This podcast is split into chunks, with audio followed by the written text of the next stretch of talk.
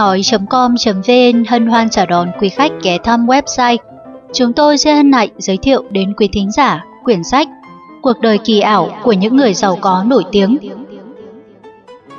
Ấn hành năm 2015 Sau khi nghe xong cuốn sách này, quý thính giả hãy đến ngay nhà sách gần nhất để mua sách gốc ủng hộ tác giả Hoàng Thanh Minh của nhà xuất bản Đồng Nai.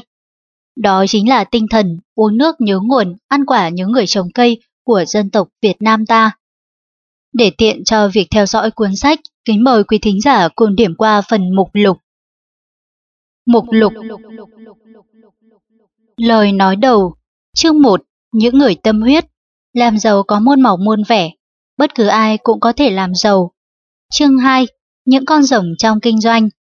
Shin Kyoko, nhà tỷ phú sông sáo và thách đố. Những nỗ lực vượt thắng. Trung tâm giải trí Lost World Adventure Hiroshi Yamauchi với chủ trương thách đố mới. Sự lớn mạnh của Nintendo Sự thách thức của Nintendo Thị trường trò chơi video. Walt Disney, thiên tài của thế kỷ 20 Một người đã từng nghèo khổ. Phim khoa học thiên nhiên của Walt Disney Lề lối tổ chức làm phim thiên nhiên. Công việc của vợ chồng O'Smilot Chương 3 Những thiên tài đam mê nghệ thuật. Thế giới nghệ thuật của Jonathan Cowarty Thiên tài đạo diễn Steven Spielberg. Chương 4 Những phụ nữ trở thành triệu phú từ nghiệp văn. Donatat, triệu phú trẻ của nghiệp văn. Shelley Coran, tài năng trễ muộn. Chương 5 Những người nổi tiếng giàu có lành sạch. Thiên tài với gọng kính đeo mắt. Tỷ phú Mỹ Warren Buffett. Thần kinh doanh nước Nhật Konosuke Matsushita. Thẩm Thái Phúc, tỷ phú trẻ của Trung Quốc Lý Gia Thịnh, người giàu nhất ở Hồng Kông Liên Vĩnh Chu, cậu bé vượt biển đi làm tỷ phú. Chương 6 Mơ ước và thành đạt của những người có chí hướng. Larry Wang, 18 năm mới thành đạt. Gordon Wu với ước mơ hàng tỷ. Stephen Sander làm giàu cho người nghèo khổ. Chương kết những mảnh vụn của cuộc đời tràn đầy ý nghĩa. Nữ tỷ phú lập nghiệp từ số 0. Phụ lục, những ngôi sao diễn xuất của điện ảnh trong thế kỷ 20. Marilyn Monroe, siêu sao điện ảnh thế kỷ 20. Âm vang còn mãi, người đẹp Cleopatra. Audrey Hepburn giàu lòng nhân ái. Những ngôi sao trong thế giới trình diễn ca nhạc. Madonna, siêu sao ca nhạc thập kỷ 90. Vua nhạc pop Michael Jackson em gái út của Michael Janet Jackson. Lời kết Sau đây là nội dung chính của cuốn sách. Kho sách nói.com.vn kính mời quý thính giả cùng đón nghe. Lời nói đầu Đây là một tập sách nhỏ giới thiệu những cuộc đời thành công ngoạn mục của một số người nổi tiếng thế giới trong những thập kỷ gần đây. Những ý tưởng tranh đấu với đời và những nỗ lực làm việc cật lực để được thành danh trong thiên hạ là những bài học vô giá cho mọi người. Khi biên soạn, chúng tôi đã chọn lọc và cân nhắc thận trọng trong việc dùng chữ tít tựa hay chữ kỳ ảo cho chúng ta một ý tưởng mạnh mẽ, ly kỳ và ảo diệu. Những chuyện không thể tưởng tượng được mà lại có thật, rất hấp dẫn và thú vị. Giàu có là hai từ chỉ sự phong phú của tiền bạc, vật chất, thế nhưng giàu có ở đây không phải chỉ giới hạn trong ý nghĩa của tiền bạc và vật chất, nó còn một ý nghĩa phong phú hơn mà người đời không thể cân lượng được. Đó là sự giàu có về tinh thần, về ý chí. Đây là một tài sản vô cùng quý báu, hơn tất cả mọi vật chất ở trên đời này. Giàu có về vật chất không thể kiến tạo được sự giàu có về tinh thần và ý chí. Ngược lại, giàu có tinh thần và ý chí có thể biến hóa làm sinh sôi nảy nở giàu có vật chất. Vật chất, tiền bạc có thể mất đi, nhưng tinh thần và ý chí không thể nào suy giảm được đối với những người có ý thức cẩn trọng. Nói cho cùng, nếu người nào đánh mất đi thì không thể nào kiếm lại được thứ tài sản tinh thần và ý chí. Tập sách này sẽ đem đến cho bạn nhiều sự hiểu biết và bài học kinh nghiệm về những vấn đề kể trên để góp phần làm cho cuộc sống thêm phong phú và có ý nghĩa nhất. Và đây cũng có thể coi là món quà nhỏ của cuộc đời mà người biên soạn mong muốn mỗi bạn đọc nhận được sau khi đọc hết tập sách này và suy ngẫm nó. Thân ái, Hoàng Thanh Minh Chương 1. Những người tâm huyết Trong bốn thập niên cuối cùng của thế kỷ 20, nhân loại trên hành tinh này có những bước tiến ngoạn mục. Khoa học kỹ thuật tiến những bước khá dài với những phát minh kỳ diệu, nỗ lực sản xuất hàng loạt những mặt hàng tiêu dùng mới để đời sống con người được nâng cao hơn. Những nhà nghiên cứu không gian đã thực hiện được ước mơ ngàn năm nay là đưa người lên được cung hằng. Huyền thoại đường Minh Hoàng Du Nguyệt Điện đã trở thành hiện thực, dầu rằng những người đầu tiên đặt trăng lên mặt trăng hồi cuối thập niên 60 chỉ toàn gặp sỏi đá và hoang vu giá lạnh, không một bóng người. Lại có thêm những tương phản thú vị, trong lúc những nước giàu lo thụ hưởng sau chiến tranh thảm khốc của thế giới, những nhà lãnh tụ các cường quốc ăn ngủ không yên để cố duy trì và vãn hồi hòa bình cho thiên hạ, dập tắt lò lửa chiến tranh ghê gớm, có khả năng hủy diệt địa cầu, từng đe dọa hàng bao năm, thì những nước nghèo ở Á Châu vùng lên với những cánh tay vươn cao và dang rộng để cạnh tranh buôn bán và làm giàu mau chóng. Những chuyển biến đó tuy có khác biệt nhau trên nhiều lãnh vực và tầm vóc ảnh hưởng, vẫn có một điểm tương đồng, đó là tất cả mọi người đều có ước mơ riêng và đã tập trung mọi nỗ lực bằng tất cả tâm huyết của mình để thực hiện ước mơ đó cho bằng được. Sau cùng, ước mơ thành tựu vô cùng sáng chói, xác nhận rằng mọi ước mơ của con người trong cuộc sống này đều có thể thành hiện thực bằng năng lực và tâm huyết. Trong tình hình chung của toàn cầu, lĩnh vực kinh doanh thương mại vô cùng khởi sắc. Lĩnh vực này là cả một huồng máy năng động, làm chuyển vận bao ngành khoa học kỹ thuật và cả văn học nghệ thuật nữa. Trong mỗi ngành đã xuất hiện những cá nhân xuất chúng, đó là những nhân tài lỗi lạc, những con người đầy năng lực kỳ diệu. Những con người đó đã cống hiến cho nhân loại thời nay nhiều bài học kinh nghiệm vô cùng quý giá và phong phú. Có những bài học trên đời này ta không thể tưởng mà lại có được, thật đáng ngạc nhiên. Một cậu bé bán báo rong hàng ngày cách đây khoảng 4 thập niên, này lại là một người kiếm ra được nhiều tiền, làm ra được nhiều của cải vật chất cho loài người thụ hưởng, và lại có khả năng khuynh đảo những lực lượng, thế lực trong buôn bán cạnh tranh trên hoàn vũ. Lại cũng có nhiều cậu bé khác, từng xuất thân ở viện mồ côi từ thuở ấu thơ, những chú nhỏ đi bán kẹo che wingum, bán đồ chơi plastic theo lối hàng rong, đẩy xe than bán dạo, những cậu vác mướn để có chỗ ăn chỗ ngủ, chớ không được trả lương. Những thiếu niên lạc lõng, chân chuyên, vậy mà ngày nay đã trở thành những vĩ nhân trong danh trường thế giới. Có những người cơ ngơi to lớn trở thành người giàu có nhất của một nước. Lại có những nhân vật xuất chúng trong ngành trình diễn nữa, những con người vươn cao trong nghệ thuật, những con người đã nổi lên từ những sân khấu, những thước phim và những con người ấy đã sáng ý từ ánh đèn màu với sự giàu có về tiền bạc và tấm lòng đi vào thế giới đầy nhân ái để trải rộng con tim tới khắp mọi trẻ thơ đang hòng chờ đợi sự từ thiện cưu mang. Và còn nhiều nữa. Thật cảm động biết bao khi ta biết rằng trong đời này còn có nhiều người có tâm hồn cao đẹp. Thật lý thú biết bao khi ta biết rằng thời nay có những người khốn khổ đã nắm giữ những đường hướng phát triển và cũng đáng ngạc nhiên lắm khi ta biết rằng năng lực làm giàu lại có thể ở trong những người vốn nghèo mặt hạng và khốn khổ tận cùng. Vậy ra, ta có thể rút ra được một nguyên lý từ những bài học kinh nghiệm đó. Tiền vàng vốn chất chứa trong đầu óc của con người, chảy dài xuống đôi cánh tay đầy năng lực, chứ không phải ứ động trong những kết bạc mà người ta thường tưởng rằng kiên cố như những thành trì. Chính đầu óc siêu việt với đầy đủ ý chí sáng tạo mới có khả năng biến hóa ra của cải tiền bạc như phép thần tiên và có đôi cánh năng động phụ lực tạo cho của cải vật chất đó thêm nhiều giá trị. Tiền bạc của cải nằm trong két sắt hoặc chất đống bất động chỉ là những vật chết, không có linh hồn và giá trị thực tiễn. Hơn nữa, của cải của những người có đầu óc ích kỷ, không vị tha và ngu muội lại còn là những vật bất nghĩa. Chỉ có của cải, tiền bạc của những người có tâm huyết mới là những vật có lợi ích thiết thực cho con người mà thôi. Điều này đã được minh chứng trong nhiều mẫu chuyện về đời người được tường thuật trong sách này để cống hiến chân tình cho những ai hằng tâm đến các việc thiện và thường mưu đồ những lợi ích cho nhân quần xã hội và sống đời vị tha.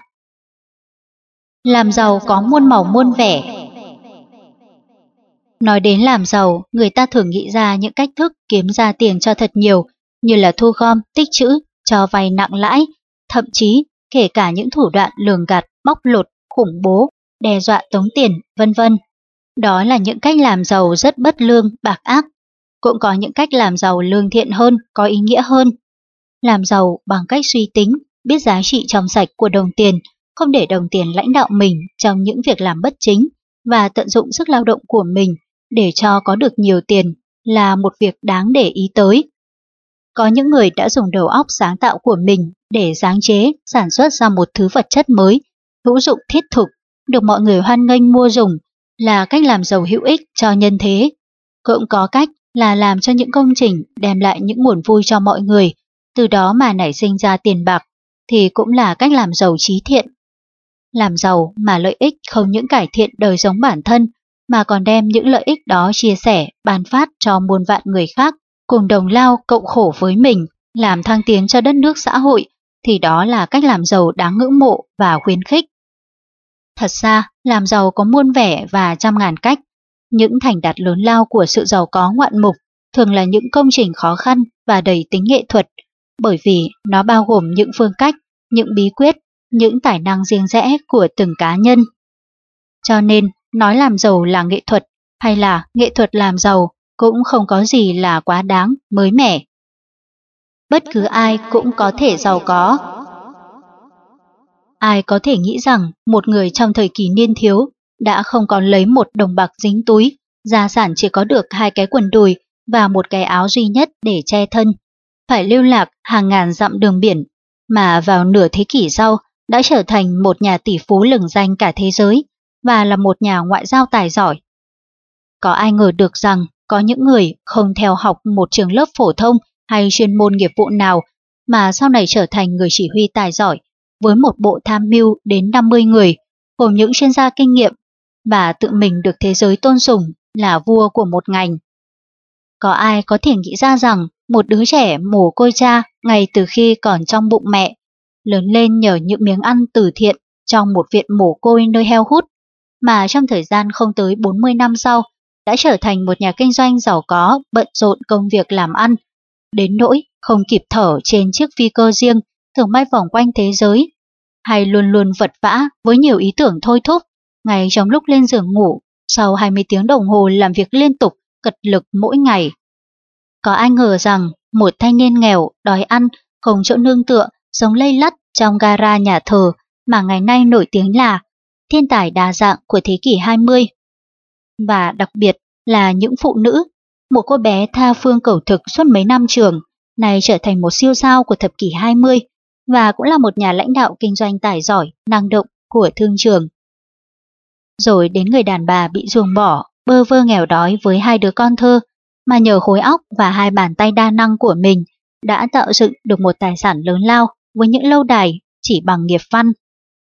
Và ai có thể tưởng tượng rằng một cô gái không có đồng xu dính túi, không giống nhờ việc trao hàng mỹ phẩm chế tạo thủ công, mà 50 năm sau trở thành bà chúa của một giang sơn mỹ phẩm lừng danh trên hành tinh này và có trong tay đến hơn 5 tỷ đô la Mỹ. Còn nhiều nữa, cũng không ai có thể biết trước rằng những con người nghèo khó, thất học, nơi vùng đất châu Á bị lệ thuộc, bị bóc lột mà chỉ trong vòng có 40 năm trở thành những nhà tỷ phú đứng đầu trong danh sách những người giàu nhất thế giới. Quả thật hành tinh rộng lớn này ẩn chứa nhiều điều kỳ ảo. Sự kỳ ảo xuất hiện ở những cuộc đời mạt hạn kém may mắn ngay từ lúc ấu thơ. Đó phải kể là những ngoạn mục trong đời sống con người đã cho ta những điều ngạc nhiên lẫn thích thú.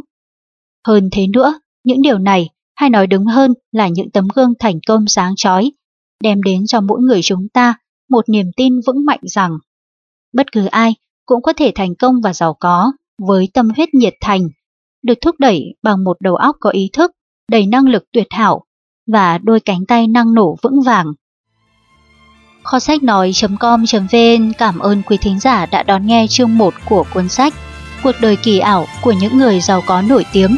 Kính mời quý thính giả cùng đón nghe các chương tiếp theo của sách.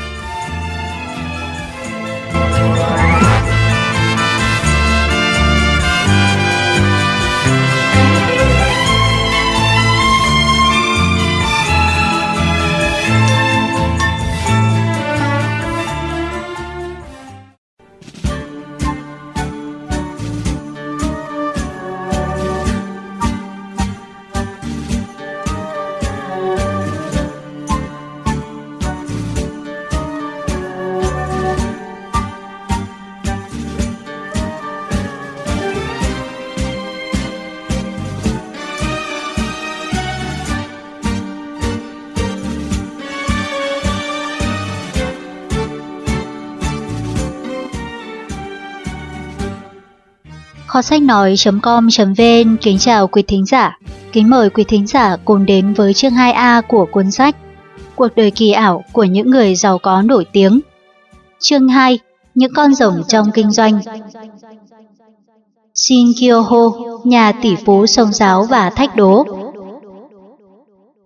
Cái khó nó bó cái khôn, nhưng ở đất nước Hàn Quốc, sau chiến tranh, cái khó làm bật cái khôn với sự xuất hiện của những nhà doanh nghiệp linh hoạt. Có một số người xuất thân từ hai bàn tay trắng, buổi thiếu thời nghèo khó, côi cút, vậy mà sau khoảng 40 năm đã trở thành những nhà doanh nghiệp tỷ phú hàng đầu, danh vang thế giới. Một trong những người đó là Jin Kyo-ho, nổi tiếng là một nhà tiếp thị xuất chúng, một người sông giáo chĩa những mũi rủi tấn công vào những cuộc làm ăn quy mô lớn trên thế giới, cạnh tranh cả với nước Mỹ trong lĩnh vực tổ chức những khu vui chơi quốc tế, dám thách thức với vương quốc Walt Disney. Con người tài ba đó xuất thân là một đứa bé bán kẹo Sewing gum lẻ cho khách qua đường và cũng là đứa bé bán dạo trong những khu phố hãy còn chưa mở mang sau thời chiến tranh. Ông cũng trải qua một thời kỳ đạp xe giao sữa cho từng nhà vào mỗi buổi sáng. Vậy mà ngày nay, ông là nhà tỷ phú đứng vào hàng thứ 35 trong số 200 người giàu nổi tiếng trên Hoàn Vũ. Theo ghi nhận và xếp hạng của tờ báo kinh tế Mỹ Fortune trong năm 1992. Với tuổi 70, ông có khoảng 4 tỷ đô la Mỹ, là chủ nhân của nhiều bất động sản, khách sạn, nhà máy bán kẹo, cơ xưởng may quần áo, cửa hàng bách hóa và nắm 41,4% cổ phần tập đoàn Lot. Những nỗ lực vượt thắng Làm thế nào mà ông Shin Kyo-ho đạt được những thành quả ngoạn mục như vậy? Người ta đã ngạc nhiên, nhưng khi ông bày tỏ kinh nghiệm làm giàu của ông thì chẳng có gì đáng lấy làm lạ cả. Cũng như bao nhiêu người thành đạt khác, suốt đời ông là phấn đấu tự lập liên tục. Ông không nhờ đến một thế lực hay cơ may của thời thế nào. Ông chỉ dựa vào bản năng độc đáo tiềm ẩn trong đồ óc và đôi cánh tay tháo vát đa hiệu của mình, gây dựng cơ nghiệp trong bao năm vắt óc, đổ mồ hôi với những cuộc tiến thủ không ngừng. Ông nói, ngày nào tôi cũng làm việc tất bật với bao nhiêu công ăn chuyện làm trong suốt 16 tiếng đồng hồ liền, tôi thành công là do biết lao động cần cù. Câu nói này cho ta thấy một chìa khóa vàng dùng để mở tất cả những cánh cửa giàu có. Nó bao gồm ba khía cạnh của chiếc chìa khóa đa năng đa hiệu. Kho sách nói.com.vn kính mời quý thính giả cùng đón nghe ba khía cạnh. một Phải riêng năng, làm việc cật lực mới có được tiền bạc, của cải. 2. Phải làm việc liên tục, chỉ tiêu tối thiểu làm việc 16 tiếng đồng hồ mỗi ngày là chỉ tiêu của những nhà doanh nghiệp lớn, tận tụy, đã không bao gồm thời gian giải trí, thụ hưởng trong mỗi ngày. 3. Thành quả lao động sẽ đưa đến thành công trong vinh quang và chứng nhận sự cần thiết của lao động trong cuộc đời hướng thượng, ngày càng cao hơn của tất cả mọi người, nhất là rất cần thiết cho những người muốn xóa bỏ bất công, đánh lùi đói nghèo trong đời mình. Ngay từ tuổi đôi mươi, Ông đã có những ý thức cầu tiến, dấn thân và thấy rõ con đường đi đến giàu có với tiền bạc nhảy múa ở trước mắt mình mà nhiều người thường không thể thấy được. Năm 21 tuổi, ông sang Nhật Bản sinh sống, khởi sự, làm giàu bằng nghề sản xuất kẹo sharing. Ông đã chứng tỏ là một người giỏi nắm bắt thị hiếu của người tiêu dùng và tỏ ra tài giỏi về khoa tiếp thị, marketing. Ông nhanh chóng thay đổi những mẫu mã và mùi vị bánh kẹo các trò chơi giải trí, các kiểu quần áo, đồ gia dụng để luôn luôn đáp ứng nhu cầu ngày càng nhiều của khách hàng. Ông đã sáng ý, thấy rõ trước rằng các nhu cầu ăn mặc và giải trí là những nhu cầu cần thiết cho mọi người và phải luôn đổi thay cho mới mẻ, nhiều tiện lợi, nên ông tập trung những nỗ lực vào hoạt động trong lĩnh vực này. Ông thấy con đường đó là con đường duy nhất dẫn ông tới giàu có. Ông sản xuất các mặt hàng có chất lượng cao nhất và dùng nguyên liệu tốt nhất, rồi quảng cáo rầm rộ, nhất là vào thời buổi kinh tế khó khăn, khủng hoảng nặng nề. Người ta thấy rằng ông có một sự can đảm dấn thân với những sáng ý riêng. Với những người tầm thường, non tay, thường chùn bước trước những chuyển biến của nền kinh tế đang suy thoái. Những người này chỉ có tâm địa hạn hẹp, một kiến thức khô cạn, một tài năng bết bát, không tự tin mà lại hay chạy đua theo những lề lối làm ăn chỉ biết lợi nhuận nhất thời để rồi sau cùng mang lấy cái hậu quả tất nhiên. Hàng xấu bị người tiêu dùng chê bai, thậm chí còn bị nguyền rủa. cuối cùng là hàng bị ứ động, ế ẩm, mất mát và thiệt hại trầm trọng tới nguồn vốn. Ông đã không chạy theo phong trào, không làm ăn theo kiểu dập khuôn mà ông cho là ngu dốt. Chỉ với một mặt hàng kẹo chê ngôm là thứ đồ ăn chơi, vậy mà ông sản xuất với chất lượng cao nhất và tốt nhất. Công ty Lost của ông đã đánh bại được mọi đồng nghiệp đối thủ, kể cả những đối thủ Tây Phương. Mặt hàng của ông đã chiếm lĩnh được 70% thị trường ở Nhật. Như vậy là ông thành công ngay ở nước ngoài, nước đàn Anh, từng thống trị quê hương xứ sở của ông. Khi đã có nhiều tiền, ông không lo thụ hưởng và sống thong dong ở một nước tiến bộ hơn Hàn Quốc, mà ông quay trở về cố quốc, nơi trôn rau cắt rún, nơi mảnh đất đói nghèo, hoạn nạn, từng nuôi dưỡng ông vào buổi thiếu thời khốn khó. Ông bỏ tiền ra xây dựng cơ nghiệp trong lĩnh vực bất động sản, mà ông thấy trước rằng có một tương lai rực rỡ với tiền bạc sẽ gieo ca ập tới chống đối. Ông lại khuếch trường khách sạn và nhà máy sản xuất bánh kẹo, tiếp nối con đường mà ông đã vạch sẵn từ lúc còn ở Nhật và thành công lớn. Cũng chẳng bao lâu, ông lại chiếm lĩnh được một vị thế quan trọng trong lĩnh vực này ở chính xứ sở của mình. Tuy nhiên, ông từng thú nhận rằng ông có một khuyết điểm rất lớn, một khuyết điểm trầm trọng nữa, mà ngộ nghĩnh thay, đó là một việc then chốt cho nghề nghiệp của những người kinh doanh, dầu là nhà doanh nghiệp hạng bét. Đó là chuyện ông thường hay quên số điện thoại của riêng mình. Thế mới hay là những con người tài ba, giỏi giang thì đầu óc thế nào cũng có một lỗ trống trong cái bộ não tài tình đó. Tuy nhiên, trong các hợp đồng kinh doanh của ông, ông lại không bao giờ quên những chi tiết, cho dầu nhỏ nhoi đến thế nào đi chăng nữa. Sau khi làm chủ được thị trường chewing gum, những nấc thang đầu tiên trong cơ nghiệp của ông, ông bước sang một lĩnh vực khác hoàn toàn có tính cách dấn thân, đó là công cuộc xây dựng những công trình vui chơi giải trí công cộng. Ông đã đẩy mạnh Lot từ công ty đơn ngành này trở thành một tập đoàn có hấp lực mạnh mẽ, từ nội địa lấn sang lĩnh vực quốc tế, tiến công vào những nước giàu mạnh hơn Hàn Quốc gấp nhiều lần. Ông nhận thấy rằng đông đảo cư dân, nhất là trẻ em, rất thích thú với những trò chơi giải trí công cộng. Ông muốn những khu vui chơi do Lost xây dựng phải có những trò chơi hấp dẫn, độc đáo, ngoạn mục, vượt qua bất cứ khu vui chơi nổi tiếng nào trên thế giới, để phục vụ cho đồng bào đã từng khốn khổ lầm than như ông. Để có được như ý mong muốn, ông nghiên cứu các công trình xây dựng ở Âu Mỹ.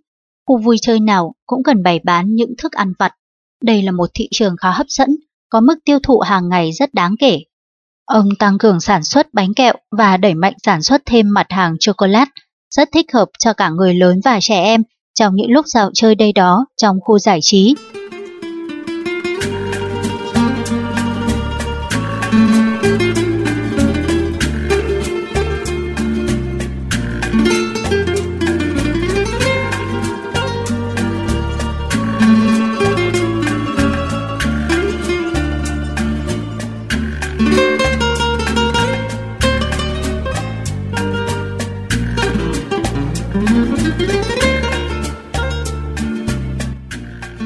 Tâm giải trí Lost World Adventure Trên thế giới có những khu vui chơi dành cho trẻ em và người lớn rất ngoạn mục và lừng danh do công ty Walt Disney xây dựng. Đó là Disneyland ở bang California, rộng 300 mẫu, và Disney World nằm giữa hai bang South California và Florida, rộng đến 40.000 mẫu. Đây là hai khu vui chơi nổi tiếng nhất ở Mỹ mà người ta ước tính và nhận thấy có trên 50% số du khách viếng thăm nước Mỹ hàng năm chỉ nhằm mục đích để tới vui chơi tại hai khu này, vì coi như đây là hai kỳ quan lớn nhất thế giới về công nghiệp phục vụ giải trí lành mạnh. Tại hai nơi này, người ta tìm thấy tất cả những vật cổ xưa kỳ thú đến những kỳ công hiện đại, như chiến thuyền ngày xưa của hải tặc dâu đỏ, hay phi thuyền Voyager 2 đang lơ lửng giữa không gian xa rộng vời vợi. Những kiến trúc, nhà thiết kế của Walt Disney đã vắt óc sáng tạo ra những phương tiện giải trí kỳ lạ, thú vị, những trò chơi trong du lịch, nghỉ ngơi, những trao đổi văn hóa, những hoạt động có tính cách dân gian dưới nhiều hình thức ngoạn mục khác nhau, làm hấp dẫn mọi lứa tuổi những người tới thưởng ngoạn và nghỉ ngơi sau những ngày làm việc cực nhọc. Những thành tích độc đáo, những nét trình bày trang trí hấp dẫn của hai trung tâm này đã nhiều lần được kể ra trong quyển sách về kỷ lục Guinness với những kích thước đổ sộ ngoại hạng của nó. Hai trung tâm này cũng gợi hứng cho các quốc gia trên thế giới về bản năng lợi hại của chúng quá sức tưởng tượng của người bình thường và cũng khiến tất cả du khách vào đây thăm viếng nghỉ ngơi, vui chơi đã xài tiền không còn biết tính toán gì nữa. Ở châu Âu, Pháp và một số nước khác, vào thập niên 80, người ta đua nhau đầu tư ồ ạt tạo dựng những khu giải trí như vậy với diện tích tầm cỡ trên hàng ngàn hecta đất, nghĩa là rộng lớn gấp nhiều chục lần thảo cầm viên Sài Gòn của ta.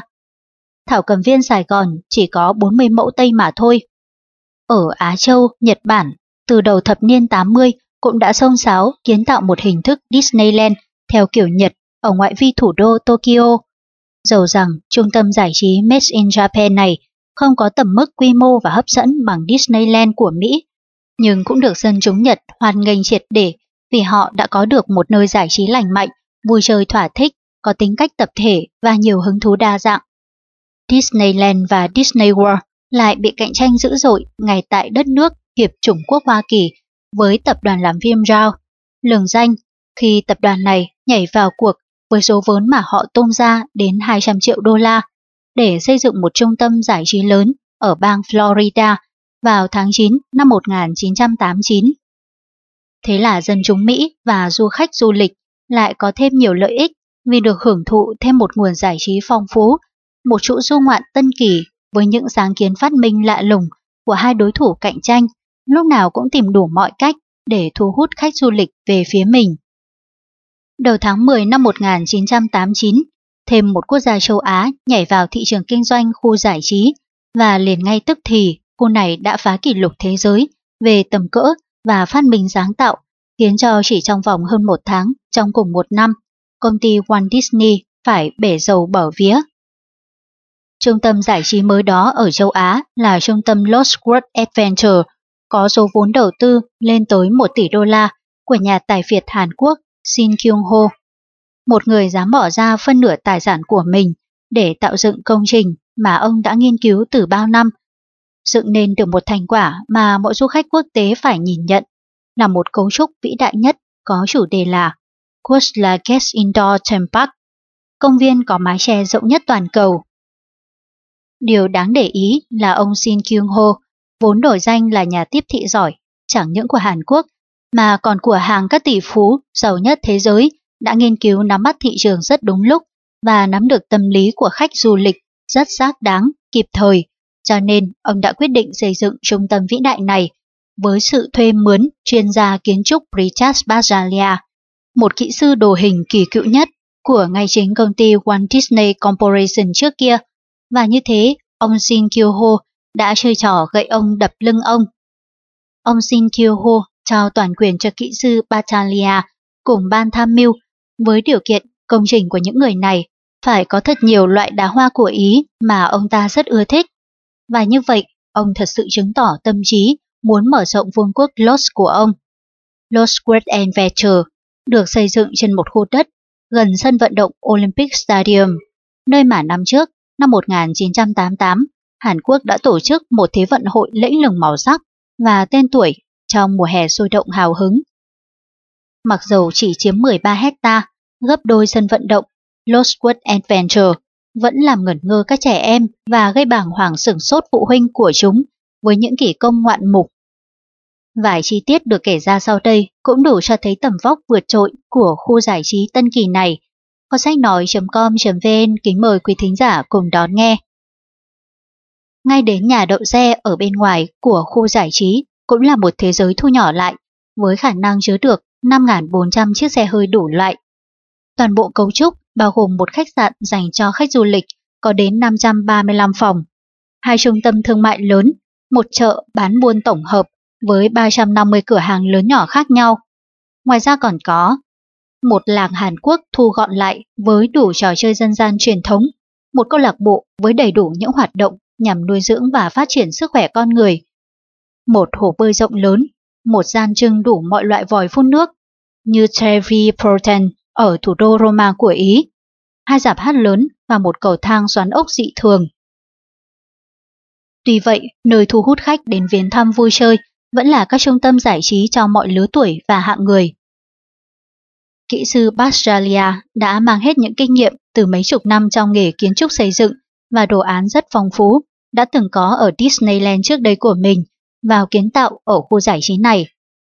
Ban tham mưu của ông đã vạch ra 13 loại đối tượng du hành khác nhau để lập ra những công trình phục vụ mà một loại hình thức vĩ đại nhất là Marrakesh Express, tức là một loại ghe lao nhanh trên sóng nước có thể tạo ra một cảm giác căng thẳng khi nó lao ùm xuống mặt hồ. Khu thú vật cổ hoang dã thời xưa có những con khủng long to, cao lớn như thật, với đôi mắt đỏ rực và hàm răng bén nhọn mấp máy hả họng.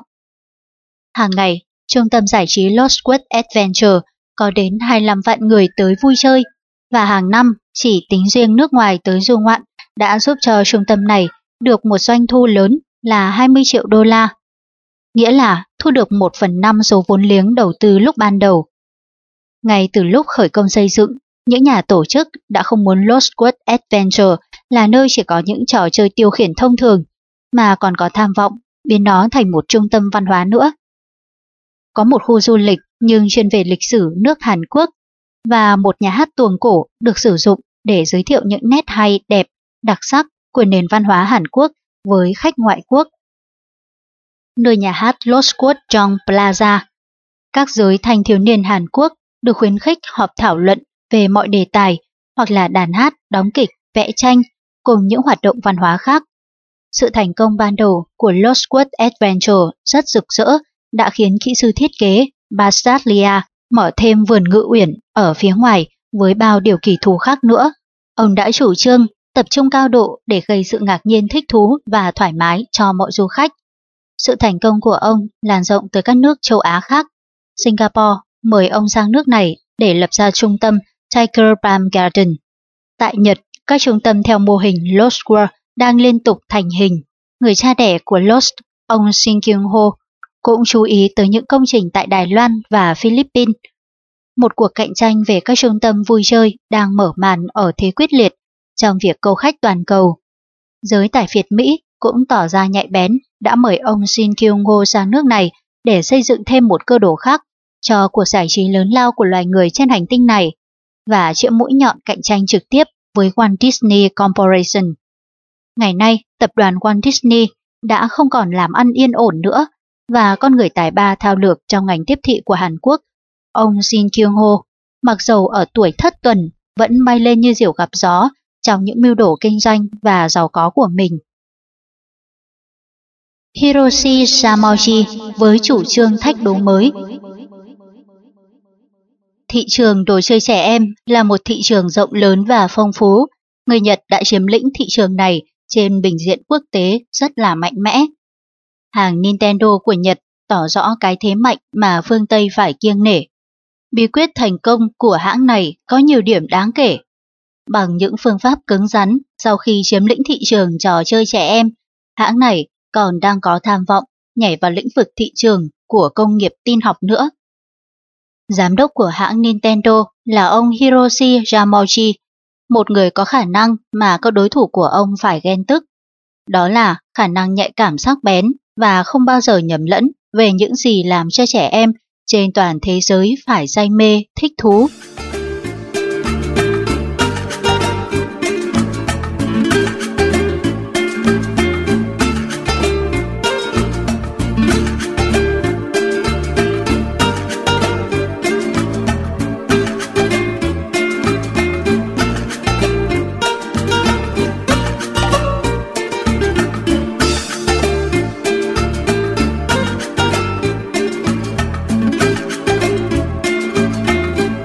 Lớn mạnh của Nintendo.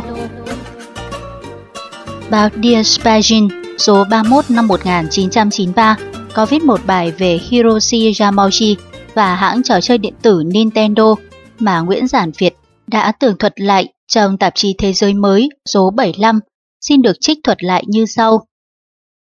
Mặc dù đã 66 tuổi và chưa hề một lần chơi trò chơi điện tử, video game, nhưng Yamauchi lại là người duy nhất quyết định trò chơi nào sẽ được hãng của ông sản xuất và tung ra thị trường, nhiều khi bất chấp cả sự phản đối của các nhân viên cấp dưới. Ông khẳng định một cách tự tin, cũng giống như trong nghề tạo mốt, người ta phải có cảm xúc nhạy bén. Ông già tóc bạc này đã tạo ra những bước nhảy vọt nhờ linh cảm mẫn tuệ của mình. Hiện nay, ông là người đàn ông có thế lực nhất trong thế giới của các trò chơi điện tử nhiều màu, rộn ràng những âm thanh píp píp. Giá cổ phiếu của hãng Nintendo tăng lên nhanh chóng tại thị trường chứng khoán. Chỉ trong vòng vài năm, hãng Nintendo với số nhân viên chỉ khoảng 5.000 người đã làm đảo lộn hoàn toàn ngành công nghiệp sản xuất trò chơi trên thế giới. Với doanh số hàng năm khoảng 7 tỷ đô la, Nintendo đã vượt xa các địch thủ kỳ cựu của mình như Hasbro, Mattel, Lego. Những trò chơi điện tử bỏ túi như Game Boy hoặc các máy chơi nối được với tất cả các loại TV đã thay thế đồ chơi truyền thống. Sự lớn nhanh như thổi của Nintendo làm cho các hãng nổi tiếng như Apple, Sony phải lo ngại. Trả lời câu hỏi ai là đối thủ đáng sợ nhất? Ông Michael Spengler, giám đốc hãng Apple nói, Nintendo chứ không phải IBM hay Philips. Trong khi các hãng máy tính và sản xuất điện tử giải trí trên toàn cầu than phiền về sự bão hòa thị trường thì Nintendo vẫn lớn mạnh không ngừng. Năm 1993, hãng lời 810 triệu đô la. Thành công này có được là nhờ anh chàng sửa ống nước Super Mario, nhân vật trong trò chơi có cái mũi phồng như trái banh tennis. Năm 1985, nhân vật này đã đem lại sức sống cho Nintendo. Nhân vật khôi hài và có sức mạnh vô biên này đã cứu sống công chúa Daisy dễ thương ra khỏi nanh vuốt của quỷ thần. Super Mario Bros. là trò chơi video thành công nhất mọi thời đại. Đối với trẻ em ở Mỹ, anh hùng Super Mario còn được ưa chuộng hơn trò chơi chú chuột Mickey. Chỉ riêng series thứ ba của Super Mario đã bán được tổng cộng 11 triệu bản ở Nhật và Mỹ, giá mỗi bản khoảng 50 đô la. Thành công nhanh chóng của Nintendo không chỉ nhờ vào khả năng tìm kiếm thị trường và các chiến dịch tuyên truyền rầm rộ của ông giám đốc. Nhà báo Mỹ David Shepp bình luận, đằng sau cái vẻ chân thiện với trẻ em, ông ấy đã sử dụng các chuyến thật cực kỳ cứng rắn đối với các đối thủ, các bằng cung ứng vật liệu cũng như các nhà buôn. Ông là người dám dạy cho họ biết sợ là gì. Hãng Nintendo được thành lập vào năm 1889. Ban đầu, hãng sản xuất các bộ bài Kakuta dành cho trò chơi tập thể Hanafuda của người Nhật. Fusajiro Yamauchi, cụ ruột của ông chủ hiện tại, bắt đầu sản xuất các bộ bài Tây vào năm 1907. Dần dần, ông trở thành nhà sản xuất bài lớn nhất nước với các quyền hành độc quyền tầm cỡ quốc gia. Năm 1949, Yamauchi nối nghiệp tổ tiên, đảm nhận vai trò lãnh đạo hãng khi ông mới 19 tuổi. Trước hết, ông cách trước các trưởng phòng đẩy tất cả những người họ hàng của mình ra khỏi ban lãnh đạo hãng. Ông tiến hành hiện đại hóa xưởng in và xin giấy phép của Walt Disney để được phép in hình chú chuột Mickey và các nhân vật hoạt hình nổi tiếng lên những quân bài. Kỷ nguyên mới của Nintendo bắt đầu kể từ năm 1977. Hãng này mua giấy phép sản xuất đồ chơi tennis có tên Pong của hãng Masnavot của Mỹ, rồi thuê hãng Mitsubishi sản xuất một loại trò chơi điện tử bỏ túi. Sáng kiến này đã đem lại một thành công lớn. Trò chơi đã được các khách hàng hưởng ứng nồng nhiệt. Thời đó tại Mỹ đang thịnh hành các trò chơi điện tử gắn liền với các loại TV cổ. Hãng Atari và Commodore đang ngự trị thị trường. Ông Masauchi muốn cạnh tranh với họ bằng cách yêu cầu cho các kỹ thuật viên của mình chế tạo ra một loại máy chơi điện tử tốt hơn và rẻ hơn. Khi Nintendo tung ra thị trường chiếc máy chơi điện tử đầu tiên vào năm 1983, thành công của họ khả quan hơn. Trong vòng 2 tháng đầu, họ bán được nửa triệu chiếc Famicom, Family Computer, máy tính gia đình. Nhưng sau đó, phong trào chơi trò chơi điện tử giảm xuống, tương lai của sản phẩm mới không mấy dáng rủa. Lúc này, các máy điện tử chỉ chuyên để chơi trò chơi giải trí, không còn chỗ đứng nữa. Các nhà sản xuất chuyển sang sản xuất video game thay thế cho các máy đồ chơi. Nhưng những chuyên gia sáng chế của Nintendo lại tin rằng thị trường sẽ ngày càng mở rộng bởi những tiến bộ vượt bậc của công nghiệp điện tử. Yamauchi sớm nhận ra một điều là sự thành công trong công nghiệp trò chơi điện tử sẽ phụ thuộc phần lớn vào các phần mềm. Vì vậy, ông mở rộng công cuộc nghiên cứu và động viên các chuyên gia lập trình của mình tìm tòi những tư tưởng độc đáo. Sự thách thức của Nintendo Người có sáng kiến độc đáo giúp cho hãng có những bước đột phá chính là chàng kỹ sư 30 tuổi Shigeru Miyamoto. Dựa theo kịch bản của chuyện nổi tiếng như Người đẹp và quái vật, Alex trong thế giới thần tiên, anh đã sáng tạo ra nhân vật mới Super Mario. Với nhân vật này, Shigeru Miyamoto đã thổi một luồng gió mới vào thế giới các trò chơi điện tử. Việc nhân vật anh chàng sữa ống nước mũi phồng này lần đầu tiên tiến hành cuộc nghiên cứu của mình vào năm 1985 đã gây một ấn tượng mạnh mẽ. Trẻ em rất mê vị anh hùng mới trên màn ảnh nhỏ của mình. Chẳng bao lâu, nạn dịch Nintendo đã lan tràn khắp Mỹ, Nhật, một cơn nghiện trò chơi thật sự đã xuất hiện. Sau khi tất cả đối thủ đã hạ vũ khí đầu hàng, Yamauchi bắt đầu tỏ rõ sức mạnh của mình. Hãng nào muốn hợp đồng sáng chế các máy chơi Nintendo cho ông đều phải tuân thủ sự điều khiển nghiêm ngặt của ông. Ông quy định số lượng và giá cả các trò chơi mà các hãng hợp tác với ông được phép sản xuất và tung ra thị trường. Mỗi một trò chơi mới đều phải chịu sự kiểm tra chặt chẽ của Nintendo. Đặc biệt, không một hãng nào được phép sản xuất các băng trò chơi.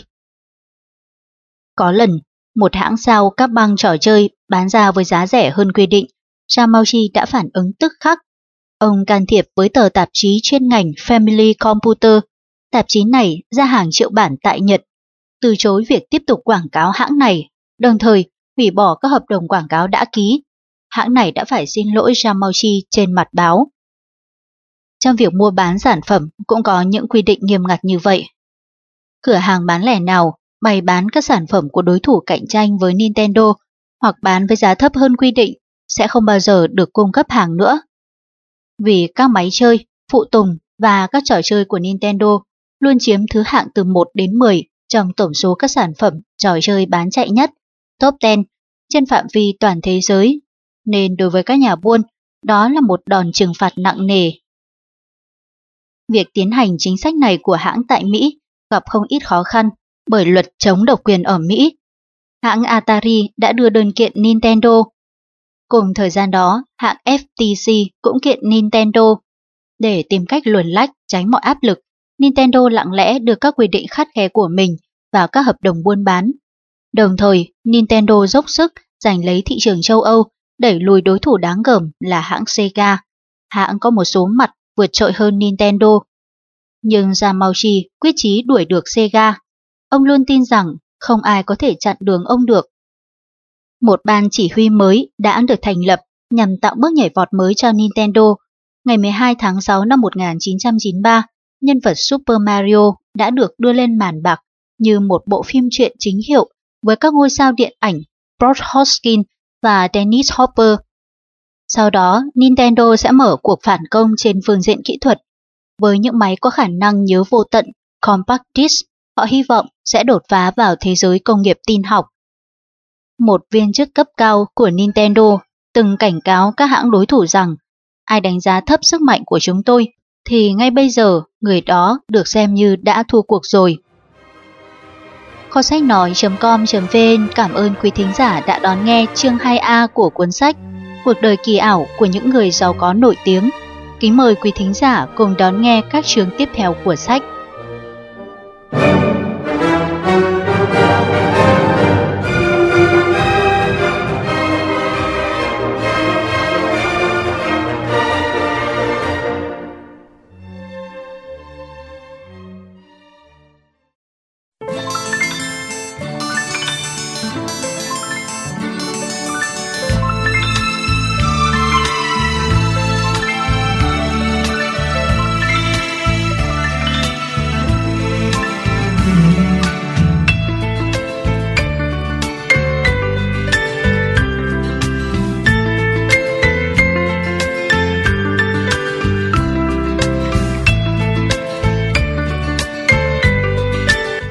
Kho sách nói.com.vn kính chào quý thính giả.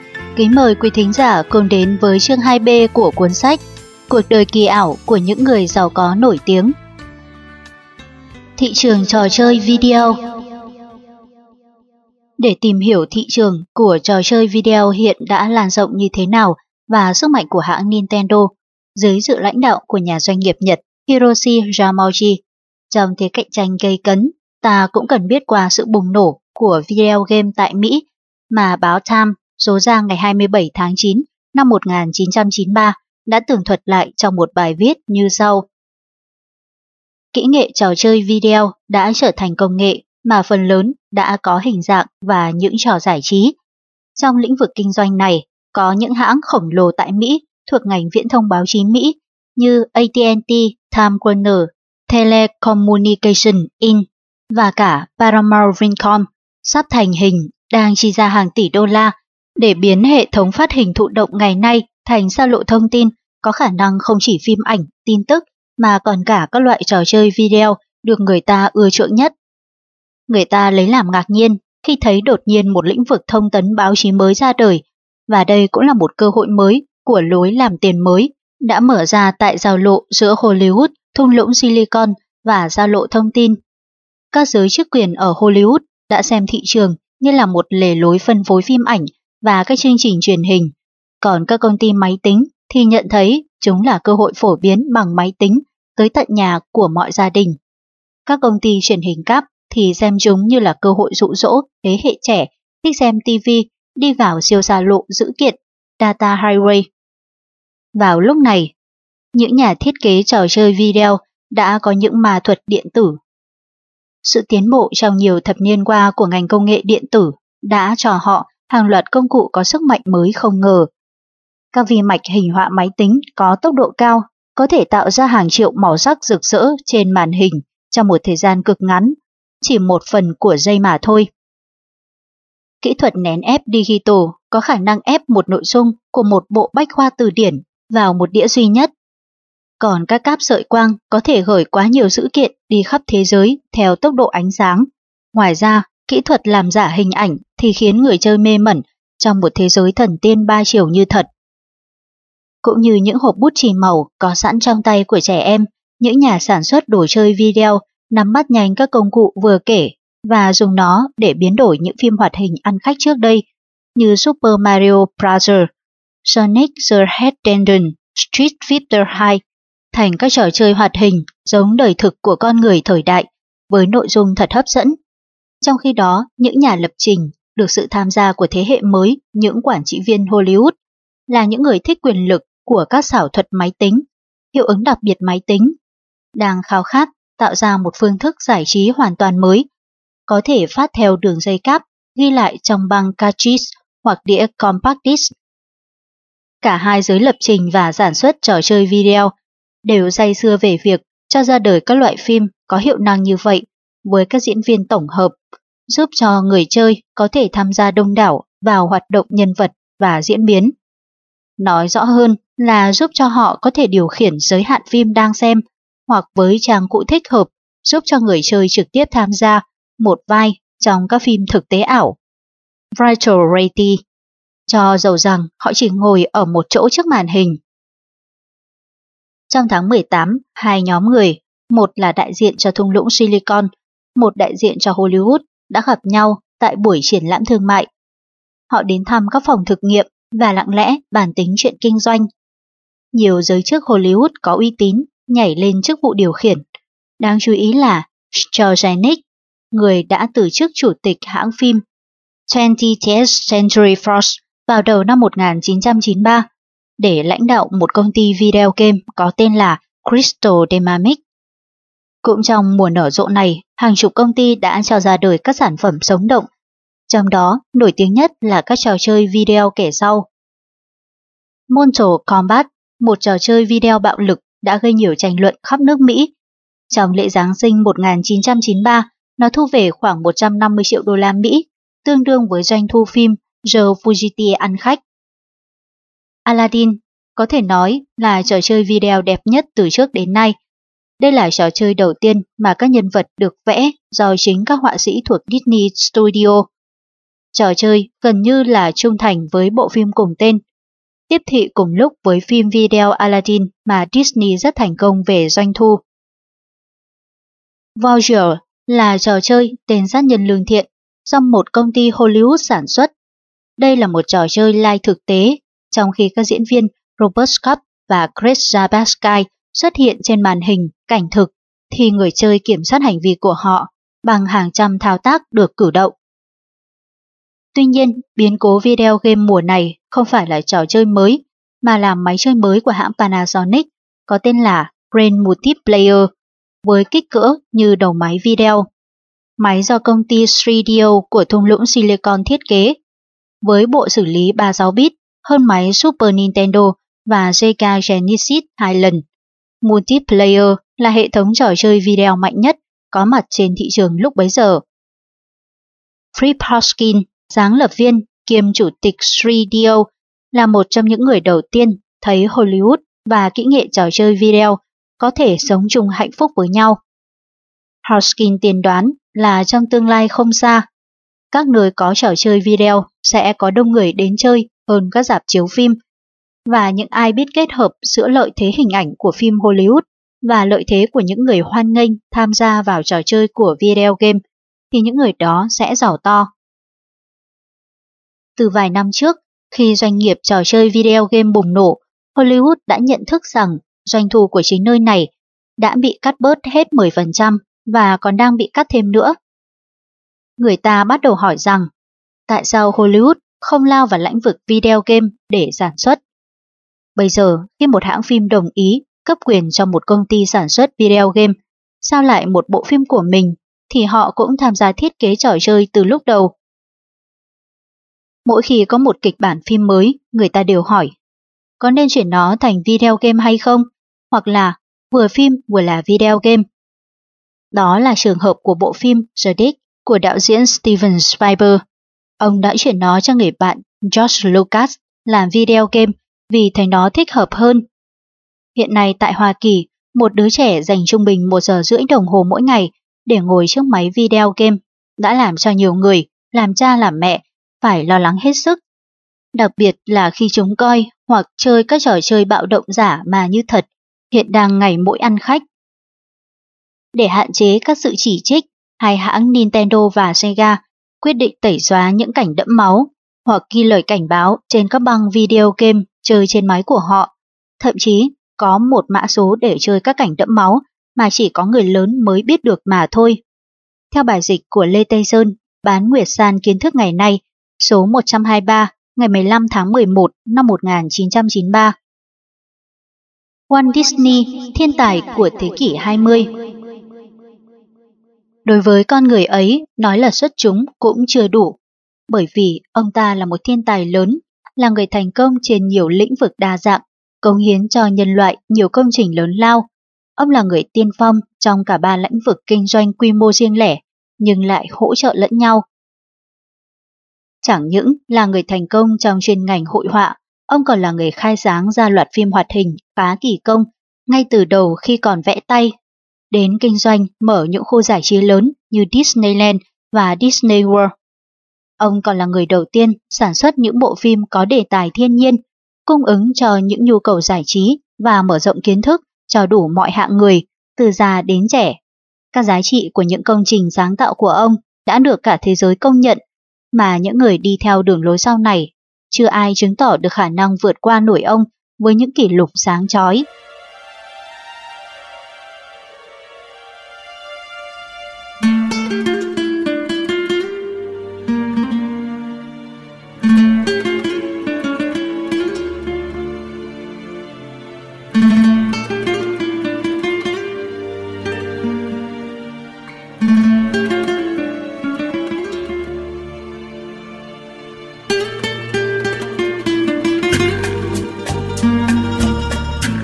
Người đã từng nghèo khổ. Còn người thành công nhiều mặt như vậy không phải là không phải trải qua những khó khăn. Walt Disney đã kiến tạo sự nghiệp thành công trong vòng 20 năm, nhưng trước đó ông cũng đã có được một nỗi nhục trong nghề, điều đã khiến ông cay đắng, quyết chí thành công và ông đã đạt được vượt trội mà ai cũng phải thán phục. Sau này, ông có một cơ nghiệp lớn lao và tiếng tăm lừng lẫy, mà thậm chí trẻ con cũng có thể biết tới Ông đã thành công như một vĩ nhân trong suốt thế kỷ 20 trên các phương diện, kỹ nghệ và kỹ thuật làm phim hoạt họa. Một nhà kinh doanh có đầu óc tổ chức lớn, một nhà văn hóa chân chính phụng sự cho nền văn minh tiến bộ của loài người. Và sau cùng là một người biết làm giàu lớn bằng lòng tự tin, với đầu óc sáng tạo phong phú và sự cần cù làm việc với đôi tay bền bỉ, năng động và cật lực.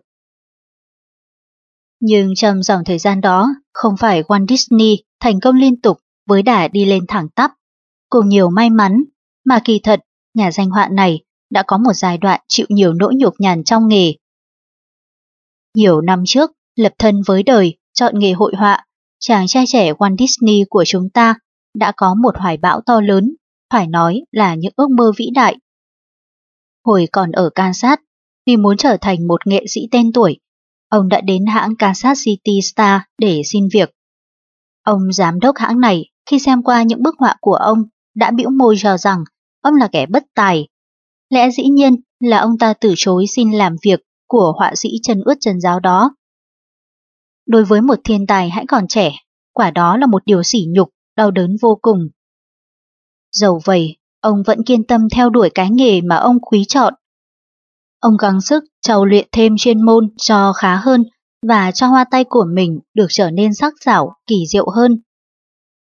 Để được có miếng và sống qua ngày, nhất là một chỗ trú thân, ông tới xin vẽ hình cho các nhà thờ. Lúc bấy giờ, tiền công ông được trả quá ít ỏi, thường không đủ mua thức ăn và mướn phòng để vẽ, làm việc, nên ông phải xin với vị linh mục sở tại cho ông chui rúc vào trong gara xe của vị linh mục này để trú ẩn mưa nắng và ngủ qua đêm. Nhiều lúc, ông ôm cả chồng tranh của ông đem đến Hollywood để bán, nhưng khốn nạn thay chẳng ai thèm mua, khiến ông càng nghèo rất mồng tơi, có khi chẳng còn xu ten nào dính túi. Vậy mà ông không thối chí ngã lòng, vẫn kiên quyết theo đuổi nghề cho tới lúc thành đạt lớn. Kinh nghiệm cuộc đời cho Walt Disney nhiều ý tưởng sáng giá và làm mực thước để đo lường hiệu năng của sự việc kiên quyết và đi tới tận cùng mục đích khi thực hiện những ước mơ. Ông đã từng nói rằng, hệ yêu công việc mình làm thì tất phải thành công. Nhiều nhà doanh nghiệp trẻ thời nay thường lao đao trong cuộc dấn thân lập nghiệp với đời hoặc là lìa khỏi ghế nhà trường quá sớm để chấp nhận cuộc đời làm ăn gian khổ, tiến lên cũng đã như từng nghiệm thấy như vậy. Như nhà doanh nghiệp trẻ ở châu Âu Richard Branson, tuổi mới ngoài 40, chủ tịch tổng giám đốc hãng hàng không dân dụng tư nhân Virgin Atlantic Airways, cũng đã nói một câu tương tự. Từ lúc 16 tuổi, tôi đã làm việc ngày đêm. Khi người ta cho công việc sẽ mang lại sự khuây khỏa, thì nó chẳng còn là gánh nặng nữa. Hay một nữ doanh nhân trẻ, cô Sylvia George, mới ngoài 30 tuổi, chủ tịch năng nổ và tháo vát của Condon Behe NV, một văn phòng khai thác tài nguyên quan trọng của Hà Lan, đã có kinh nghiệm về vấn đề này, đã dẫn chứng trường hợp ra đời sớm, hồi tuổi thiếu niên và phải làm việc cật lực của mình. Cô đã nói, người ta vẫn thường thành công khi làm những công việc mà mình yêu thích. Thái độ yêu công việc của mình quan trọng đến mức phải xem nó là ưu tiên tuyệt đối khi ta bắt đầu bước vào đời hoạt động. Đừng nên lo âu về khoản tiền lương vào lúc ban đầu làm việc, mà phải tìm một công việc thích hợp với mình. Khi yêu công việc của mình, chắc chắn sau đó tiền bạc và thành công sẽ đến là điều phải có tất nhiên. Walt Disney cũng đã từng nói rằng không bao giờ nghĩ đến việc kiếm tiền, ông chỉ say mê công việc mà thôi. Chính vì say mê làm việc không ngừng nghỉ mà một cơ hội đã đem đến thành công lớn lao cho ông. Ông làm việc ngay cả khi ăn, dưới ngọn đèn dầu, giữa đêm khuya. Mệt mỏi, ông gục đầu lên bàn mà ngủ. Một hôm, sau cơn ngủ gục trên bàn ăn, ông mở mắt vì có tiếng động nhỏ cận kề mặt ông. Ông thấy một chú chuột nhỏ danh mãnh đang vừa ăn, vừa giỡn với những mẩu bánh mì vụn thừa mà ông còn để trên mặt bàn. Ông nhìn cử chỉ vui ngộ của chú chuột.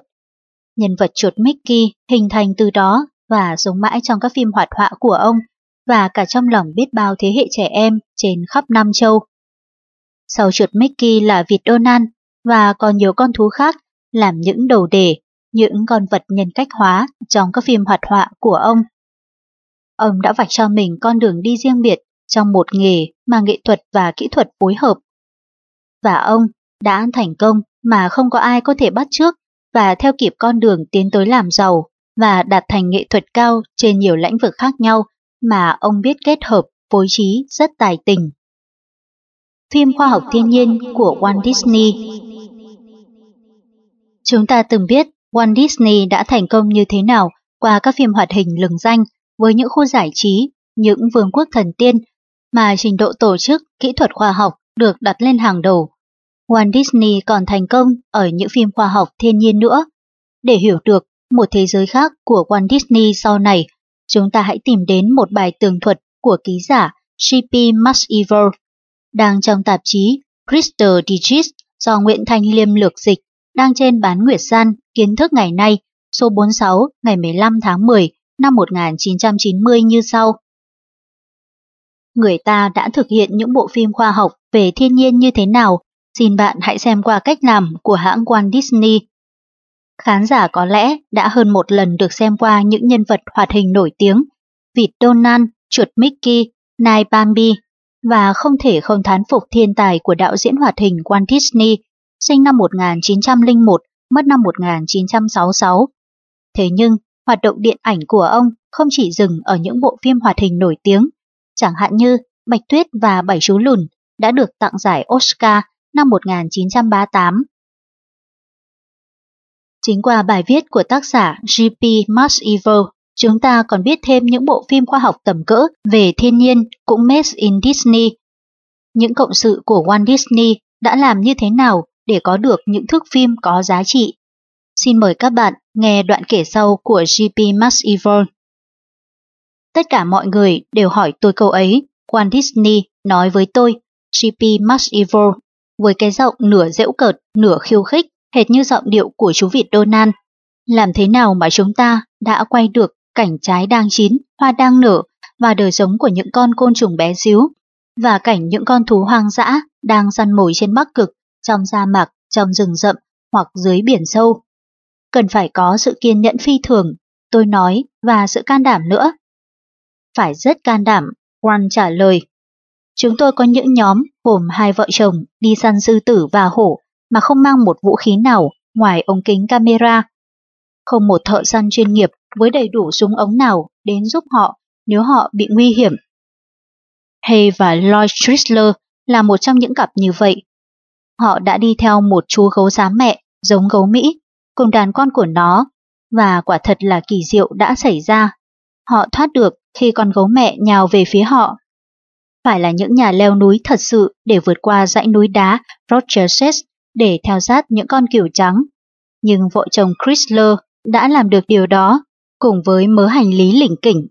Và Lloyd đã quay được cảnh Hearst nhào vào giữa hai chú cừu rừng và đang đấu sừng với nhau. Và cả những trận chiến quyết liệt, một nhất một còn sờn tóc gáy, như cuộc đấu giữa con chim cắt đuôi đỏ, riêng con rắn đuôi chuông trong bộ phim Sa mạc sống động. Chắc ông cũng muốn hỏi làm sao mà chúng tôi có thể quay được chứ gì? Tôi ngắt lời Quan. Cần phải có kiên nhẫn. Không, Quan nói, sự kiên nhẫn đó là khi bạn chờ vợ bạn thay đổi xong để đi chơi. Hãy nhìn kìa, hai vợ chồng Milos. Ông chỉ hai người đang ngồi ở căng tin. Khi họ thực hiện bộ phim về những kẻ lang thang của vùng Everlandes, vùng sinh lầy, họ đã phải đợi 6 tuần lễ bên cạnh quả trứng cá sấu Mỹ cho đến khi nó nở. Trong 40 ngày liền, họ phải dình những con diệc cho đến khi có một con bắt cá ở gần ống kính camera để họ có thể quay chụp anh có thể gọi đó là kiên nhẫn cũng được, nếu anh muốn. Còn tôi, tôi gọi đó là sự say mê tha thiết. Hoàn lại kể tiếp chuyện nhà sản xuất Ben Sharpstein, người cùng cộng tác với ông từ thuở ban đầu. Có lần đi thực tế, xem cùng cách làm ăn của những nhóm thợ săn bằng camera. Ông ta đã đến Yellowstone Park và trông thấy Earl Milos từ sớm tinh mơ đã ngồi trên mỏm đá cao, dốc đứng, mắt nhìn xoáy vào một cái hang trên vách đá. Earl đã phải bỏ ra 5 tháng trời để có những thước phim ưng ý về loài bác. Với những chuyên viên về tự nhiên như vậy, những nhà quay phim sẵn lòng khắp nơi trên thế giới, ông át hẳn đã thu lượm được biết bao điều mới lạ. Gương mặt quan sáng lên. Hàng tá, oh my lord, có những máy quay té lé, có thể thu được hình ảnh con sư tử đang xé xác con ngựa vằn từ chỗ cách xa 1.500 mét hoặc như Robert Kendall thực hiện chương trình Những bí ẩn của cuộc sống, có những vật kính rất mạnh gắn vào máy quay tự động có khả năng chụp được những bức ảnh chớp nhoáng trong một trên 100.000 giây. Anh ta đã chụp được những chú bọ hung nhỏ đến nỗi 50 con loại đó cũng có thể tụ hội trên chân một chú ong. Khi chúng tôi cho chiếu hình ảnh của loại bọ hung này lên màn ảnh, thì đứa bé con cũng có thể bước vào được thế giới thần kỳ mà ngay cả côn trùng học vĩ đại và Pri cũng chưa từng thấy trong mơ. Với ảnh phóng to như vậy, ta có thể trông thấy được bộ cánh lấp lánh ngũ sắc của giống bọ hung nhỏ hơn cả hạt bụi. Những chiếc máy quay hiện đại được giao phó cho những nhà quay phim, cũng đồng thời là những nhà thiên nhiên học. Họ có thể là bác học, giáo sư, kiểm lâm và cả thợ săn đã hối hận về việc giết chóc thú rừng, đã từ bỏ vũ khí như trường hợp của Hess Strickler chẳng hạn. Anh ta đã dám đánh cá 500 đô la, mình sẽ sống trong sa mạc suốt 30 ngày chỉ với một con dao trong tay. Anh trở về bình an nhưng đã thay đổi hoàn toàn. Cuộc đấu tranh sinh tồn đã dạy cho anh biết rằng thế nào là bị vây dồn và bị đói. Và đồng thời anh cũng biết yêu thú vật hơn. Ít lâu sau, anh đến dự buổi họp bàn về việc duy trì một công viên quốc gia trên bờ Thái Bình Dương. Khi người ta hỏi anh đại diện cho ai, thì Krister đã trả lời, tôi là người phát ngôn cho những con thú hoang dã ở đó. Chú thích Jean Henry Frapri, sinh năm 1823, mất năm 1915, nhà côn trùng học nổi tiếng người Pháp. Hết chú thích.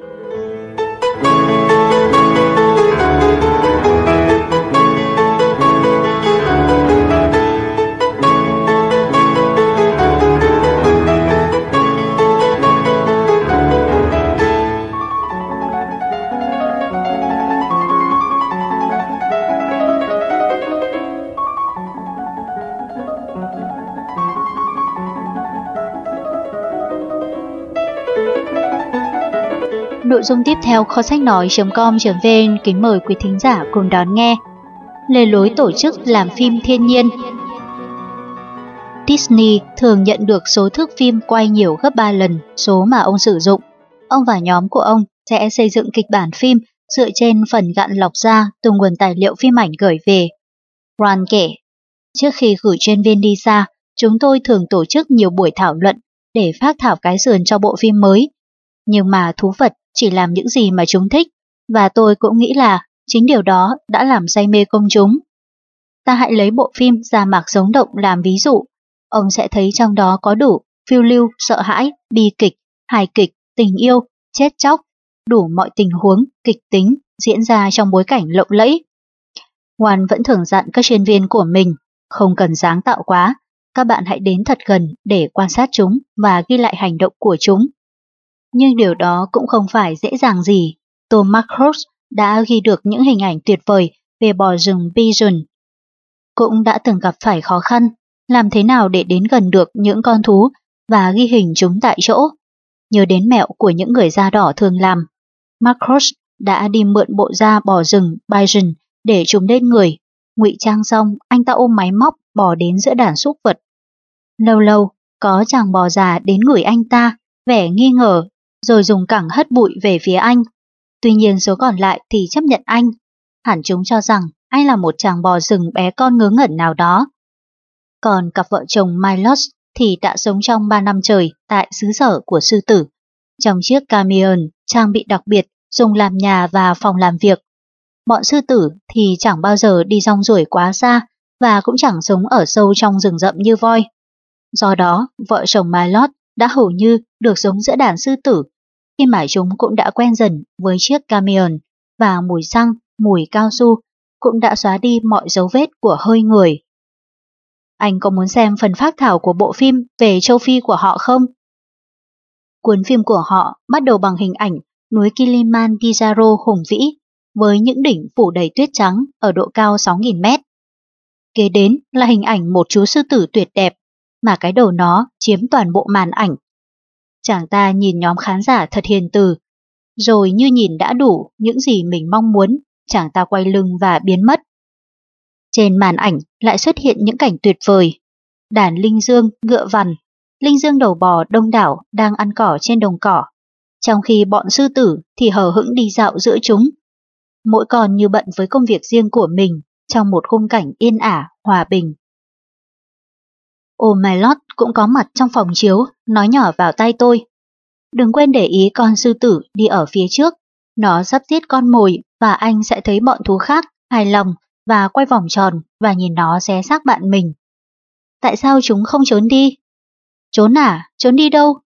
Chúng không thể suốt đời chỉ chạy trốn, lúc nào cũng có một con sư tử ở đâu đây. Một đàn voi xuất hiện trên màn ảnh và bọn sư tử chuồn êm dù không vội vã lắm. Có thể voi là chúa tể của loài vật, Warren hỏi. Đó cũng là ý của tôi, mà Lót tuyên bố. Chú voi đẻ bẹp sư tử như đẻ bẹp con dẹp, và nó còn có cái vòi cho phép nó chộp lấy con sư tử và quăng đi như người ta ném một quả bóng rổ. Công việc của vợ chồng Amilos Amelot nhớ lại lần đầu tiên Walt Disney bước vào cửa hiệu máy ảnh của anh ta ở Alaska và đề nghị anh nghĩ thế nào về việc làm vài phim cho tôi trong vùng này? Loại phim gì? Tôi không biết, đơn giản là những bộ phim. Cho xin né. Anh biết rõ mà, nghề mỏ, đánh cá, cầu đường, sự phát triển của Alaska.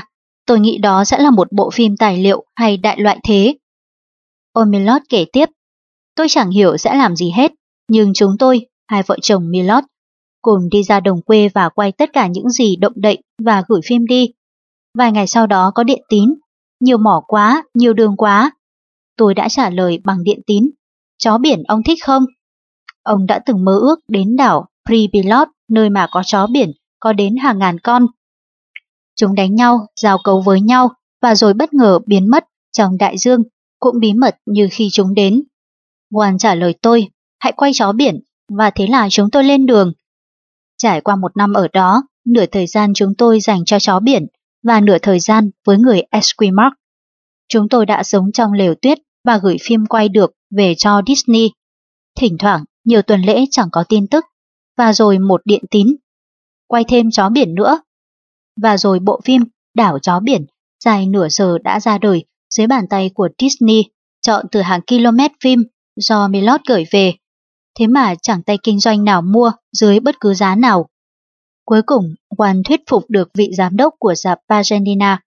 Bộ phim đã làm say mê công chúng và sau này mang lại cho Disney một giải Oscar.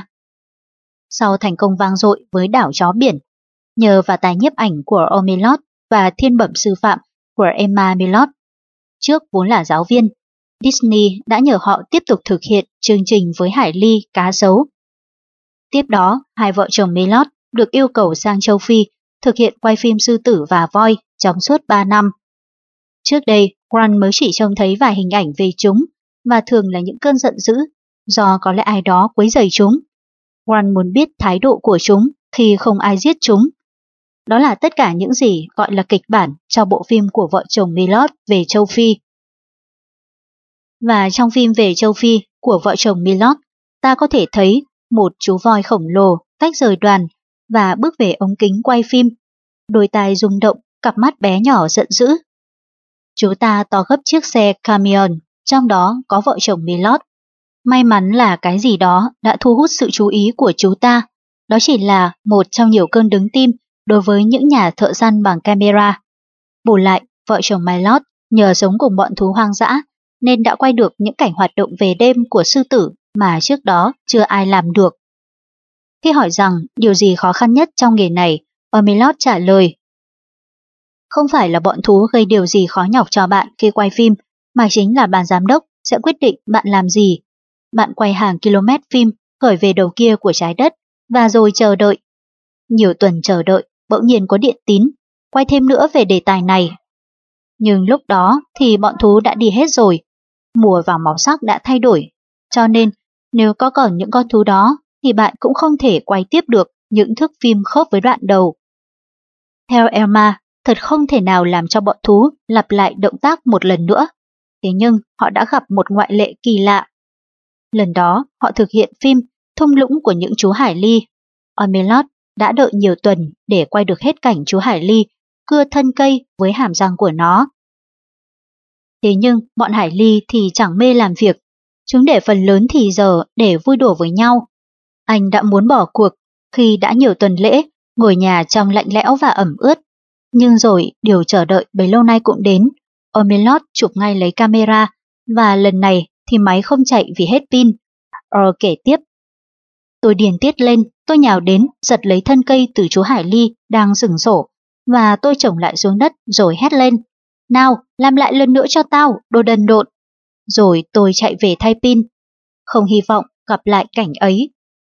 Khi tôi trở lại, anh có thể không tin nếu anh muốn, anh chàng Hải Ly ấy đang cưa cây với hai hàm răng. Qua kinh nghiệm của những nhà làm phim cho hãng Disney, hẳn bạn cũng hiểu được bao công lao khó nhọc của những người thực hiện các bộ phim mà ta đã từng được xem trong chương trình Thế giới đó đây của đài truyền hình.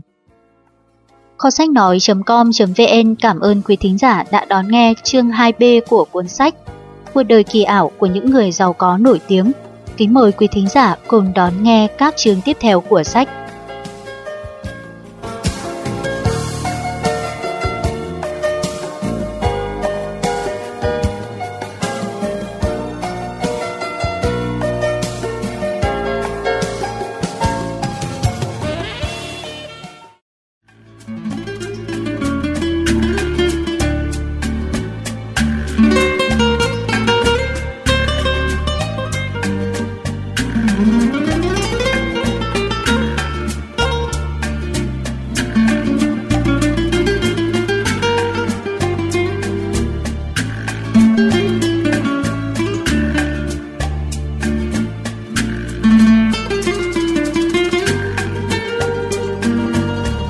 Sách nói.com.vn kính mời quý thính giả cùng đến với chương 3 của cuốn sách Cuộc đời kỳ ảo của những người giàu có nổi tiếng. Chương 3 Những thiên tài đam mê nghệ thuật Thế giới nghệ thuật là thế giới của những thiên tài. Hợp cùng kinh doanh, nghệ thuật đã chuyển hóa biến đổi thành một lãnh vực hỗn hợp có nhiều tài năng xuất chúng. Trong khi Walt Disney tạo dựng nên được một thế giới nghệ thuật ngoạn mục với những loạt phim hoạt họa và khoa học thiên nhiên và những khu giải trí tân kỳ hấp dẫn, thì một số thiên tài khác cũng tiếp nối kiến tạo thêm những công trình có tính chất khổng lồ với bao nỗi đam mê kỳ thú.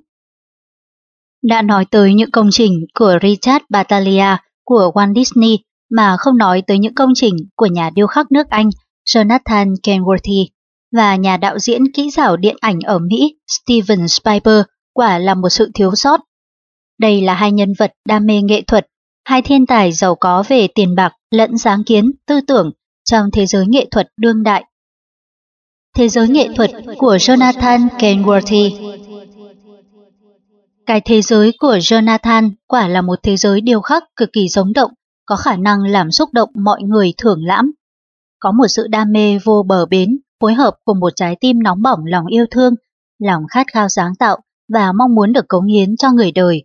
Đó là nhà điêu khắc thượng thặng, với những tác phẩm bất hủ làm rung động giới thưởng lãm mộ điệu ở nước Anh và cả thế giới. Jonathan Carothy là một con người có nhiều tài năng tiềm ẩn mà người ta gọi là người giữ bí mật nhất trong nền nghệ thuật nặng nhọc và công phu trên thế giới. Ông tốt nghiệp trường nghệ thuật Hoàng gia Anh cách đây 25 năm và đã tổ chức cuộc triển lãm đầu tiên ở Chaion Gallery, đường Bon. Những công trình điêu khắc có đường nét chân thật, ý nhị và đầy thơ mộng của ông đã biểu tỏ ngay sắc thái thành công mau lẹ trong sự nghiệp của một thiên tài. Ngày nay, người ta nhận thấy được như vậy vào bất cứ lúc nào khi theo một con đường mòn dẫn lên lưng chừng sườn đồi. Đồi phía bắc Surrey màu xanh thẫm thật khá dài. Cho dầu là vào lúc thời tiết đang mùa đông giá lạnh đi chăng nữa, những du khách có tâm hồn đam mê nghệ thuật vẫn không nao núng và cảm thấy vui thú khi bước tới dưới chân một con báo đang bò trên một cành keo to với dáng vẻ kiêu hãnh. dáng điệu của chú báo này dường như trở thành tâm điểm, khiến cho đàn nai kinh hoàng trong tư thế chuẩn bị sẵn sàng phóng nhảy vọt, vượt qua xa lộ Richmond Hill. Và như vậy, du khách có cảm giác ngay như lạc vào một thế giới sinh động, lãng mạn, vì tất cả những con thú trên là tác phẩm độc đáo của nhà điêu khắc lừng danh Jonathan Carothy. Và người ta khi thưởng lãm đã không hết sự kinh ngạc đến mức phải thán phục người sáng tạo tài hoa. Rõ ràng là con báo điêu khắc có kích cỡ nhỏ hơn một con báo thật, nhưng nhà sáng tạo đã làm nó rất có hồn và sống động thật lạ lùng. Vào tháng 5 năm 1991, trong cuộc triển lãm tranh điêu khắc ở Corke Gallery, thành phố New York, Mỹ, Chỉ trong vài giờ sau khi khai mạc, tác phẩm của Jonathan đã được bán sạch và nhà điêu khắc đã thu được hàng triệu đô la. Đây là cuộc triển lãm tác phẩm nghệ thuật thành công nhất trên thế giới vào những năm gần đây. Những người mua tác phẩm của Jonathan đa số là những người giàu có như Harry Oppenheimer, Thomson, Mellon, Robert Redford. Đề tài phong phú đặc biệt mới lạ và ngoạn mục mà Jonathan rút ra từ cuộc sống, các bộ tộc và các loài thú ở miền đông châu Phi là đề tài được khai thác nhiều nhất. Trong cái thế giới nghệ thuật độc đáo về những chàng kỵ sĩ của rừng hoang Hindu Asfanistan, tất cả tác phẩm về thú hoang của Jonathan luôn luôn có dáng vẻ sinh động như thật, với những đường nét cấu tạo tinh vi và rất tự nhiên, chứa một sức mạnh và bí ẩn nội tại và thoát ra một cái hồn huyền ảo lạ kỳ. Jonathan khi được người ta hỏi về phương pháp tạo hình của mình, thì ông cho biết như sau. Tôi đã đến và nhận xét ngay chính đối tượng mà tôi muốn tạo hình. Tôi thiên về cảm hứng, nghệ thuật hơn là vào thị hiếu của người xem. Xin bạn hãy nhìn kẻ xem các tác phẩm của tôi và bạn sẽ nhận ra rõ được điều tôi vừa trình bày. Là con trai của một ký giả có uy thế, Jonathan Kerworthy sinh vào thời kỳ cuối cùng của Thế chiến thứ hai.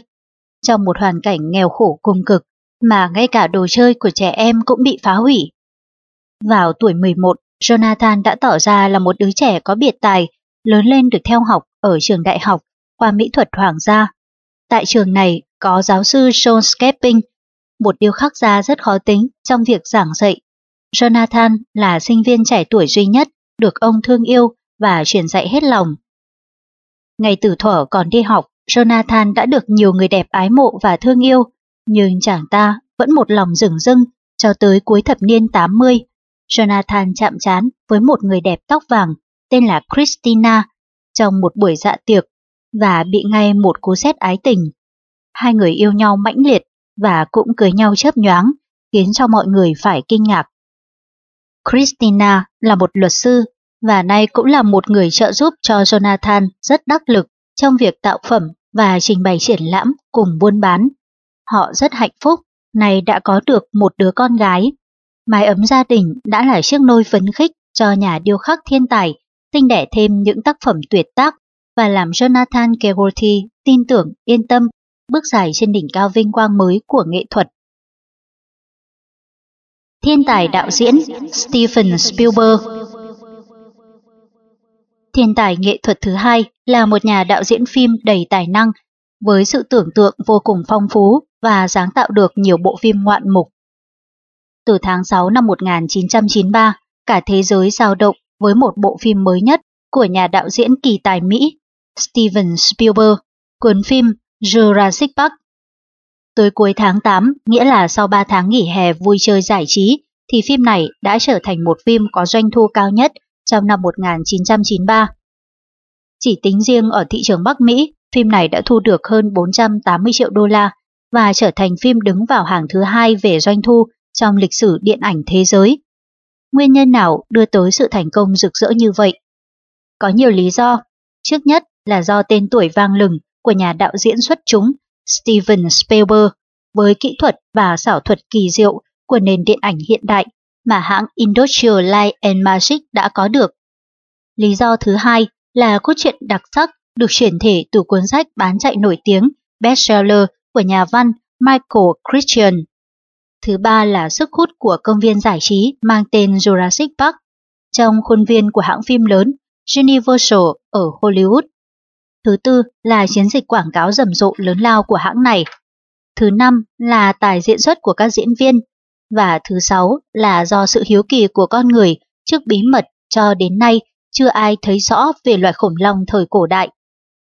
Nhà đạo diễn Steven Spielberg là một trong bốn nhà đạo diễn lớn của Mỹ từ hai thập niên qua.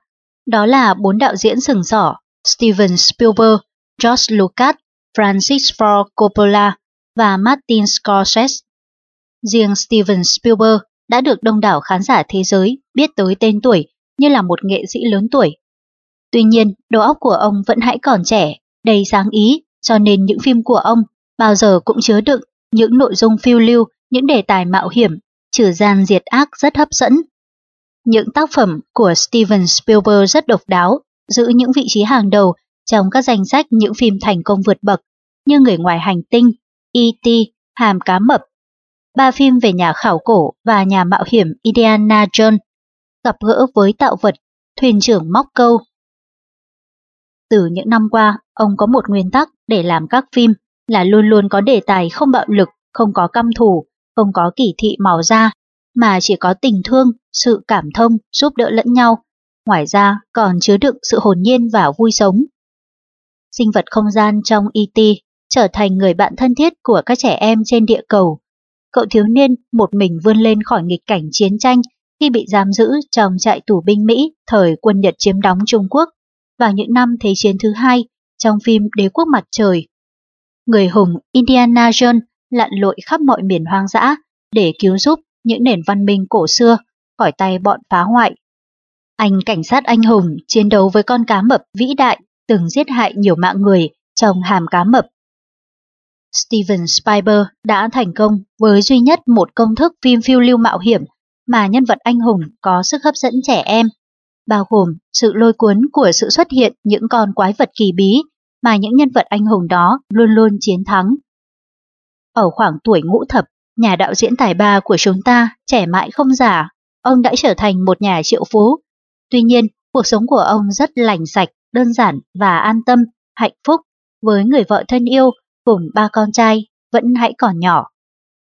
Đạo diễn Steven Spielberg đã trình bày ý tưởng trong cuốn phim Jurassic Park như sau. Jurassic Park dựa vào niềm tin chứ chẳng phải dựa vào hiệu quả đặc biệt của kỹ xảo điện ảnh hiện đại. Niềm tin đó là với đà tiến bộ của khoa học, việc nghiên cứu của DNA, hệ thống di truyền thì khoảng trong vòng 40 năm nữa, con người có thể làm cho loài khủng long thật sự tái xuất hiện ở địa cầu. Nội dung chuyện phim xoay quanh sự kiện khủng long tái xuất hiện sau 60 triệu năm ngủ yên. Trong phim, câu chuyện khủng long thực sự hồi sinh do sự mày mò các DNA khủng long nằm trong nội tạng của một con côn trùng đã hóa thạch. Chuyện phim kể lại rằng nhà tỷ phú John Nanmott do tài tử lão thành Richard Attenborough đóng, thích làm những chuyện lạ, đã cho xây dựng một công viên rộng lớn giống thời tiền sử hoang dã trên một hòn đảo ngoài khơi Costa Rica. Trong ngày khánh thành công viên, ông cho mời vài vị khách đặc biệt đến chơi. Có hai người yêu nhau cùng làm nghề cổ sinh vật học, do Sam Knight và Laurie Ten, nổi tiếng là người đẹp bốc lửa từ sau phim đoạt cánh cọ vàng ở Canet 1991 đóng. Một nhà toán học nghiên cứu thuyết hỗn loạn tên là Ian Markham do Jeff Goldblum đóng. Một vị luật sư do Martin Ferrido đóng và hai đứa cháu của ông, các diễn viên nhi đồng Joseph Magello và Ariana Richard đóng. Trong khi đi dạo, đã kinh hoàng khi gặp phải những con khủng long bất ngờ xuất hiện. Có con khủng long hiền hòa Brachiosaurus đến gần khách viếng thăm để làm thân và được cho ăn, thì cũng có những con khủng long T-Rex vĩ đại chỉ trực bắt hai đứa nhỏ mà ăn tươi nuốt giống. Để dựng nên Jurassic Park, hãng Universal đã tốn hết 60 triệu đô la và Steven Spielberg đã trở tài xứng đáng, làm hài lòng hãng này rằng số tiền bỏ ra rất đúng chỗ. Kết quả này khiến cho Universal thành công khác hẳn với hãng Columbia trước đó, đã thất vọng vì John McTiernan và tài tử Arnold Schwarzenegger đã tiêu hết 100 triệu đô la mà không làm nên trò chống gì đáng kể với phim Last Action Hero. Tại Liên hoan phim ở Vinay lần thứ 50 kết thúc vào hạ tuần tháng 9 năm 1993, Steven Spielberg hãnh diện nhận lãnh giải thưởng đặc biệt nghề nghiệp với Jurassic Park. Cùng với việc tung ra phim, hãng Universal cũng đã khánh thành công viên Jurassic tại khuôn viên của hãng ở Hollywood. Hàng loạt những đoàn du khách, gồm cả già, trẻ, sau khi đi xem phim xong, là lũ lượt vào công viên này để xem xét các mô hình khủng long, thưởng thức những màn rượt đuổi ảo giác, làm rung chuyển cả mặt đất, rồi mua sách Jurassic Park của Michael Crichton, bưu thiếp, và lưu niệm có hình tượng đủ các loại khủng long. Sau đó nữa thì cơn sốt khủng long bùng nổ lan sang các nước châu Âu, cộng các nước vùng lãnh thổ châu Á như Nhật, Hồng Kông, Đài Loan, vân vân. Cuốn phim đã có mãnh lực gây xúc động mạnh cho khán giả, đến nỗi khán giả có người tưởng là khủng long thật đang tấn công loài người. Khán giả đã ngồi cứng người, đã la thét lên vì kinh hãi, một số người còn đứng dậy, ủ té, chạy ra khỏi dạp. Rồi sau đó trực nhớ là mình đang xem phim, đã quay trở lại ngồi xem tiếp và cười vui rũ rượi, thích thú với những cảnh như khủng long ăn thịt người. Tyrannosaurus đuổi theo Jeff Goldblum, hoặc cảnh một đàn 70 con khủng long Camimimos chạy đuổi theo Samney trên cánh đồng cỏ. Người ta tự hỏi khủng long ở đâu ra mà kiếm ra dễ như vậy và nhiều đến thế. Thật ra không dễ dàng và không đơn giản chút nào. Để có được hình ảnh một đàn 70 con khủng long đà điểu Baliminos chạy phía sau lưng Samney, những nhà đồ họa vi tính của công ty Industrial Light and Magic ILM đã phải mất 3 tuần để sáng tạo ra một con. Khi bắt đầu làm phim, Steven Spielberg nghĩ rằng sẽ phải đặt hàng làm những mô hình khủng long có thể cử động trên màn hình máy vi tính của hai chuyên gia làm việc cho ILM là Matt Tippy và Steven William. Đoàn phim sẽ quyết định nhờ ILM thực hiện mọi hình ảnh về khủng long cho phim. Hãng ILM của đạo diễn George Lucas, bạn thân của Steven Spielberg và ILM đã thực hiện trên các máy vi tính những hình ảnh độc đáo trong phim E.T., Terminator 2, Ngày trở về của Jedi, Hàm cá mập, vân vân. Những hình ảnh của khủng long T-Rex đuổi bắt Jeff Goldblum chỉ thoáng qua trên màn hình chỉ có 6 phút rưỡi, nhưng thực tế các thầy phù thủy điện tử của ILM đã phải làm việc cật lực nơi bàn phím vi tính trong suốt 18 tháng trường và chi tiêu hết 15 triệu đô la cho các trang thiết bị cần thiết. Con số 250 tỷ byte mà các thầy phù thủy điện tử ILM đã dùng hết để tạo nên hình ảnh khủng long cho Jurassic Park, đủ để cài đặt cho tất cả các máy vi tính cá nhân của mọi cư dân trong một thị trấn nhỏ ở Mỹ. Điều đáng khen hơn của Steven Spielberg và đoàn làm phim cùng các chuyên gia điện toán tại ILM là ngoài việc đem đến cho khán giả một cuộc giải trí thật sự hấp dẫn, thu hút đủ mọi tầng lớp và lứa tuổi. Theo các nhà khoa học Mỹ, Jurassic Park còn gợi được sự tò mò về khoa học nơi học sinh và sinh viên Mỹ. Điều mà họ không thấy được kể từ sau khi các phi hành gia Mỹ lần đầu tiên đặt chân lên mặt trăng vào năm 1969. Theo anh Thái, kiến thức ngày nay số 122 ngày 1 tháng 11 năm 1993. Kho sách nói.com.vn cảm ơn quý thính giả đã đón nghe chương 3 của cuốn sách Cuộc đời kỳ ảo của những người giàu có nổi tiếng. Kính mời quý thính giả cùng đón nghe các chương tiếp theo của sách.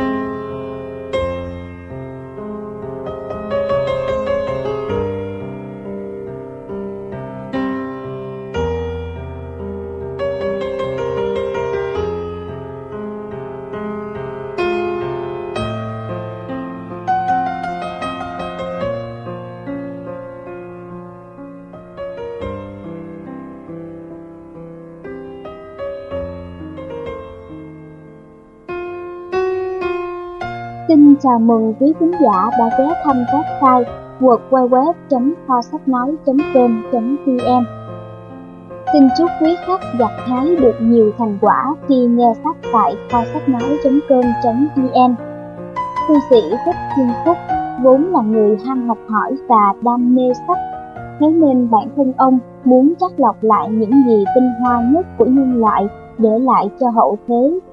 Ông tâm nguyện dành trọn khoảng thời gian ngắn ngủi còn lại của cuộc đời mình để xây dựng, sưu tầm và hoàn thiện kho sách nói ngày càng đa dạng phong phú để phục vụ đông đảo những người có chung niềm đam mê. Tuy gặp vấn đề về sức khỏe, nhưng với ông, cuộc đời không nhất thiết phải đến được bao nhiêu năm, mà là mình đã cống hiến được gì cho cộng đồng, cho dân tộc trong quá trình xây dựng, chắc chắn kho sách nói còn gặp nhiều sai sót. Mong các bạn thính giả bỏ qua và đóng góp ý kiến để website ngày càng hoàn thiện hơn. Hiện tại, thư sĩ Thích Thiên Phúc chân thành cảm ơn các nhà tài trợ, các bạn thính giả đã chung tay góp sức cùng xây dựng hơn 200 đầu sách nói. Tuy nhiên, quá trình thực hiện vẫn còn gặp nhiều khó khăn như chưa có nhiều nguồn sách một số giọng đọc thời gian đầu còn chưa tốt. Thế nhưng, chúng tôi cũng nặng phép xin đóng góp công sức nhỏ bé này cho cộng đồng để hỗ trợ cho những thành viên yêu thích sách nhưng chưa có đủ điều kiện tiếp cận. Chúng tôi mong đây là một phương thức mới để các bạn tiếp nhận nguồn tri thức phong phú trong thời gian nhàn rỗi hay thư giãn sau một ngày làm việc vất vả. Chúng tôi mong Kho sách nói như là một người bạn tri thức thân thiết của các bạn thính giả trong cuộc sống tấp nập này. Nếu có điều kiện, kính mong các cá nhân, tổ chức, các tấm lòng hảo tâm hỗ trợ chúng tôi một phần trong việc xây dựng website. Rất mong muốn nhận được sự chia sẻ của các tác giả, dịch giả, nhà xuất bản về tác quyền với những đầu sách phong phú. Chúng tôi thực hiện website này là phi thương mại, thế nên rất mong các bạn thành viên khi có điều kiện sẽ mua sách gốc ủng hộ cho nhà xuất bản và tác giả. Xin trân trọng cảm ơn. Mọi thông tin ủng hộ cho kho sách nói.com.vn vui lòng liên hệ số điện thoại 0986 219 192 email thích thiên phúc gmail.com Mong các bạn nếu có điều kiện và sức khỏe hãy tham gia hiến máu nhân đạo hay hiến tặng thi thể để đóng góp cho cộng đồng. Cách thức tham gia hiến máu nhân đạo tại các bệnh viện hay các chương trình phát động hiến máu. Cách thức hiến tặng thi thể cho lắp ghép và nghiên cứu khoa học mang chứng minh nhân dân đến trường Đại học Y Dược, địa chỉ 217 Hồng Bàng, quận 5, thành phố Hồ Chí Minh, lên lầu 1 hỏi phòng hiến tặng thi thể. Điện thoại 0838 558 412 0838 555 780 0913 738 412 0903 707 746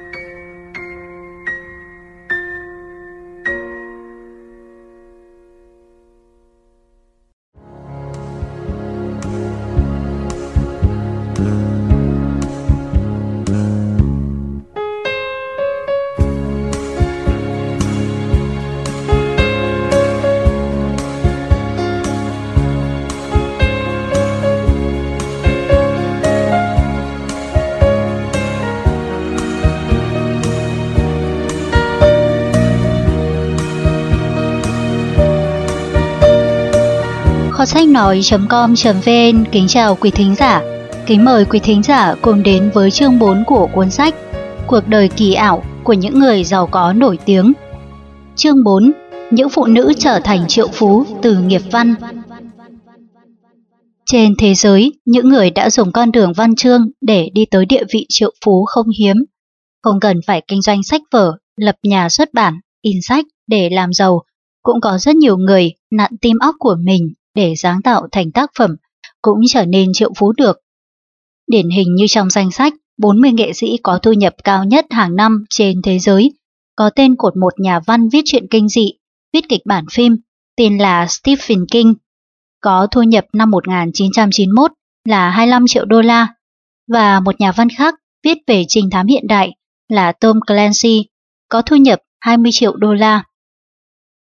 Tuy nhiên, đó chẳng phải là những trường hợp độc đáo, có những sự kiện lý thú hơn cho chúng ta một chứng cớ rằng trong giới phụ nữ, những người giàu có xuất hiện trên ngõ lối văn chương rất là ngoạn mục với đầy đủ ý nghĩa thú vị cho cuộc đời này.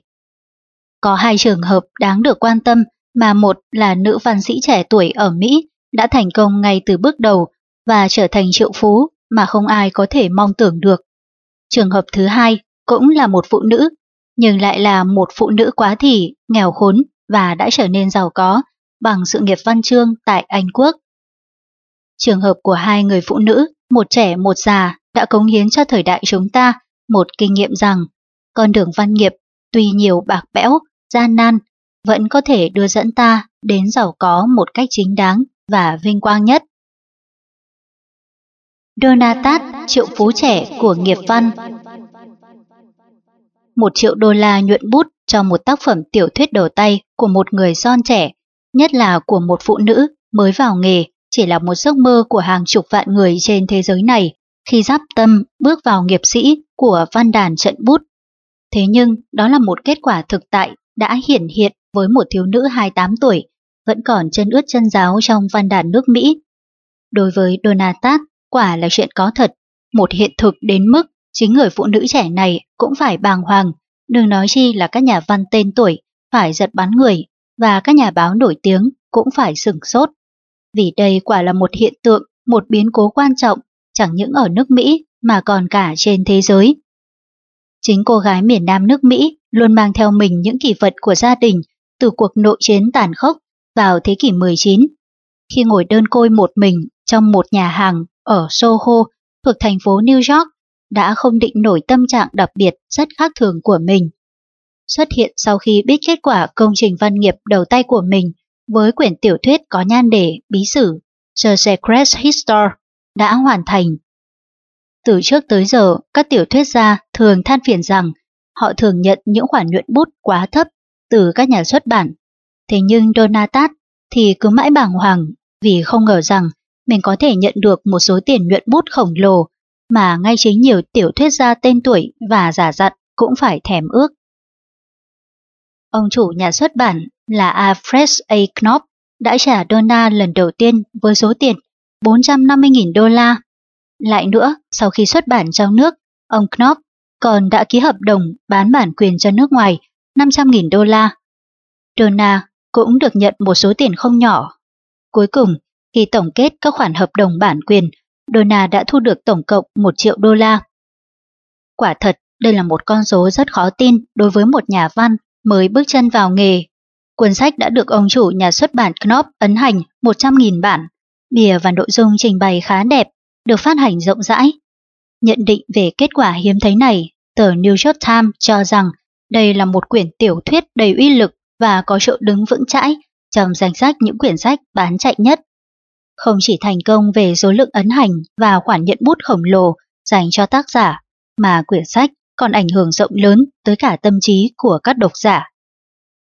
Tuy nhiên, cái may mắn bao giờ cũng kèm theo cái bất chắc không ngờ và cơ may quả là ác nghiệt đối với người phụ nữ văn sĩ trẻ.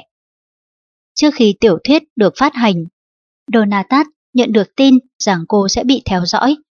Tạp chí Vanity Fair sau khi nhận định về cuốn sách này đã liền gửi một phóng viên tới phân khoa đại học Bennington, bang Vermont, nơi mà trước đây Donatat đã theo học để tìm hiểu các vấn đề liên quan tới quyển tiểu thuyết của cô. Vì rằng cuốn The Secret History có nội dung viết về một nhóm sinh viên mỹ thuật ở phân khoa đại học Pennington, có quan điểm thái quá dẫn tới những hành vi phá hoại. Người ta đã nghi ngờ rằng Donat từng là thành viên của nhóm này và chỉ có vậy nên Donna mới hiểu được sâu sắc vấn đề đến như thế.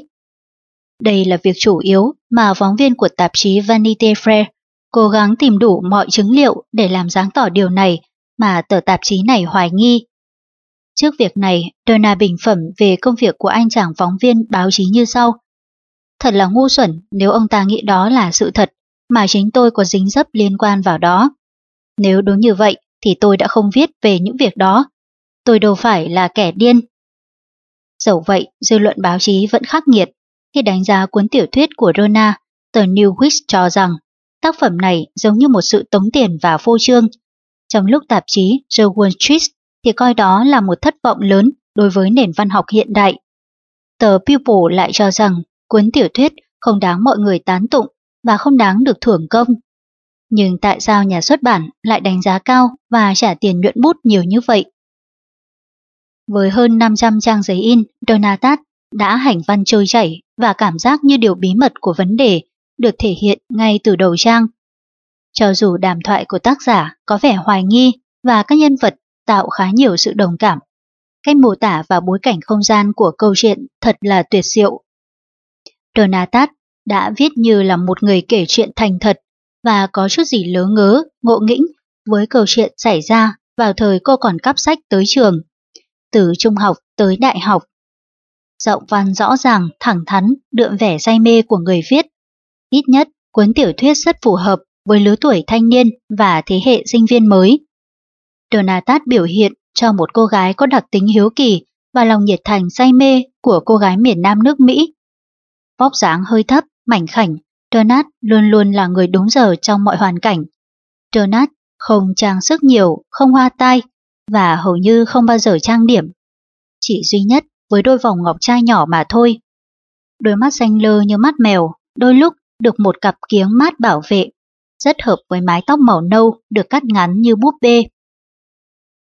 Tuy vận may đem đến cả tiếng tăm và tiền bạc, Donat vẫn cảm thấy không hoàn toàn hạnh phúc, bởi lẽ cô thường xuyên bị chứng mất ngủ hành hạ. Donat tâm sự. Tôi bị mất ngủ luôn, thật là một tai họa cho tôi. Khi đã kiệt lực, tôi ngã mình và thiếp đi một lúc, rồi lại giật mình tỉnh táo và cảm thấy hãi sợ hơn thêm. Nếu đêm nào tôi ngủ được 4 giờ đồng hồ thì thật là cả một sự may mắn cho tôi. Donald thích lui tới nhà ăn vì thích ăn và ngồi ăn không biết chán. Tuy nhiên, người nữ văn sĩ này không bao giờ đọc báo chí hoặc nghe truyền thanh, cũng không mua cả truyền hình. Chỉ có nỗi đam mê là viết và viết mà thôi. Cô viết có tới 800 trang giấy bằng tay mà không hề biết mệt mỏi. Donna có thể học thuộc lòng hàng trăm câu thơ của những nhà thơ tên tuổi mà cô ưa thích, như James Joyce, Shakespeare, Marlowe, T.S. Eliot, Alan Poe, Tolstoy, Dostoyevsky, Homer, Nabokov, Camus, vân vân. Thần tượng của Donna là T.S. Eliot. Người giống nhân vật chính trong tiểu thuyết của cô là Henry Winter, kẻ sát nhân quý tộc, linh hồn của tiểu thuyết The Ceres History. Theo Donatat, cuộc sống là một trò ảo thuật. Sự thành công của cô trên đường văn nghiệp cũng phụ thuộc vào trò ảo thuật ấy. Donna viết cuốn tiểu thuyết thứ hai đề cập tới khía cạnh ảo thuật này. Sự thành công của tác phẩm đầu tay được kể là tuyệt vời, đủ khiến cho mọi người tin rằng văn nghiệp có thể giúp cho người thiếu nữ xinh đẹp Donatat trở thành triệu phú. Trước đó, Donatat được thừa hưởng gia tài của dòng họ ngoại Proche ở Mississippi. Donatat là con gái đầu lòng của ông Dontat, làm việc cho một hãng xăng dầu. Ông này kết hôn với một cô thư ký ở văn phòng là Taylor Proche, và hai người đã có được hai cô con gái là Donna và ABC. Shirley Coran, tài năng trễ muộn Lại một chuyện khó có thể ngờ trước được, một người đàn bà bị bỏ rơi khi về chiều, cùng khổ, lại có thể trở thành một người giàu có, danh tiếng bằng con đường văn nghiệp trông gai. Đó là trường hợp của nhà văn nữ Shirley Coran, nổi tiếng cả thế giới với bộ tiểu thuyết nhiều tập Superwoman, từng gây xôn xao dư luận với nhiều ý kiến trái ngược nhau.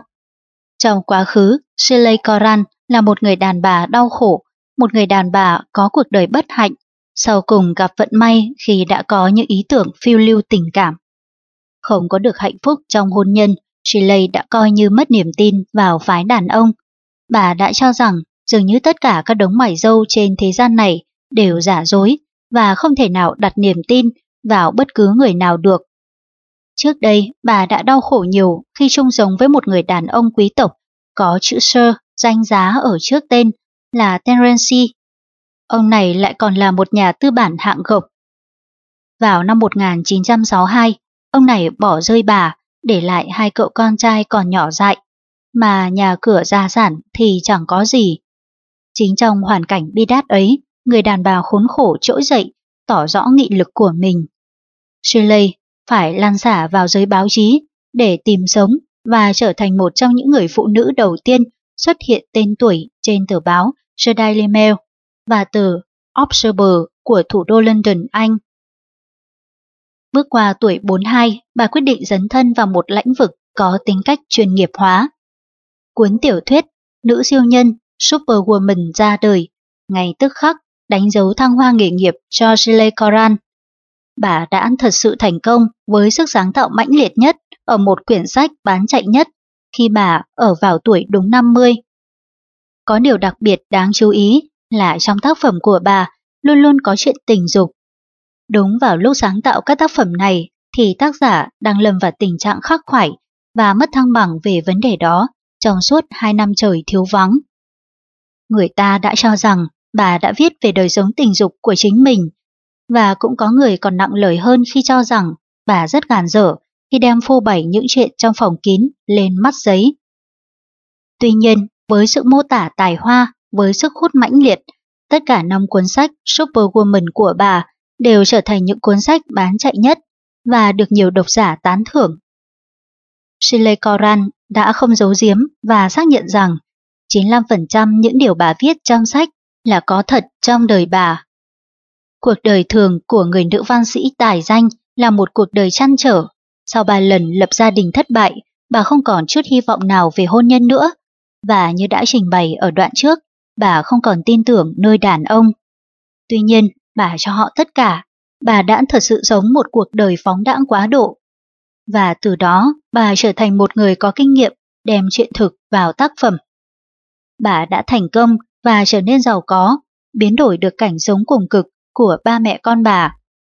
Trong cuộc sống giàu có và danh tiếng, bà không ngại ngùng tiếp tục buông thả trong đời sống tình ái vào lúc tuổi đã về chiều. Ngày nay, Chile Coran ở vào tuổi ngoại lục tuần, có từ 5 tới 7 lâu đài ở Pháp. Nhiều ngôi nhà kiến trúc cũng khá kỳ dị ở New York. Từ một hoàn cảnh nghèo khổ của một người đàn bà không được ai biết đến, bị chồng bỏ rơi phải tự lực nuôi hai con nhỏ, vận mạng đã đến với bà bằng những tác phẩm. Superwoman ra đời đã tạo được cho bà thành công lớn, trở nên giàu có và nổi danh. Bà được xem là một hiện tượng kỳ lạ và độc đáo trong văn học. Tuy rằng vào lúc ban đầu bà vẫn bị thiên hạ luận bàn, phê bình gai gắt, đôi khi chỉ trích cay nghiệt, nhưng sau cùng bà lại được người ta hồi nhau tán thưởng.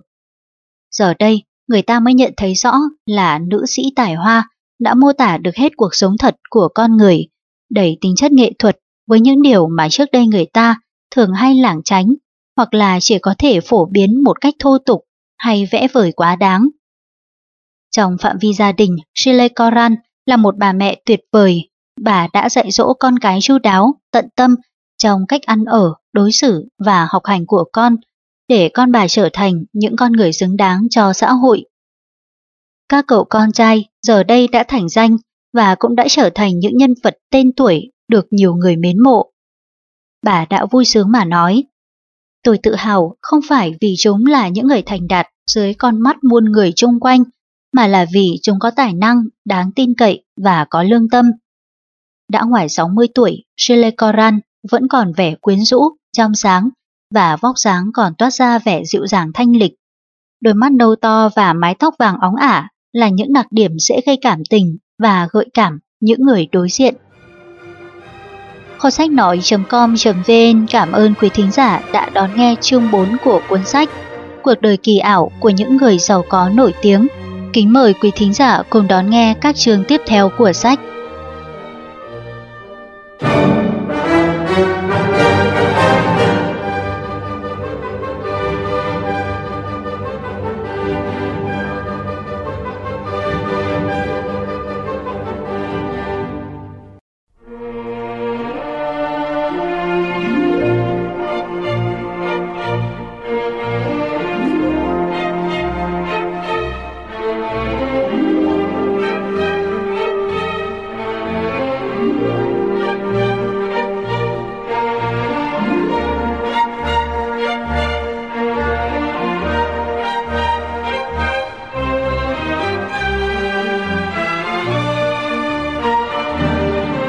Sách nói.com.vn kính chào quý thính giả. Kính mời quý thính giả cùng đến với chương 5 của cuốn sách Cuộc đời kỳ ảo của những người giàu có nổi tiếng. Chương 5 Những người nổi tiếng giàu có lành sạch Chữ Lusotica, kẻ lớn bên hông một chiếc xe Toyota 12 chỗ ngồi, dáng chói, đã làm tôi bất ngờ ngạc nhiên khi chiếc xe này chạy qua tầm nhìn của tôi khi tôi đang ngồi thơ thẩn tại một con đường dịu mát dưới tản cây rậm của thành phố vào một ngày đầu của tháng riêng năm 1994.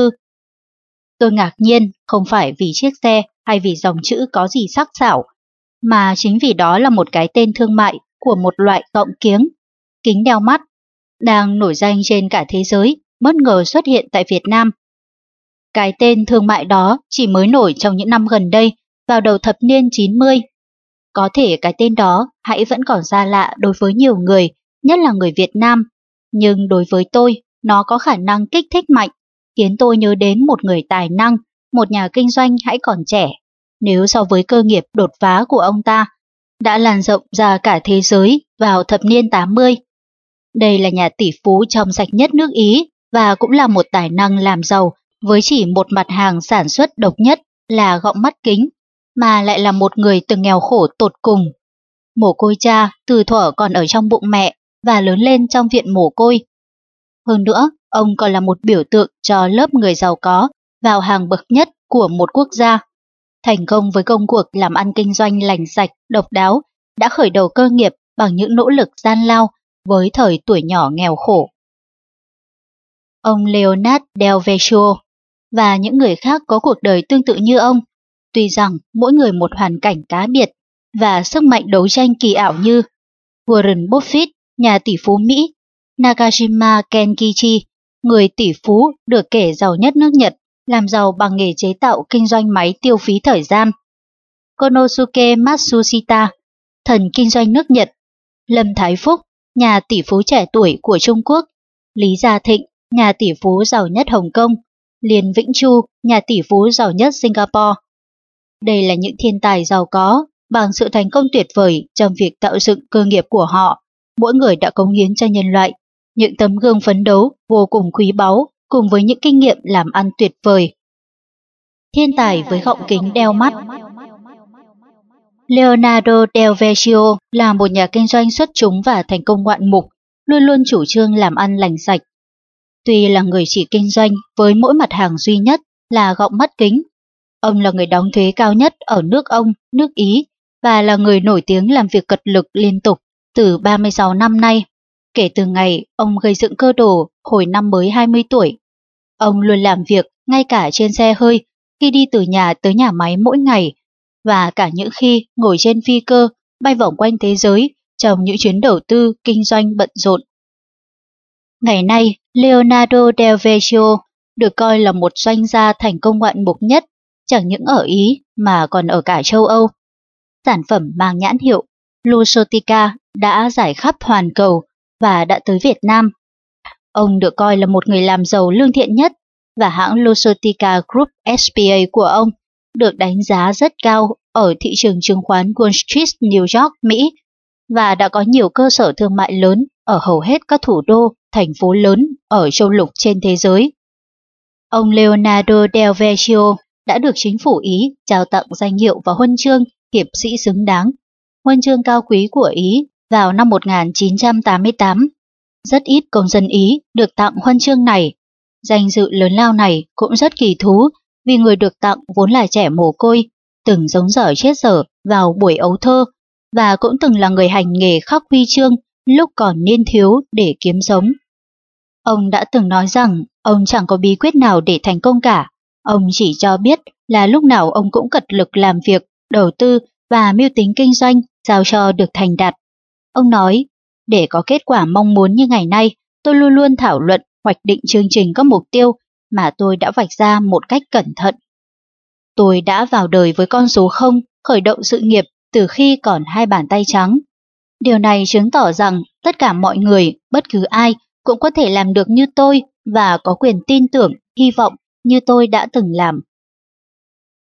Nhưng có một điều chắc chắn mà người ta biết rằng cơ ngơi của ông ngày nay thật to lớn, là kết quả của một sự góp công tận lực ngay từ đầu của người vợ yêu quý và hai đứa con nhỏ của ông.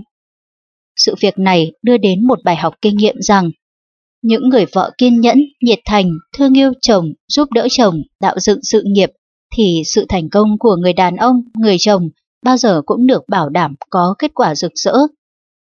Thuận vợ, thuận chồng, tát bể đông cũng cạn. Nhưng ở đây với trường hợp của gia đình Leonardo del Vecchio thì thuận vợ thuận chồng đã xây dựng được một núi cao tiền của và cơ đồ một cách rõ ràng và thực tế nhất. Tỷ phú Mỹ Warren Buffett Tạp chí Lipron ra ngày 22 tháng 10 năm 1993 đã nói về một nhà tỷ phú được coi là sạch sẽ nhất trong hàng các tỷ phú của nước Mỹ. Là một người sống khiêm nhường trong một thị trấn nhỏ thuộc bang Nebraska, ông Warren Buffett lại được coi là một trong những người giàu nhất nước Mỹ. Ông cũng được coi là một nhà tỷ phú tiêu biểu mới được phát hiện trong thập niên 90. Với tuổi đời 63, tên tuổi của nhà tỷ phú này đã vụt nổi bật sáng chói và giữ vị trí số 1 trong số 400 người Mỹ giàu có nhất, căn cứ vào bản danh sách do tạp chí kinh tế Fortune liệt kê hàng năm. Người ta đã ước lượng gia sản của ông lên đến 8 tỷ 300 triệu đô la và nhà tỷ phú của thập niên 90 này hoàn toàn khác hẳn với những tỷ phú nổi tiếng vào thập niên 80 như Michael Micken hay Avram Bosky. Người ta gọi Warren Buffett là nhà tỷ phú sạch sẽ là vì ông làm giàu một cách trong sạch, ngay thẳng, chứ không dùng những thủ đoạn hay bằng những cách mờ ám như một số người làm giàu mau lẹ trước đây. Người được coi là một trong những người giàu nhất nước Mỹ hiện nay, sống rất khiêm tốn trong một ngôi nhà thật xa trung tâm tài chính nước Mỹ, Wall Street ở New York, là nơi rất ồn ào, thường giống động về tiền bạc và cũng được coi là trung tâm tài chính, chứng khoán lớn nhất thế giới. Nơi ông thường trú là Omaha, một thị trấn nhỏ với 300.000 cư dân thuộc bang Nebraska. Tại văn phòng ông làm việc, ông đã chủ trương duy trì một lề lối truyền thống từ xa xưa, không hiện đại hóa với máy tính hay máy điện toán như một số nhà giàu có khác. Ông chỉ có 11 nhân viên giúp ông điều hành việc làm ăn trong một văn phòng trông cũng giống như một phòng khám bệnh của một vị y khoa bác sĩ. Sự khiêm tốn của ông đã khiến cho người ta coi ông như một vị anh hùng trong lĩnh vực tài chính của nước Mỹ. Cùng với nhà tỷ phú Ross Perot, Warren Buffett đã trở thành một trong những nhân vật sống và làm ăn trung thực đơn giản, và cũng trở thành nhà đầu tàu của phong trào làm ăn đàng hoàng và nói năng thật thà trong giới kinh doanh và giới chính trị Mỹ. Tác giả cuốn sách Super Money, nhà báo Adam Smith đã viết về ông Warren Buffett như sau. Ông là người không cần đến máy móc tân kỳ để theo dõi những biến chuyển lên xuống của các cổ phiếu công ty tại thị trường chứng khoán, cũng không cần tới thuốc an thần, không cần cắt rỗ móng tay cho đẹp và cũng không cần tới những chiến thắng rộn ràng.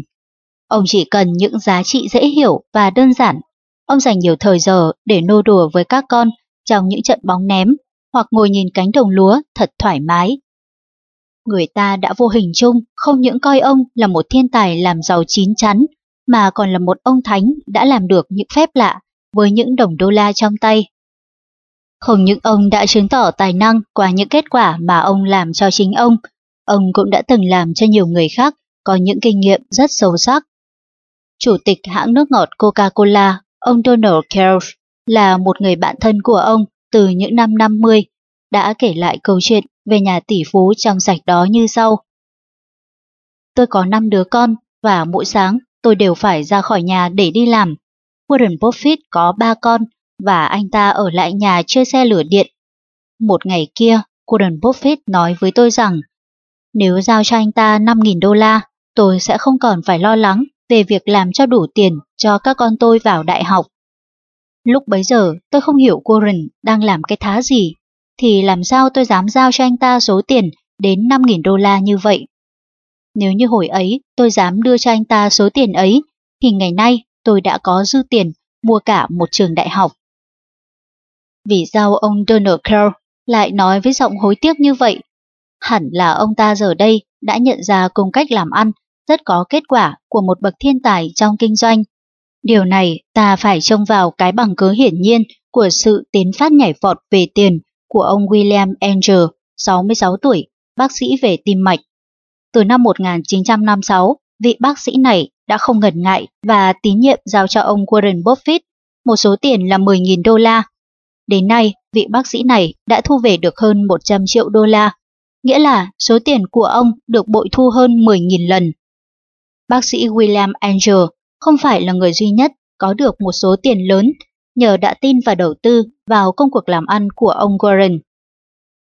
Bên cạnh ông Warren còn có khoảng 200 cư dân của thị trấn Omaha đã trở nên giàu có là nhờ tin và giao tiền cho ông Warren làm ăn.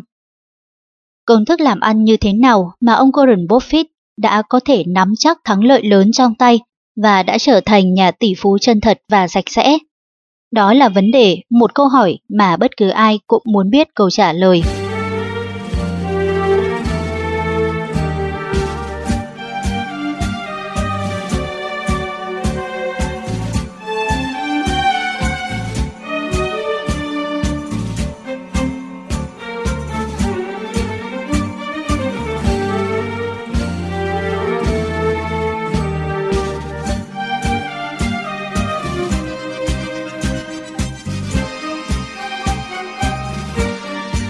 Sau đây là sự thật của một cuộc làm ăn chân chất lương thiện có tính toán chu đáo. Kho sách nói.com.vn kính mời quý thính giả cùng đón nghe. Tại Berkshire Hathaway, nơi mà ông Warren Buffett đặt trung tâm cơ sở làm ăn kinh doanh, một công ty dệt ở bang Massachusetts lâm vào tình trạng vỡ nợ. Năm 1965, Warren Buffett mua nó rồi hà hơi tiếp sức cho nó sống dậy và hoạt động mạnh. Đến nay, nó có mặt tại thị trường chứng khoán với mỗi cổ phiếu trị giá đến 16.700 đô la. Công ty Berkshire Hathaway đã thu dụng số nhân viên lên đến 22.000 người, còn là một tập hợp của nhiều công ty sản xuất bánh kẹo, nhà máy sản xuất máy hút bụi và kể cả nhật báo nữa. Ông Warren Buffett đã dùng Berkshire Hathaway như một cỗ máy vận chuyển cho các đầu mối đầu tư của ông. Warren Buffett là người bất cần những lời cố vấn của các chuyên gia về tài chính, thường có mặt ở khắp nơi, nhất là ở thị trường chứng khoán Wall Street. Ông luôn luôn làm theo quyết định của chính ông sau khi tính toán kỹ và thường rất màu lẹ.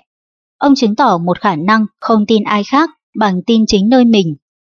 Điều này lại càng chứng tỏ rõ ràng hơn. Vào năm 1983, nhân ngày sinh nhật của mình, ông đột nhiên nảy sinh ý định mua hẳn một siêu thị bán ghế Nesbaska Furniture Mart của bà Rose Bloomskin. Ông đích thân tới tìm bà này, hỏi giá cả rồi ra về. Nhưng nhanh chóng trở lại và trao cho bà một tấm ngân phiếu với con số 60 triệu đô la. Mua cả một siêu thị với một số tiền lớn như vậy mà không cần hỏi ý kiến của một chuyên gia kinh tế nào. Quả là chỉ có một mình Gordon làm được mà thôi. Đây không phải là một hành động bốc đồng như những người quá giàu sang điên vì tiền của mua cả lâu đài chỉ vì thích thú vung tiền qua cửa sổ để làm sang được tiếng. Ông Gorin đã tính kỹ và đã thấy tiền bạc bội phân đang ẩn náu trong siêu thị đó so với con số trong tấm ngân phiếu mà ông đã chi ra. Thật ra, trước khi làm việc gì, ông Gordon Buffett cũng đều nghiên cứu, suy nghĩ kỹ lưỡng và khi hành động thì hành động chớp nhoáng. Đó là bí quyết nắm bắt và khai thác thời cơ nhanh lẹ và hiệu quả. Ông thường đọc các báo cáo thường niên về tình hình hoạt động của các công ty và sau đó đi tới quyết định góp vốn, đầu tư vào những công ty nào mà ông thấy là hoạt động hiệu quả, trong sạch, nhưng còn bị những nhà đầu cơ đánh giá thấp. Một tài năng đặc biệt khác nữa của ông là khả năng huy động vốn liếng rất tài tình và luôn luôn thích ứng, hữu hiệu, đúng thời thế, hoàn cảnh. Với một chủ trương tinh khôn, năm 1974, ông đã mua 14% cổ phần trị giá 9,7 triệu đô la của Washington Post Company. Này, trị giá này là hơn 350 triệu đô la. Năm 1997, ông đã lưu ý thấy công ty bảo hiểm Geico đang có nguy cơ bị vỡ nợ và ông quyết định đầu tư hả hơi tiếp sức nó 45,7 triệu đô la. Này công ty này có giá trị trên thị trường ước lượng hơn 1,3 tỷ đô la. Sau thời kỳ khủng hoảng thị trường chứng khoán Wall Street, ở New York vào năm 1987. Ông bình tĩnh chi ra 1 tỷ đô la mua hàng loạt cổ phiếu của công ty nước ngọt khổng lồ Coca-Cola. Ông còn làm chủ 18% cổ phần của hãng truyền hình Capital ABC có trị giá 1,26 tỷ đô la. Danh sách liệt kê những thành công rực rỡ về tài chính của Warren Buffett rất dài và đã trở thành những huyền thoại đáng ngạc nhiên. Công ty Berkshire Hathaway nay có giá trị 10 tỷ đô la mà ông làm chủ tới 44% cổ phần. Năm 1963, ông mua 5% số cổ phiếu của công ty American Express khi giá mỗi cổ phiếu chỉ có 35 đô la. 5 năm sau, tức là vào năm 1968, mỗi cổ phiếu của công ty này đã tăng lên 169 đô la. Trong thập niên 70, ông đã đầu tư mạnh mẽ vào các công ty truyền thông đại chúng và cho tới hiện nay, ông đã trở thành một trong những nhà đầu tư giữ các cổ phần lớn của tạp chí Time. Công ty quảng cáo lớn hàng đầu nước Mỹ là Ogilvy và Matter cùng công ty Interpublic. Đối với Warren Buffett, buôn bán cổ phiếu là một thiên tư đã từng xuất hiện từ lúc 11 tuổi. Vào lúc đó, Warren đã tập tành làm ăn mua bán cổ phiếu thành công và bắt đầu có một số kinh nghiệm. Thật ra, Warren cũng là người có nòi. Warren sinh ra trong một gia đình khá giả. Cha ông đã từng bốn lần làm dân biểu quốc hội Mỹ và cũng là chủ nhân của một công ty buôn bán ngoại tệ. Warren Buffett khởi đầu công cuộc xây dựng cơ nghiệp vào năm 1956, trong khi trong túi chỉ có 5.000 đô la, và thật sự đã vay mượn của bạn bè thêm 100.000 đô la để thành lập một văn phòng làm ăn có tính cách như là một công ty. Nhưng công ty này sớm giải thể vào năm 1969, nghĩa là vào hơn 10 năm sau. Tuy nhiên vốn của nó tăng lên hơn 35 lần so với số vốn lúc ban đầu thành lập. Mặc dù sinh sống rất khiêm nhường, nhà tỷ phú Warren Buffett thỉnh thoảng cũng có những cú chơi trội với một đầu óc tính toán hơi khác lạ, như vụ mua lại siêu thị bán bản kế Nebraska tới 60 triệu đô la, khiến cho nhiều người phải kinh ngạc. Trong kinh doanh, tuổi đời Warren Buffett hiện nay chưa hẳn là già, cho nên dư luận báo chí kinh tế Mỹ và giới tài chính quốc tế ở Wall Street đã tiên liệu rằng với khả năng thiên tài của ông, trong vòng 20 năm tới đây, ông có thể tạo được cho gia tài lên tới con số 100 tỷ. Và theo ý của tỷ phú thiên tài này, thì sau khi ông qua đời, số tiền này sẽ được dùng để tặng cho các tổ chức hoạt động từ thiện. Đây cũng là một quyết định đầy nhân ái của một thiên tài giàu có mà mọi người phải suy nghĩ, khâm phục và ngưỡng mộ. Nội dung tiếp theo kho sách nói.com.vn kính mời quý thính giả cùng đón nghe. Thần kinh doanh nước Nhật Konosuke Matsushita Trong thế kỷ 20, nước Nhật là một quốc gia duy nhất trên thế giới đã chứng tỏ được bản năng sinh tồn cực mạnh, một tiềm lực tranh giống lớn lao, một ý chí hướng thượng quả cảm mà khó một đất nước nào trên thế giới có thể sánh kịp. Chỉ với một thời gian không đầy nửa thế kỷ, từ một nước ngã gục, dân tộc Nhật đã vùng lên, ngẩng cao đầu và sấn tới đánh bật những đối thủ trên mặt trận kinh tế và xâm lấn mạnh mẽ trên các thương trường thế giới. Ngày nay, nước Nhật trở thành cường quốc với những nhà kinh doanh đại tài, xuất chúng, những con người thật sự là bạch thủ thành gia, trắng tay mà làm nên sự nghiệp, nhưng lại là phú gia địch quốc. Những nhà giàu có chiến thắng rất oanh liệt, những thiên tài nhiều mặt mà Nam Châu tốn rất nhiều giấy mực, vẫn không thể nào nghiên cứu thấu đáo, mô tả và bình luận chân xác hết được. Rõ ràng là người Nhật đã vùng lên với sức mạnh nội tại phong phú, ở những bộ óc siêu việt và những cánh tay thần kỳ. Đi hàng đầu trong cuộc vùng lên và xâm lấn thị trường doanh nghiệp thế giới này là những nhà kinh doanh thiên tài lãnh đạo những tập đoàn đại công ty mà người ta đã từng biết qua, như Matsushita, Sony, Honda, vân vân. Những người đã dựng dậy cơ nghiệp từ những đống cho tàn của chiến tranh đỏ lửa và đổ nát. So sánh với những nhà tư bản Mỹ thành công vào thế kỷ trước, những nhà doanh nghiệp Nhật trong thế kỷ 20 đã tranh sống rất gian nan. Hồi thế kỷ thứ 18-19, những nhà kinh doanh Mỹ đã được thiên nhiên ưu đãi với hoàn cảnh và điều kiện hành nghề thuận lợi, như là đất đai, dầu lửa và nếp sống người dân đang thăng bằng sung túc. Còn nước Nhật sau này đến Hàn Quốc cũng vậy, đã phải vươn lên từ những đổ nát của chiến tranh, của nghèo đói, khốn khổ. Vậy mà chỉ trong vài thập niên, họ đã vươn những cánh tay kinh tế ra khắp Nam Châu. So với tư bản Mỹ, chỉ thành công và đa phần thu mình trong lãnh thổ của nước họ. Ngày nay, khắp mọi nơi trên thế giới đều thấy nhãn hiệu của những sản phẩm Nhật, nhất là những nhãn hiệu của Mitsushita với những sản phẩm Panasonic, National, Quasha, Tenix, của Sony, của Honda, vân vân. Nhưng điều khó ngờ trước được rằng những công ty sản xuất ra những sản phẩm đó đã từng khởi đầu bằng những con số không to lớn. Sau chiến tranh thế giới lần thứ hai, nước Nhật đổ nát, ông Soichiro Honda, người thợ máy dáng ý, dựng nên cơ nghiệp sản xuất máy nổ từ đống phế liệu và những động cơ hư hỏng trong thời chiến vứt bỏ cùng khắp. Đối với ông, đó là kho tàng vô giá.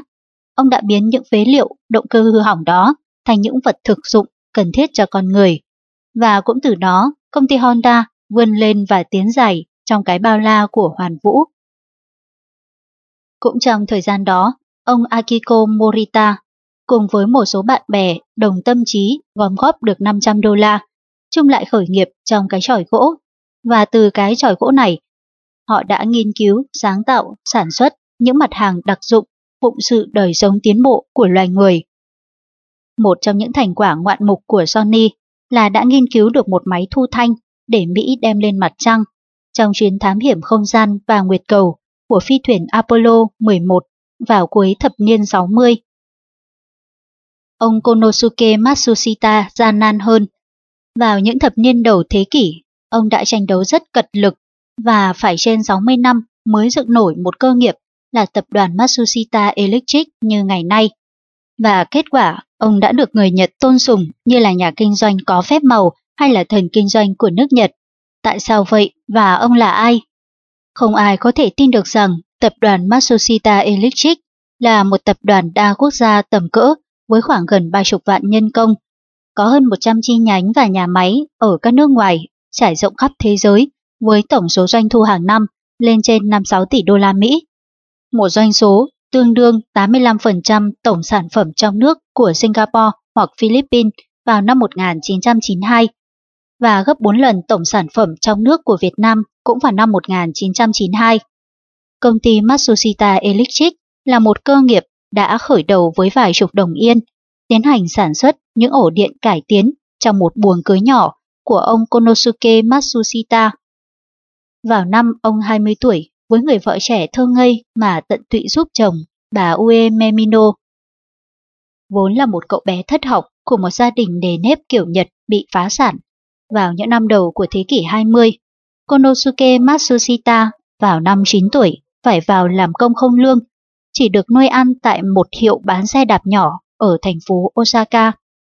Rồi ở tuổi thiếu niên xin vào làm thợ phụ. Sau vài lần xin việc và chỉ trí ở sở điện lực tại thành phố này. Sau một thời gian học nghề điện qua công việc làm, cậu thiếu niên này đã có sáng ý chế ra một ổ điện thực dụng hơn, nhưng bị cấp trên chủ quan khinh thường bác bỏ. Sau đám cưới nhỏ với người vợ hiền thục, và cũng vì bị người ta khinh thường, Konosuke liền xin nghỉ việc, ở nhà cùng vợ và người em vợ dùng số tiền dành dụm nhỏ, chỉ không tới 100 đồng yên, sản xuất ra cái ổ điện mới phát minh của mình trong cái buồng ngủ của đôi vợ chồng mới cưới. Nhưng rồi bị thất bại vài lần, ông vẫn không nản chí. Sau cùng, Konosuke vẫn được người ta đặt hàng với số lượng cả ngàn cái liên tiếp trong mỗi hợp đồng lớn. Đó là chặng đường thành công đầu tiên của công ty Matsushita.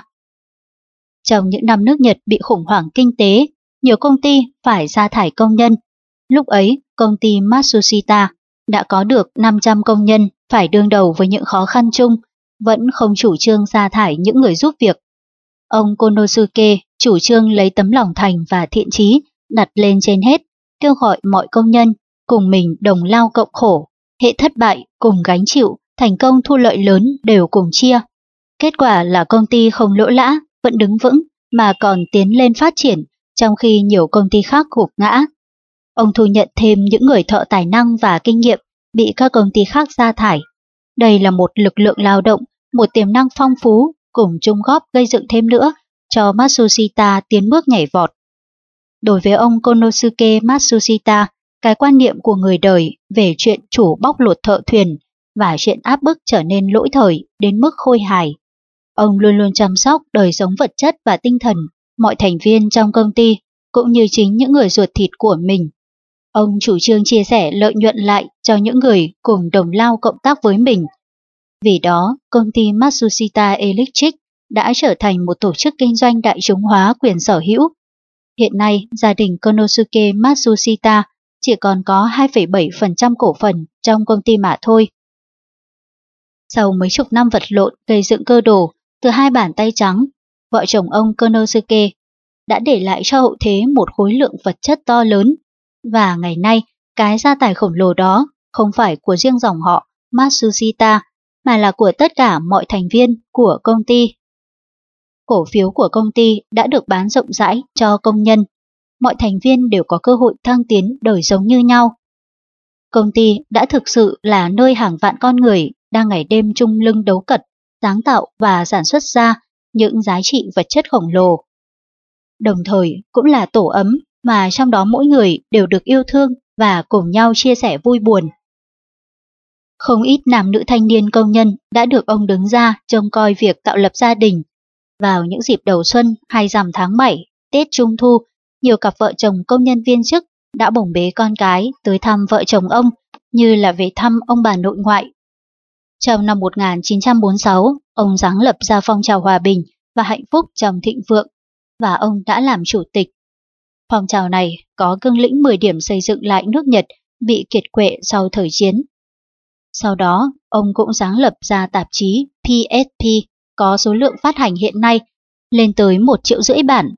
Ông cũng viết nhiều bài đăng báo rất được nhiều giới cao cấp chú ý, coi ông như một triết gia với chủ thuyết trí tuệ cộng đồng và là một nhà chiến lược với lý tưởng cộng đồng thịnh vượng, mà muốn xoay quanh không phải chỉ với nước Nhật mà thôi, mà còn xoáy động cả xã hội loài người trên hành tinh này. Ông từ trần vào năm 1989 hưởng thọ 85 tuổi. 85 năm của một đời người xứng đáng cao cả và 85 năm quý báu của thiên tài cần ích cho nhân loại.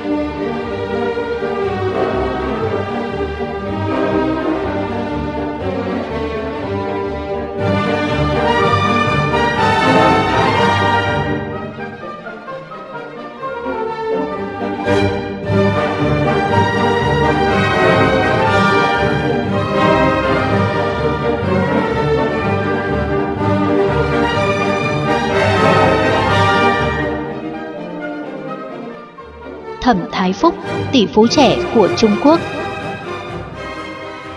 Thế hệ của thập niên 80 trên trường doanh nghiệp đã là một thế hệ khởi sắc với những thiên tài trẻ rất đáng ngưỡng mộ. Trung Quốc là một nước lớn ở châu Á, có một người nổi tiếng khá trẻ, đã thành công với số vốn khởi đầu có vài chục nhân dân tệ, mà giờ đây đã trở thành tỷ phú. Tạp chí Á Châu Tư Bản Gia số tháng 4 năm 1992 có một bài viết về nhà tỷ phú Trung Quốc Thẩm Thái Phúc mới 38 tuổi, bước vào con đường doanh nghiệp cách đây chưa tới 10 năm, hiện có trong tay một sản nghiệp lên đến hàng tỷ nhân dân tệ.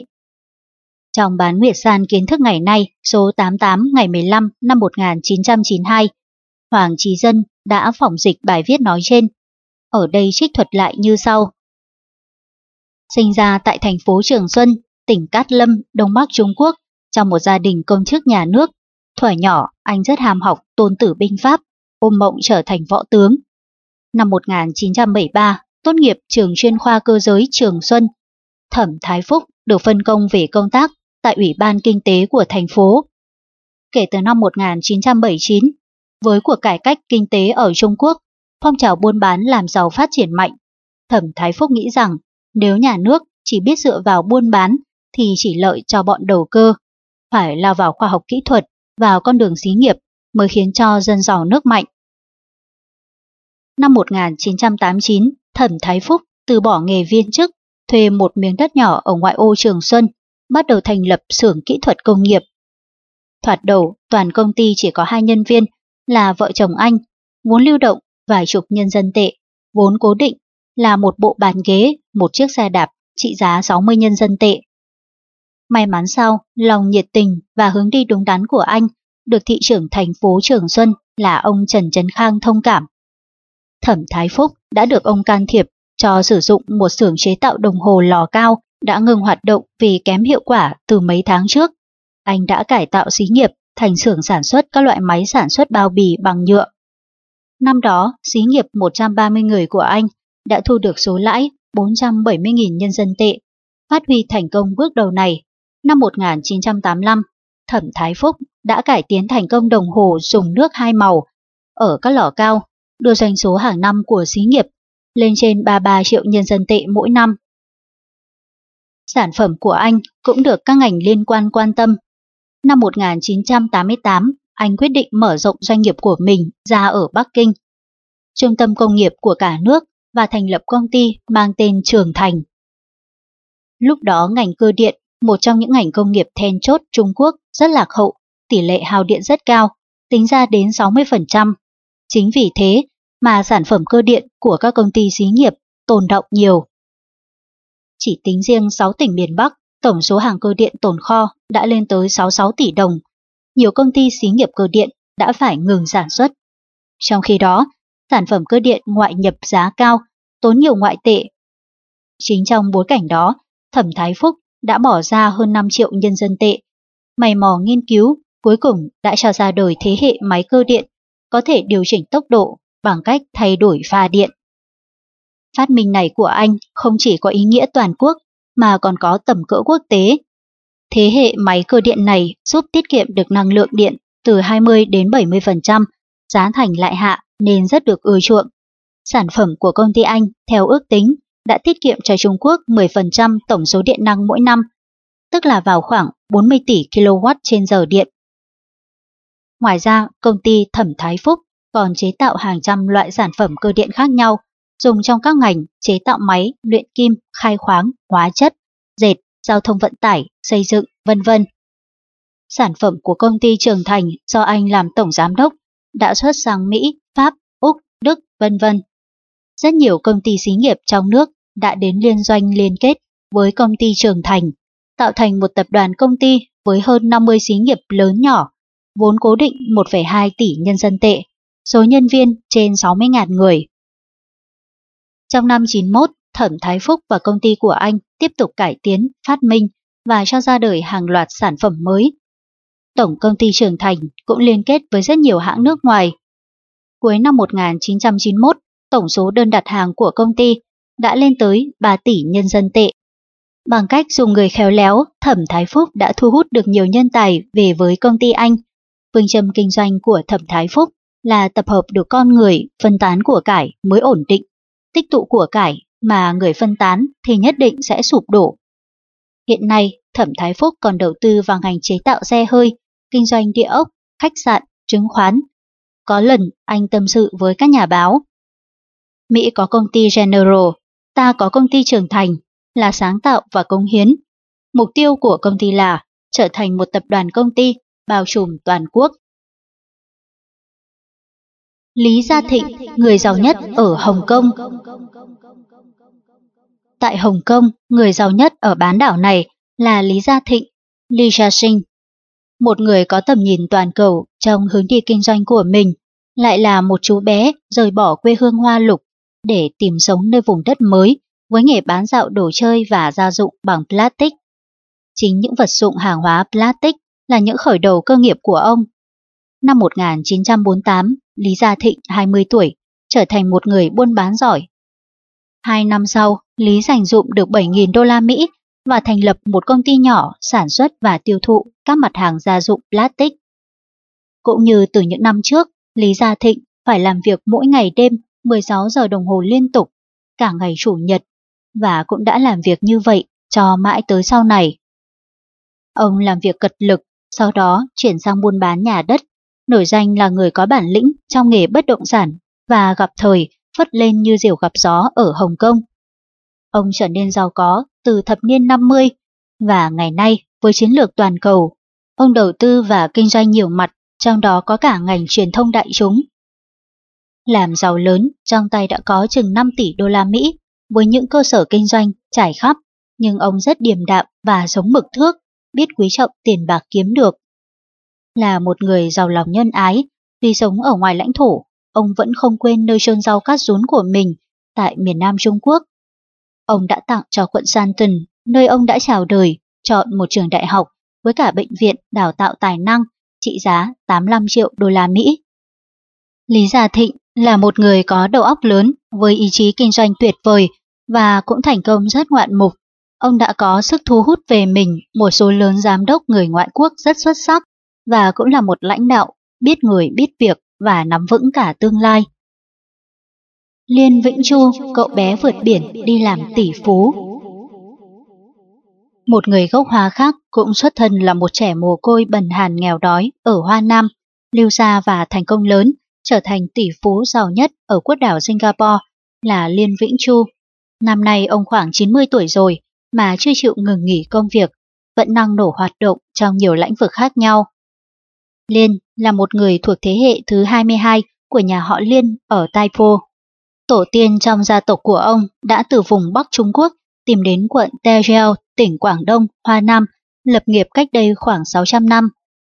Vì có dòng máu lưu lạc, cho nên cha ông là Liên Sư Trang khi còn sống đã dạy con rằng nếu ở trong nước không lập nên được cơ nghiệp thì nên ra nước ngoài, nhất là tìm đến một hòn đảo xa nào đó mà lập nghiệp. Bởi vậy, lúc mới 9 tuổi, vào năm 1916, Liên Vĩnh Chu rời gia đình sau khi mẹ chết để tìm phương sinh sống.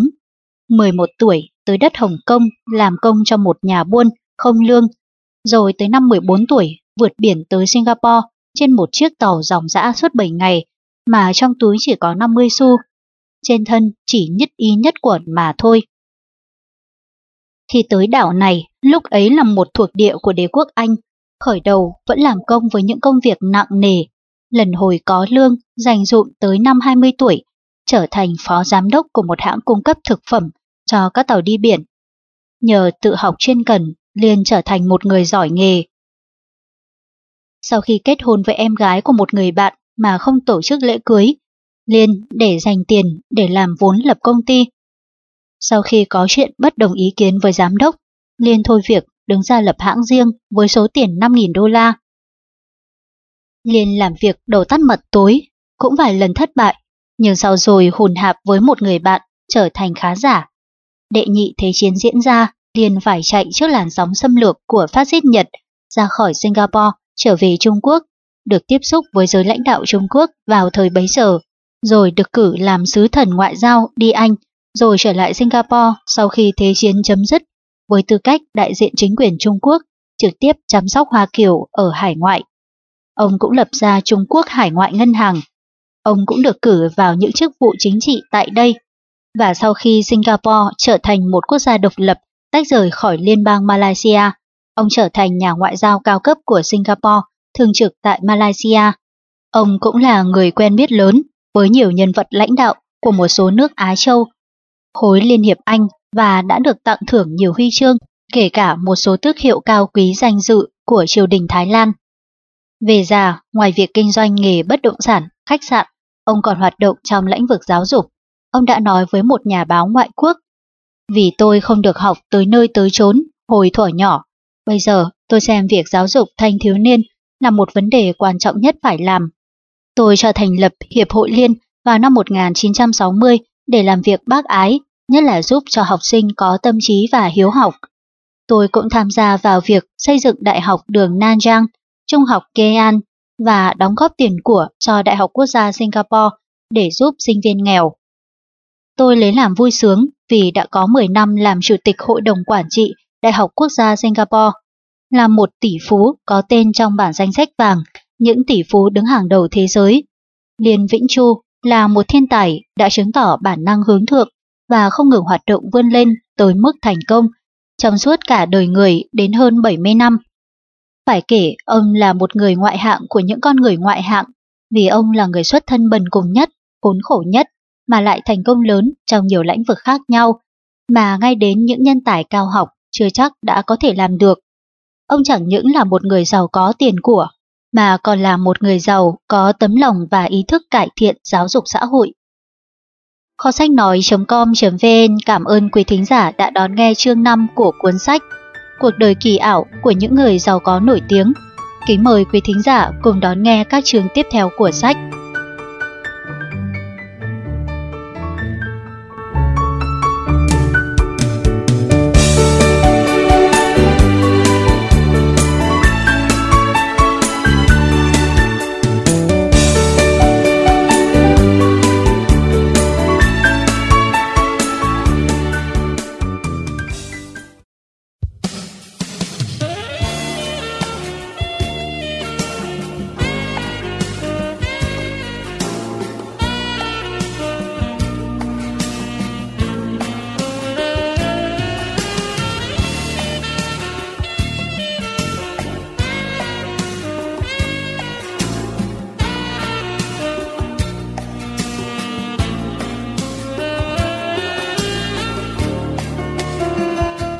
Kho sách nói.com.vn kính mời quý thính giả cùng đến với chương 6 và chương kết của cuốn sách Cuộc đời kỳ ảo của những người giàu có nổi tiếng.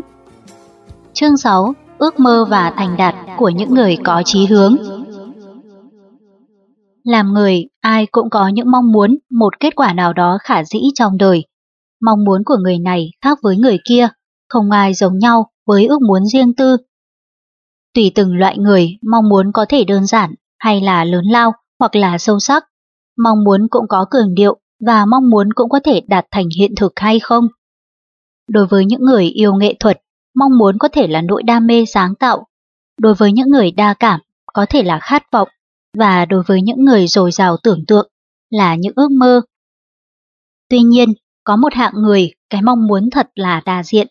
Nó bao gồm tất cả những khía cạnh trên, vừa đam mê, vừa khát vọng, và không ngừng ước mơ dầu vậy, họ rất thực tế.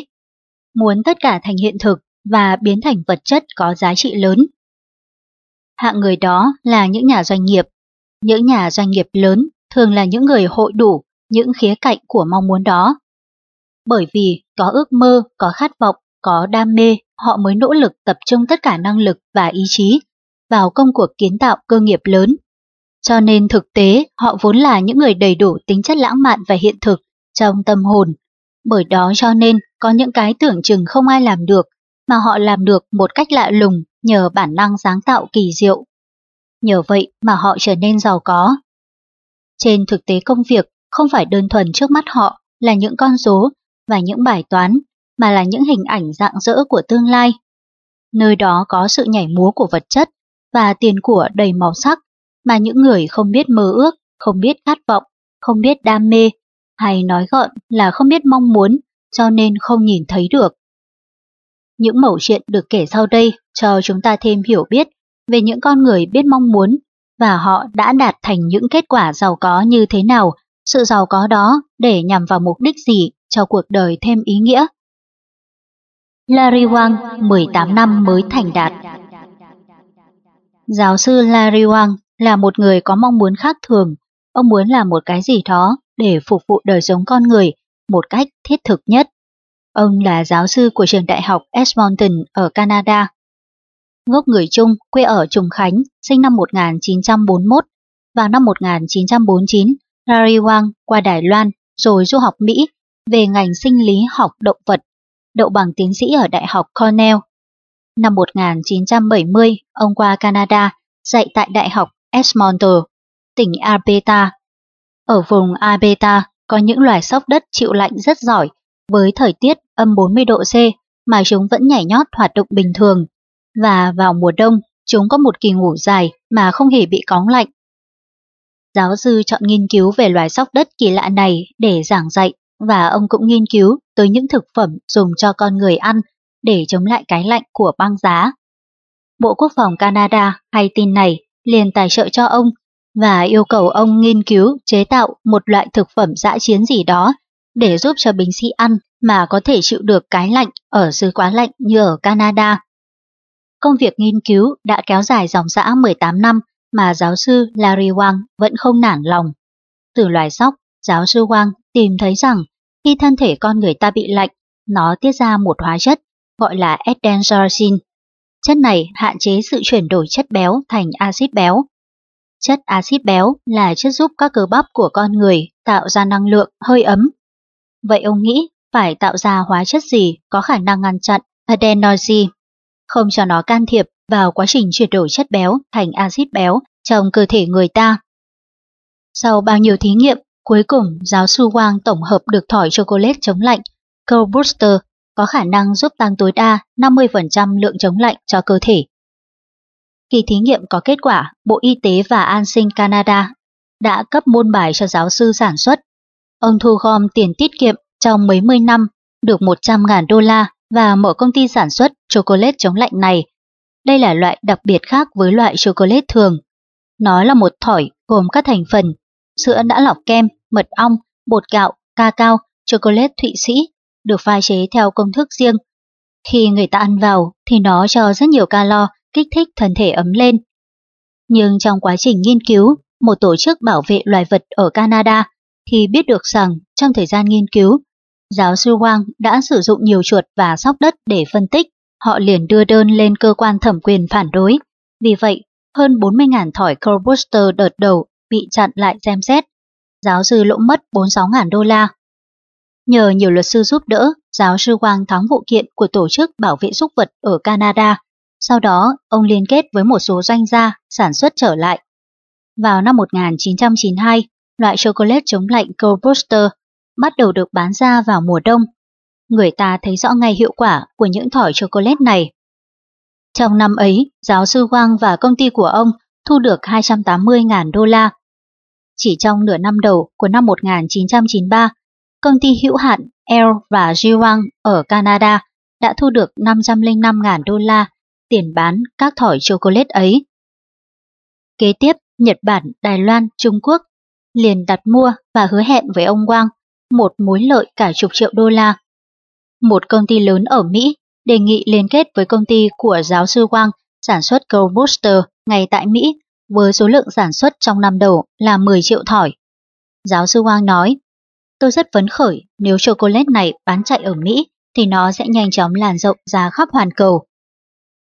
Thỏi chocolate nặng khoảng 90 gram, Gold Booster có khả năng đem lại cho giáo sư Wang và công ty của ông một thị trường rộng lớn, có thể cho một doanh thu hàng trăm triệu hoặc là bạc tỷ cũng nên. Trên bản viết của giáo sư Larry Wang luôn có câu châm ngôn, hữu trí cánh thành, tức là có trí thì nên. Đây cũng là bài học thông thường, có tính cách cơ bản, nhưng đối với giáo sư Larry Wang là một kinh nghiệm sâu sắc về thành công do lòng kiên trì và mong muốn cao độ. Golden Rule với ước mơ hàng tỷ có những ước mơ kỳ lạ mà những con người thường không thể tưởng tượng được, nhưng đối với những nhà doanh nghiệp có ý chí cao, muốn làm những việc chậm đại hơn người, thì đó là những giấc mơ đem lại hàng tỷ đô la danh vọng. Vì vậy mà những người thành công lớn trong doanh nghiệp Đông và cả phương Tây đều có kinh nghiệm sâu xa, truyền đạt cho các thế hệ sau cái ý tưởng là nếu muốn thành đạt cơ nghiệp lớn thì phải biết ước mơ và đặt hết năng lực và ý chí để thực hiện ước mơ đó vua thép thế giới Drew Carnegie, đã phô diễn rất tường tận trong triết thuyết thành công cá nhân của ông. Thực tế, chuyện này đã có những kết quả hiện hữu trong cuối thế kỷ 20 này, và một lần nữa đã chứng tỏ ở kỹ sư kiến trúc doanh nghiệp Gordon Wu ở Hồng Kông, người có những giấc mơ hàng tỷ đô la như nhiều người đã từng nhận định. Một bài viết đăng trên báo ASEAN Week đã đề cập tới ông Gordon Wu và những giấc mơ rất cao giá của ông. Do Khôi Việt dịch đăng lại trong bán Nguyệt San kiến thức ngày nay số 32 ngày mùng 1 tháng 4 năm 1990, mà sau đây tin trích thuật lại như sau.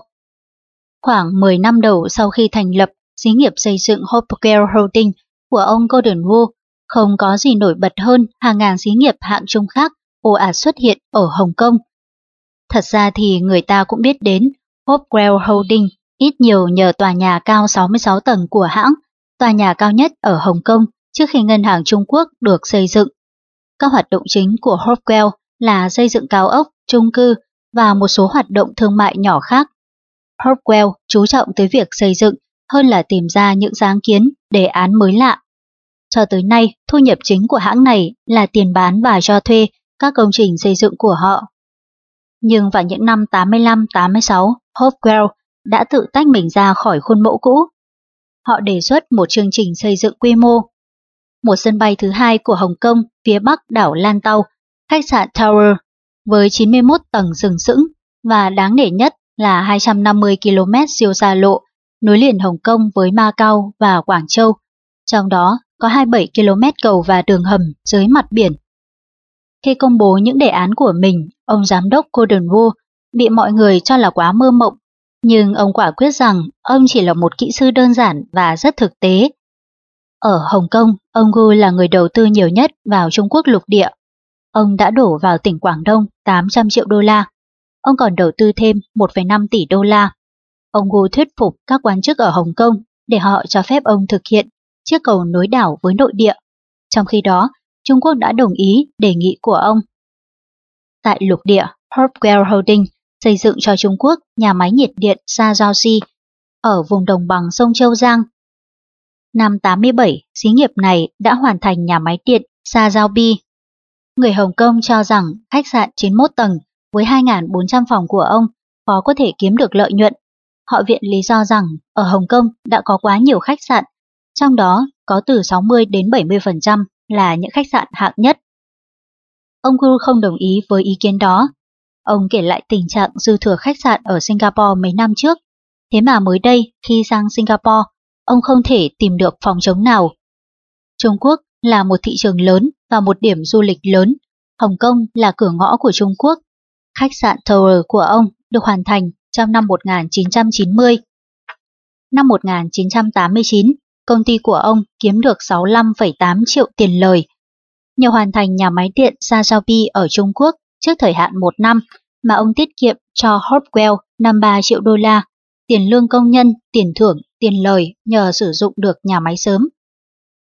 Ông Go là con thứ bảy trong một gia đình đông con, cha là tài xế taxi, sau đó là một chủ đội xe taxi. Năm 1969, ông vay 2,5 triệu đô la để mua công ty Hopwell. Đây cũng là một việc làm táo bạo trong nhiều việc táo bạo khác, khiến ông có biệt hiệu là người mơ mộng. Nhưng những giấc mơ của ông đều đắt giá. Ngày nay, Hopwell của ông Gould ngày càng thành công và phát triển. Doanh số hàng năm của công ty lên tới trên 140 triệu đô la. Sau khi xây dựng nhà máy điện Sa Xiaobi cho Trung Quốc, nhiều nước đang phát triển ở châu Á có khó khăn trong xây dựng đã mời công ty Hopewell của ông. Trong tương lai, họ sẽ xây dựng một nhà máy điện chạy bằng khí đốt và chạy bằng than ở Philippines.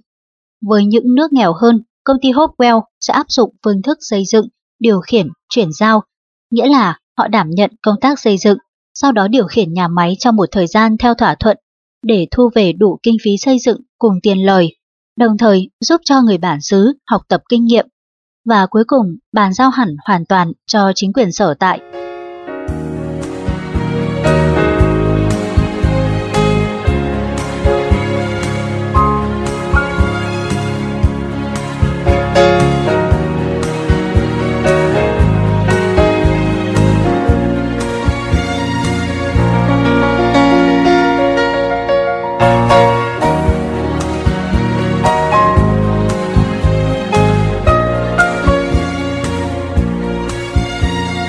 Nội dung tiếp theo kho sách nói.com.vn kính mời quý thính giả cùng đón nghe.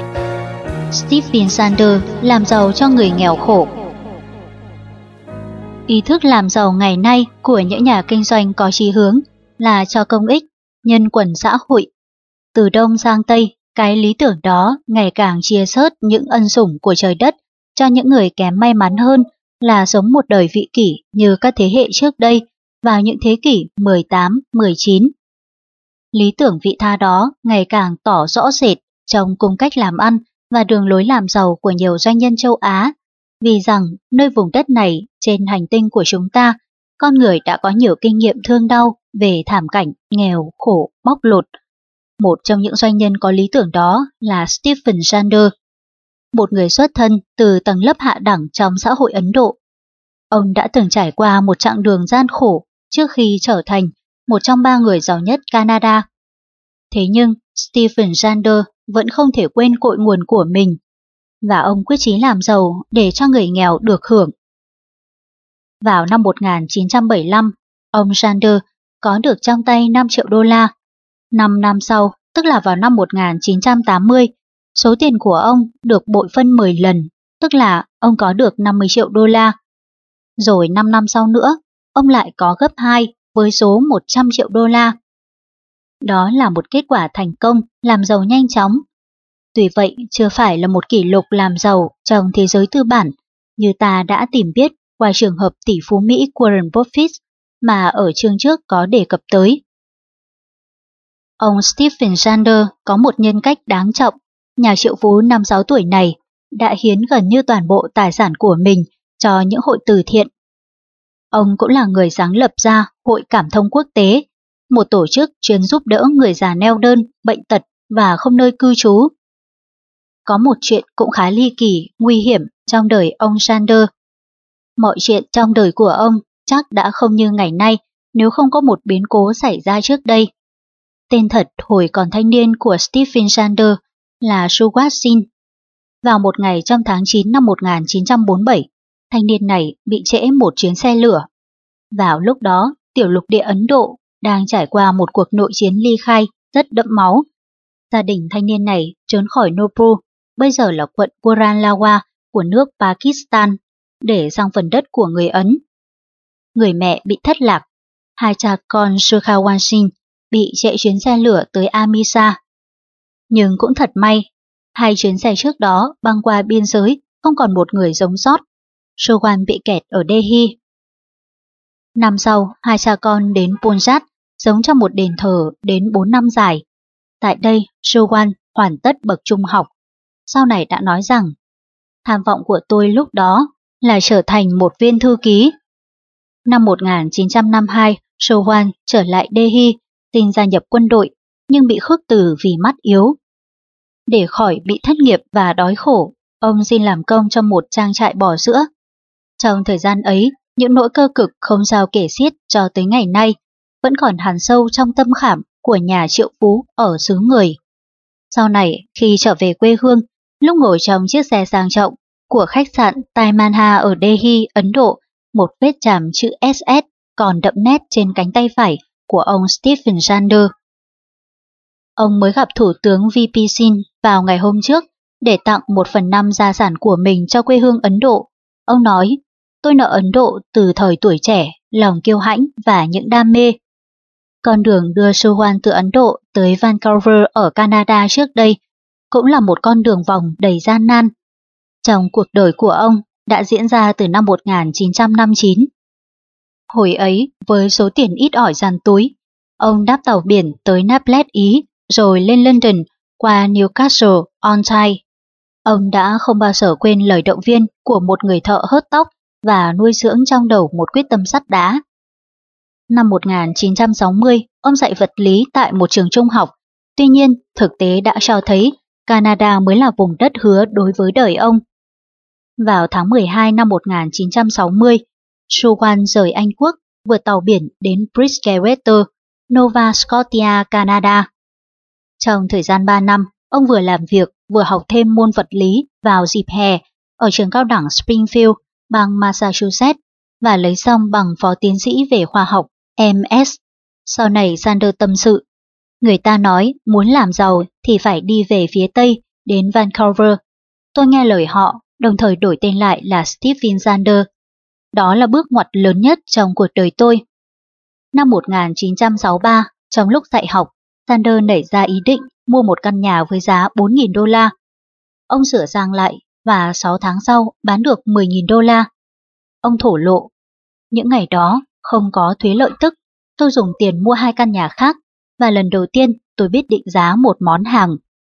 Năm 1970, tôi kiếm được 1 triệu đô la lần đầu tiên trong đời. Không lâu sau đó, Sander nghỉ dạy học. Năm 1975, với số vốn ban đầu 5 triệu đô la, Sander mở một công ty bất động sản Hollywood. Tiền đẻ ra tiền, Sander làm giàu nhanh chóng. Ông tâm sự, tôi làm việc 20 giờ một ngày, lúc nào cũng chỉ nghĩ đến việc làm ra tiền. Nhưng đến một lúc nào đó, bạn cũng sẽ phải nghĩ như tôi, là tiền bạc chỉ là một thứ phủ du ảo ảnh. Tiền bạc sẽ đánh mất linh hồn của bạn. Chính cái ý tưởng này, tuy xảy ra bất chợt, đã đưa dẫn Sander tiến đến chuyện cho ra đời Hội Cảm thông Quốc tế CIF. Hiện nay, lợi tức của Stephen Sander vẫn tiếp tục phát sinh. Cứ mỗi 1 triệu đô la lợi tức mới được thu nhận hàng năm đã phát sinh từ 23 tòa cao ốc tráng lệ của ông đều được dành cho công tác xã hội. Stephen Sander chỉ để dành lại 8 triệu đô la cho gia đình mình sinh sống. Còn bao nhiêu ông đã hiến hết, nghĩa là gần hết tài sản của mình cho những người nghèo khổ. Chương kết, những mảnh vụn cuộc đời tràn đầy ý nghĩa. Mỗi người có một hoàn cảnh sống riêng, mỗi hoàn cảnh như mảnh vụn đều không giống nhau, tuy nhiên mỗi cái đều có ý nghĩa của nó. Cuộc đời của những thiên tài giàu có lại càng có ý nghĩa đặc biệt hơn. Từng mảnh vụn ấy đã nói cho người đời nhiều việc, thường là phát xuất những tư tưởng sống mới, có khi có thể cấu tạo lại được thành một triết lý thực tiễn để áp dụng trong trường đời. Nhưng tiệu chung hướng đi của những mảnh đời đó đều có một đặc điểm giống nhau, đó là sự kiên nhẫn làm việc liên tục. Không có làm việc năng nổ sẽ không có kết quả gì cả. Cho dầu là người có tài mà cứ mãi nằm lì hay chỉ mong dựa vào tiền của người khác để mà sống thì chỉ là những con sâu mọt của xã hội, sống vô ích mà thôi. Nhiều mảnh đời như đã được chọn lọc giới thiệu trong sách này đã phải cật lực làm việc mới nổi bật dậy tài năng của mình và kết quả đền đáp tất nhiên sau cùng vẫn là sự giàu có. Nữ tỷ phú lập nghiệp từ số 0 Tỷ phú thuộc phái nữ, bà Estelle Lauder, đã chứng minh điều này ngay chính cuộc đời trên 60 năm dài lập cơ nghiệp do nơi bàn tay tự lực của bà. Tạp chí kinh tế Fortune của Mỹ đã nhận định về cuộc đời làm việc tạo dựng cơ nghiệp rất hiếm của người phụ nữ này như sau. Là một phụ nữ duy nhất xây dựng cả một giang sơn mỹ phẩm nổi tiếng khắp thế giới từ con số không to tướng. Quả thật, người phụ nữ Mỹ này là người thành công trong tinh thần tự lập, này đã gần 90 tuổi. Khi còn là một thiếu nữ trẻ đẹp với cái tên Josephine Esther Manger, bà đã hành nghề chào hàng mỹ phẩm, kem thoa mặt do ông chú sáng chế trên một cái bếp sau nhà. Bà đem hàng bán tới từng nhà và cổ động các bà nội trợ mua dùng làm đẹp. Để khuyến khích và giữ mối hàng, bà nảy sinh ra ý kiến tặng thêm quà cho những người mua. Sáng kiến này đem lại lợi ích thiết thực cho người mua mà còn bảo vệ quyền lợi của nhà sản xuất, mà ngày nay trên thế giới người ta vẫn còn áp dụng. Nhờ đó mà cô Josephine thành công lớn, dần dần góp nhặt tiền kiếm được để làm vốn liếng sau này lãnh đạo cả một hệ thống sản xuất mỹ phẩm nổi tiếng khắp thế giới. Bây giờ, Estée Lauder đã có một gia tài trị giá 5,2 tỷ đô la do chính bản tay bà gây dựng nên. Bà vẫn tiếp tục lãnh đạo công cuộc làm ăn, cho rằng tuổi đã già. Bà có rất nhiều sáng kiến, vận dụng quảng cáo sâu rộng. Bà thuê mướn hẳn một người mẫu lừng danh thế giới để làm mẫu quảng cáo cho các sản phẩm của bà. Đó là Paulina Porikosva, 28 tuổi, người Mỹ gốc Ba Lan với hợp đồng duy nhất và độc quyền tới 6 triệu đô la. Ngày nay, công ty của bà có hàng trăm ngàn nhân viên, trong đó có hàng ngàn nhân viên cũng thành công rực rỡ nhờ đi theo đường lối lãnh đạo kinh doanh của bà. Rút kinh nghiệm sau hơn nửa thế kỷ tạo dựng cơ nghiệp, bà nói rằng mọi nhà quản lý sản xuất kinh doanh mà bà biết rõ đều có một mục đích hết sức rõ ràng về những gì mà họ muốn ở trong đầu và lúc nào cũng hướng về mục đích đó. Bà nhấn mạnh một câu nói kinh nghiệm mà bất cứ ai cũng có thể dùng làm kim chỉ nam cho con đường doanh nghiệp của mình. Người ta chỉ muốn đi theo những ai biết hứa hẹn và mang lại thành công cho họ. Đây là một câu nói ngắn gọn, rõ nghĩa và cũng là một tư tưởng vàng trong kinh doanh thời nay. Kho sách nói.com.vn cảm ơn quý thính giả đã đón nghe chương 6 và chương kết của cuốn sách Cuộc đời kỳ ảo của những người giàu có nổi tiếng. Kính mời quý thính giả cùng đón nghe các chương tiếp theo của sách.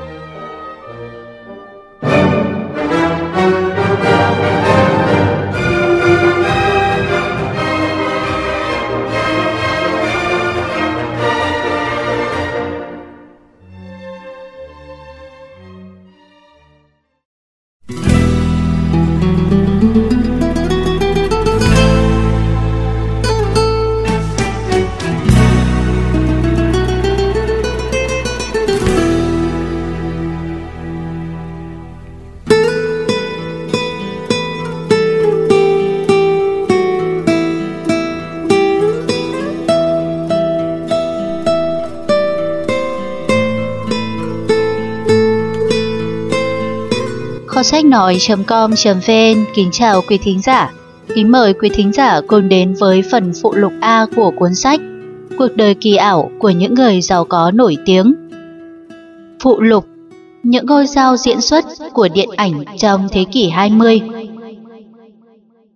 Ngành diễn xuất điện ảnh thế giới trong thế kỷ 20 đã có những tài năng lớn. Tuy nhiên, cũng có những ngôi sao sáng chói một thời rồi tắt lịm đi trong quên lãng để nhường chỗ cho nhiều ngôi sao mới khác mọc lên. Lại có những ngôi sao vẫn còn tồn tại với thời gian dài lâu, hàng 4 năm thập kỷ, cho tới đầu thế kỷ này vẫn còn được nhắc nhở, tôn sùng. Những siêu sao điện ảnh đó là Marilyn Monroe, Liz Taylor, Brigitte Bardot, Jane Fonda, Audrey Hepburn. Marilyn Monroe đã qua đời hàng chục năm qua, nhưng đến bây giờ tên tuổi vẫn còn tồn tại khắp Nam Châu. Những người kế tiếp vào cuối đời đã hoạt động xã hội với tấm lòng nhân ái rất đáng được người đời tán thưởng, chứng tỏ họ là những người giàu có, nhân hậu. Marilyn Monroe, siêu sao điện ảnh thế kỷ 20 Từ một thiếu nữ nghèo khổ có đời sống bất hạnh, Marilyn Monroe đã trải qua những năm tháng lăn lộn bon chen tại kinh đô điện ảnh Hollywood để vươn mình lên trong một cuộc đời thăng hoa. Với tài năng diễn xuất cùng một vóc dáng hấp dẫn thiên phú, Marilyn Monroe đã khiến cho người ta nhớ mãi như phim The River No Return, Bus Stop, Gentlemen Prefer Blondes mà gần đây cuốn phim The River No Return đã được chiếu lại khiến cho hàng triệu khán giả nhớ tới tài năng bạc mệnh đó một cách sâu sắc. Từ hàng chục thập niên qua, mỗi khi nói đến người nữ minh tinh vang lừng tên tuổi này, một thần tượng của giới trẻ qua bao thế hệ, người ta liên tưởng tới một hồng nhan đa xuân và bạc mệnh. Một người phụ nữ gặp trắc trở, một tài hoa luôn luôn chan trở với những khát vọng không tròn và những cuộc tình giang dở. Danh vọng có, tiền bạc lợi nhuận cao, nhưng tình duyên luôn luôn chắc trở. Marilyn Monroe được coi như là một người đàn bà, vẻ ngoài đầy khiêu gợi đam mê, nhưng lại là một người đàn bà luôn luôn bị ức chế tình cảm, khiến phải luôn luôn sống trong khắc khoải. Ba lần chính thức kết hôn, lần đầu tiên mới 16 tuổi, Marilyn Monroe lấy chồng. Người chồng đầu tiên là Jim Doherty, một viên cảnh sát ở thành phố Angeles. Lần thứ nhì với siêu sao bóng chảy DiMaggio năm 1954, nhưng mái ấm gia đình chưa đầy một năm đã tan vỡ ngay. Lần thứ ba với kịch tác gia nổi tiếng Arthur Miller. Có tác phẩm tự truyện nổi danh là Chamberlain vào năm 1956 và hai người cũng đã ly dị nhau trước khi Marilyn qua đời.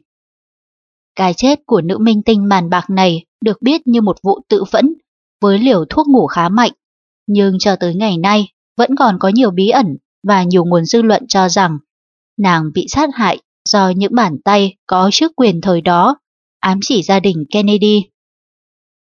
Cũng có dư luận cho rằng do một bàn tay bí mật mà có thể Jackie, vợ của Tổng thống Kennedy chủ mưu. Lại có nguồn tin rằng vụ tự vẫn đó chỉ là giàn cảnh giả tạo. Thật ra cho tới bây giờ, có người phanh phui ra rằng Marilyn Monroe vẫn còn sống và sống một cuộc đời tối tăm ở một miền quê nước Úc. Tất cả cũng chỉ là dư luận. Dẫu sao, Marilyn Monroe vẫn là một siêu minh tinh màn bạc của thế kỷ 20, mà cho tới ngày nay nàng vẫn có mặt ở khắp nơi và vẫn là đề tài vô tận của báo chí, văn chương, sách vở. Đúng ra thì trước đến nay chưa có một phim tài liệu truyền hình, sách vở hay báo chí nào tiết lộ được con người thật của Marilyn Monroe. Nhưng cho đến tháng 4 năm 1993, một cuốn sách có tựa đề Marilyn Monroe Biography, tiểu sử Marilyn Monroe do nhà xuất bản Chester and Windows ấn hành. Người ta mới biết một số chi tiết bí mật được công bố. Cuốn sách nói rõ Marilyn Monroe có tên thật là Norma Jean Barker, là một cô bé sớm nảy nở và phát triển tình yêu, không có khả năng giao tế, không biết nấu ăn. Vào năm 16 tuổi, lấy người chồng thứ nhất, lớn hơn cô 5 tuổi, làm đám cưới vào ngày 19 tháng 6 năm 1942. Sau khi người chồng đi lính thủy quân lục chiến, Norma Jean Barker bơ vơ và xin được việc trong một nhà máy sản xuất dù quân sự. Trong đó có một đoàn phim quân đội đến nhà máy thu hình ảnh những người phụ nữ hấp dẫn nhất để chứng tỏ rằng những người đáng yêu nhất nước Mỹ là những công dân yêu nước bận rộn nhất. Và Norma Jean Barker được chọn. Thoạt đầu trước ống kính quay phim, Norma Jean Barker là một cô gái vụng về, lúng túng, thiếu tự tin, sau đó trở thành một người đàn bà dạn dĩ, thu thập kinh nghiệm rất nhanh chóng.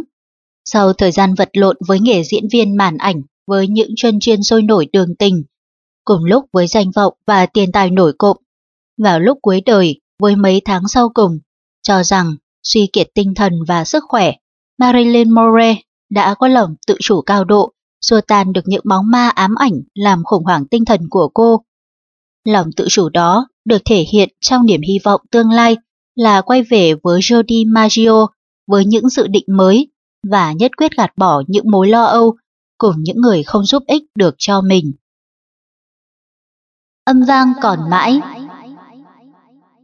Chí nhân trên bán Nguyệt San kiến thức ngày nay số 79 xuất bản ngày 1 tháng 3 năm 1992 có viết một bài với những tư liệu tổng hợp từ các báo nước ngoài rất phong phú và ở đây xin được trích lại để cống hiến bạn đọc một sự hiểu biết về dư âm của thời nay đối với người siêu minh tinh của thế kỷ ấy. Trong căn phòng lưu trữ ở miền nam California, Les Werner, một người thợ chụp ảnh nổi tiếng ở Hollywood, cất giữ một chiếc hộp đựng đầy những tấm ảnh của Marilyn. Không ai biết, ngay cả bà vợ của ông. Quenner năm nay 61 tuổi, đã chụp rất nhiều ảnh lúc Marilyn còn sống. Ông chưa bao giờ cho xuất bản những tấm ảnh này, vì theo ông, thiên hạ bịa đặt quá nhiều về Marilyn, nên ông không muốn nhúng tay vào nữa. Nhưng năm ngoái, năm 1991, ông cho ra một cuốn sách có những bức ảnh ở phòng lưu trữ này và cả những tấm chụp trong đám tang nàng. Tháng 6 vừa qua, trong dịp kỷ niệm ngày sinh của Marilyn, người ta tổ chức một cuộc thi xem ai giống nàng nhất. Điều thú vị là có tới mấy đấng mải dâu vào chung cuộc. Nàng rực rỡ nhưng chúng ta không khỏi giật mình khi chợt nghĩ nàng đã 65 tuổi nếu còn sống đến nay. 36 năm của đời nàng là một huyền thoại không bao giờ cạn để nhân loại chiêm ngưỡng và soi mói. Mỗi lần kỷ niệm là một dịp thu hút sự quan tâm của công chúng. Sức quyến rũ của nàng luôn mạnh mẽ, mốt mới luôn xuất hiện, các kiểu ảnh liên tục ra đời, và có một số người tự cho mình là một trong số ít người thực sự biết rõ nàng. Joseph Jasut, thợ chụp ảnh ở Hollywood cho rằng những bức ảnh ông chụp năm 1946 đã đưa nàng đến với điện ảnh và chính ông gợi ý rằng nên có một bộ tóc vàng. Cuốn sách Surprise of Marilyn của ông có tiết lộ rằng bàn chân trái của Marilyn có 6 ngón trước khi giải phẫu thẩm mỹ. Và ông lại cho rằng ông thuộc số ít người thực sự biết rõ nàng. Marilyn của Jagut có xương chậu rộng, một vết sẹo lớn và nhiều lông mặt mà bất cứ ai cũng phải làm thẩm mỹ lại. Tấm ảnh chụp nàng đứng lẻ lưỡi khoác chiếc áo của ông và bị đá vào mông làm cho những người si mê Marilyn khoái chí và trả đến 3.000 đô la. Một người Sydney Úc đã mua tất cả các tấm ảnh trong đợt triển lãm dài đến 2 năm liền ở khách sạn Hollywood để trưng bày trong các câu lạc bộ mà anh ta sắp mở.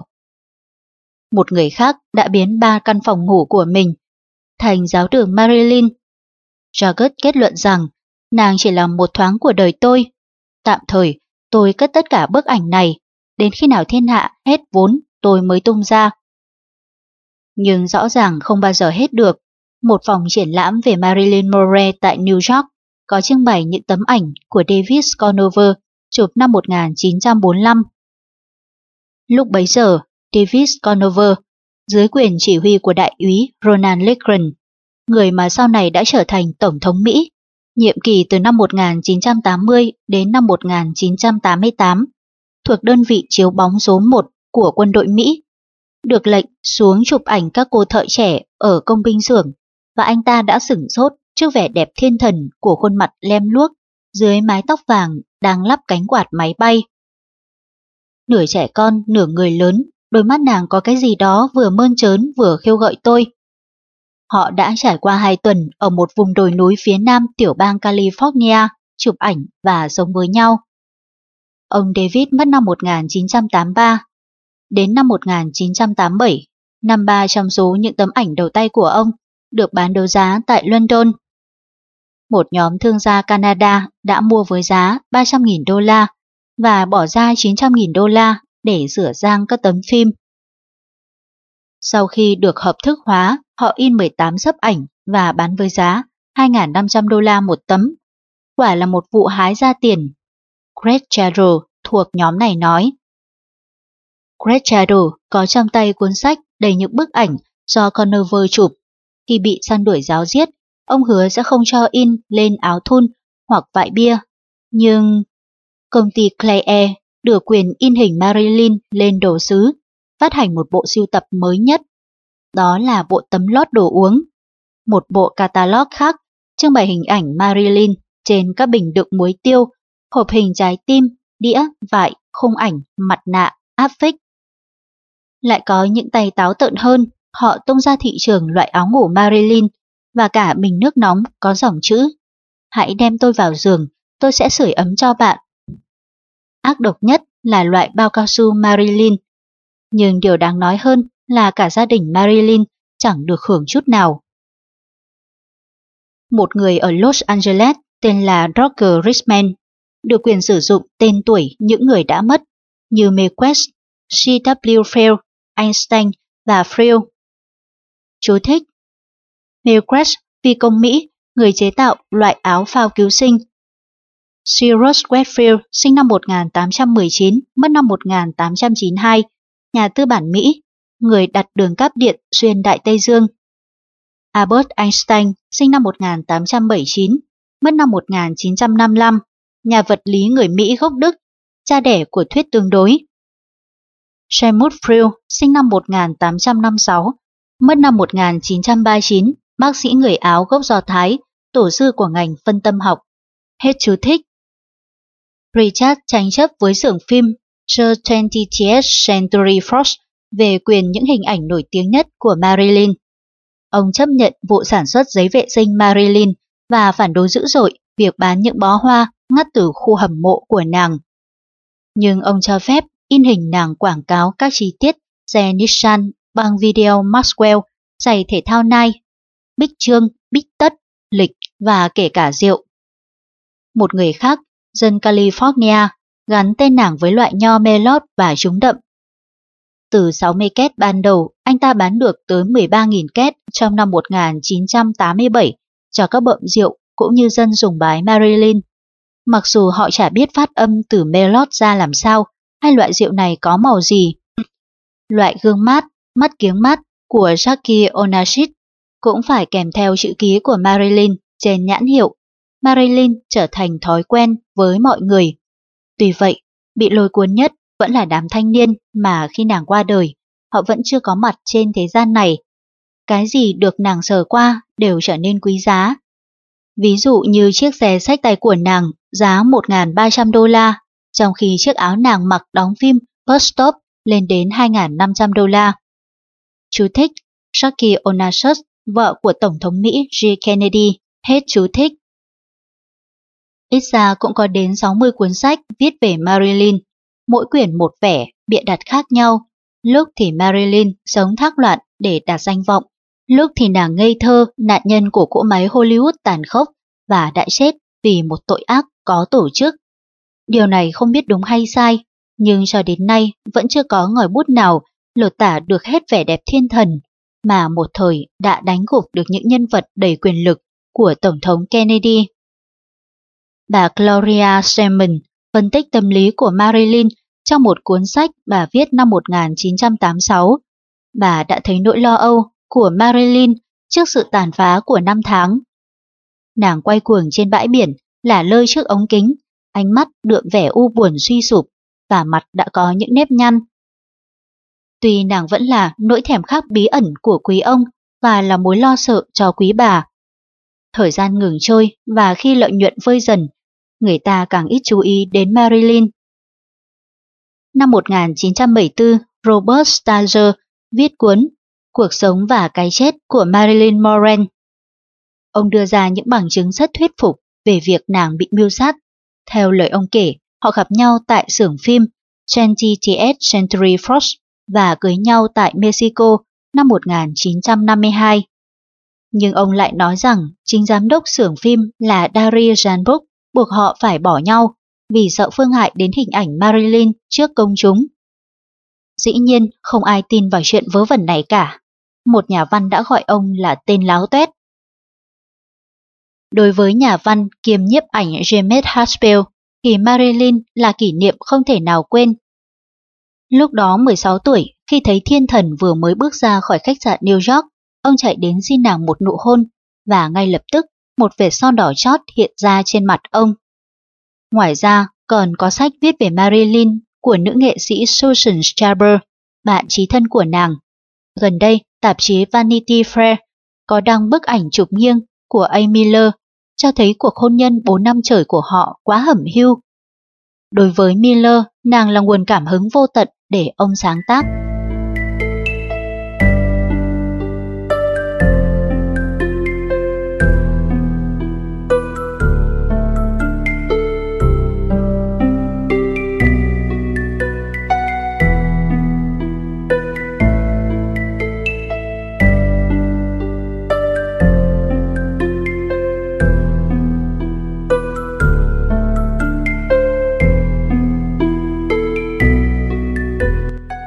Người đẹp Cleopatra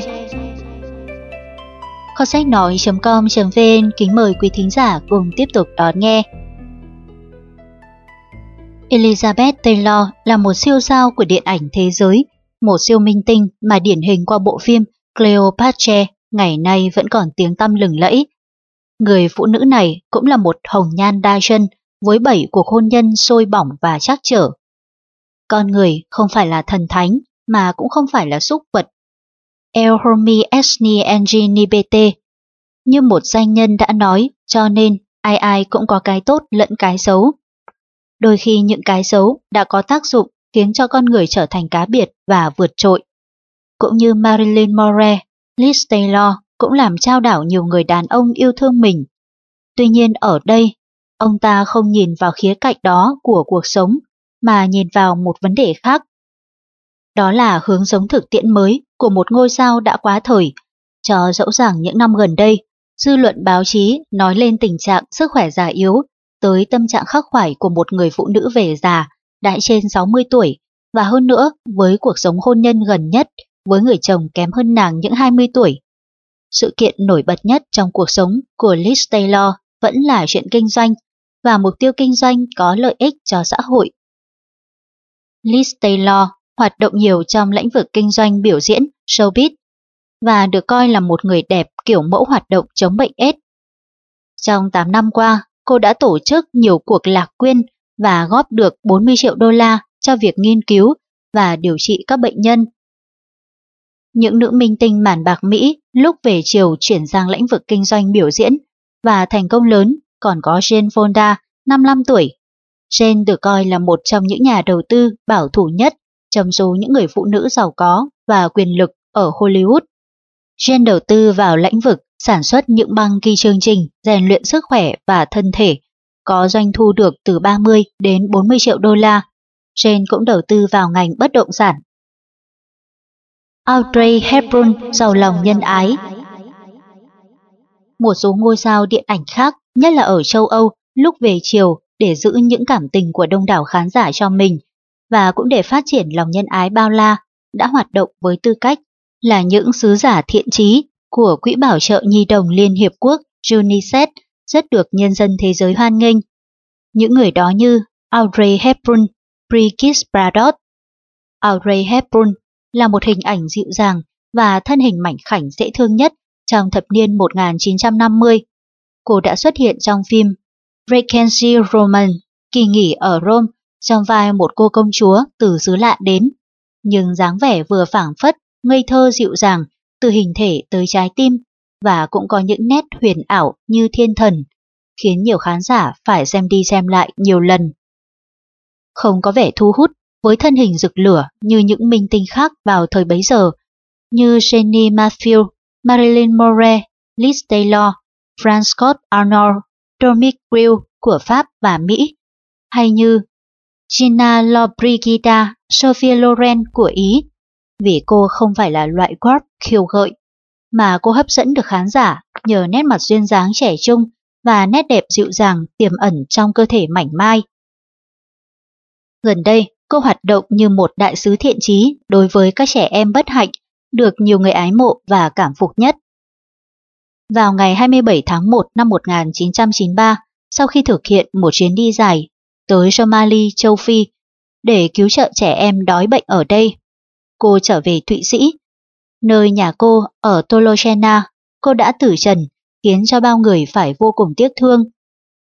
Là diễn viên điện ảnh người Hà Lan, Audrey Hepburn đã tình nguyện đi làm công tác cứu trợ trẻ em ở Sudan, El Salvador, Guatemala, Honduras, Ethiopia, Mexico, Venezuela, Ecuador, Bangladesh và cả Việt Nam nữa. Cho tới nay, chưa có người nào là hàng nữ minh tinh, tài danh, lại tình nguyện đi nhiều nước xa xôi và khó khăn trong công tác cứu trợ trẻ em nghèo khổ bệnh tật như Audrey Hepburn. Rất nhiều người trên thế giới thương tiếc ở nhiều khía cạnh khác nhau. Audrey là một nạn nhân, là người đã từng chống phát xít Đức trong thời đệ nhị thế chiến. Audrey là nữ minh tinh điện ảnh, tài năng và khả ái. Audrey là biểu tượng của một trái tim nhiệt thành, chân thật và nhân ái đôn hậu. Nói tóm lại, Audrey Hepburn là một phụ nữ cao quý, một tài năng giàu có lòng yêu thương người, một trái tim dịu dàng với một vóc dáng kiểu diễm. Audrey Hepburn sinh năm 1929 ở Bỉ. Cha là một chủ ngân hàng người Anh, còn mẹ là một nữ tử tước quyền quý người Hà Lan, nên gia đình sống gần như thường xuyên ở Hà Lan. Tuy nhiên vào lúc mới có 9 tuổi thì cha mẹ bà ly dị nhau. Bà có cái tên đầy đủ là Edda Van Helstra Hepburn Ruston. Lúc còn nhỏ thì được gọi là Edda. Tuy nhiên, từ lúc vào đời tranh sống, bà tự lấy tên mình là Audrey Hepburn và đã nổi danh nhận được nhiều tình cảm nồng hậu của nhân dân thế giới, bao gồm các thế hệ thuộc nửa phần cuối thế kỷ 20 với cái tên này. Hồi đệ nhị thế chiến, các nước châu Âu bị gót giải phát xít Đức trà đạp. Lúc đó vào tuổi thiếu niên, Aurey sống rất cực. Phát xít Đức tàn phá nhiều nước châu Âu, Hà Lan cũng lâm nguy, nhiều người trong gia đình của Audrey bị bắn chết hoặc bị cưỡng bách lao động khổ sai. Vì đó, khi lực lượng kháng chiến chống phát xít Đức nổi lên, Aurey đã tham gia.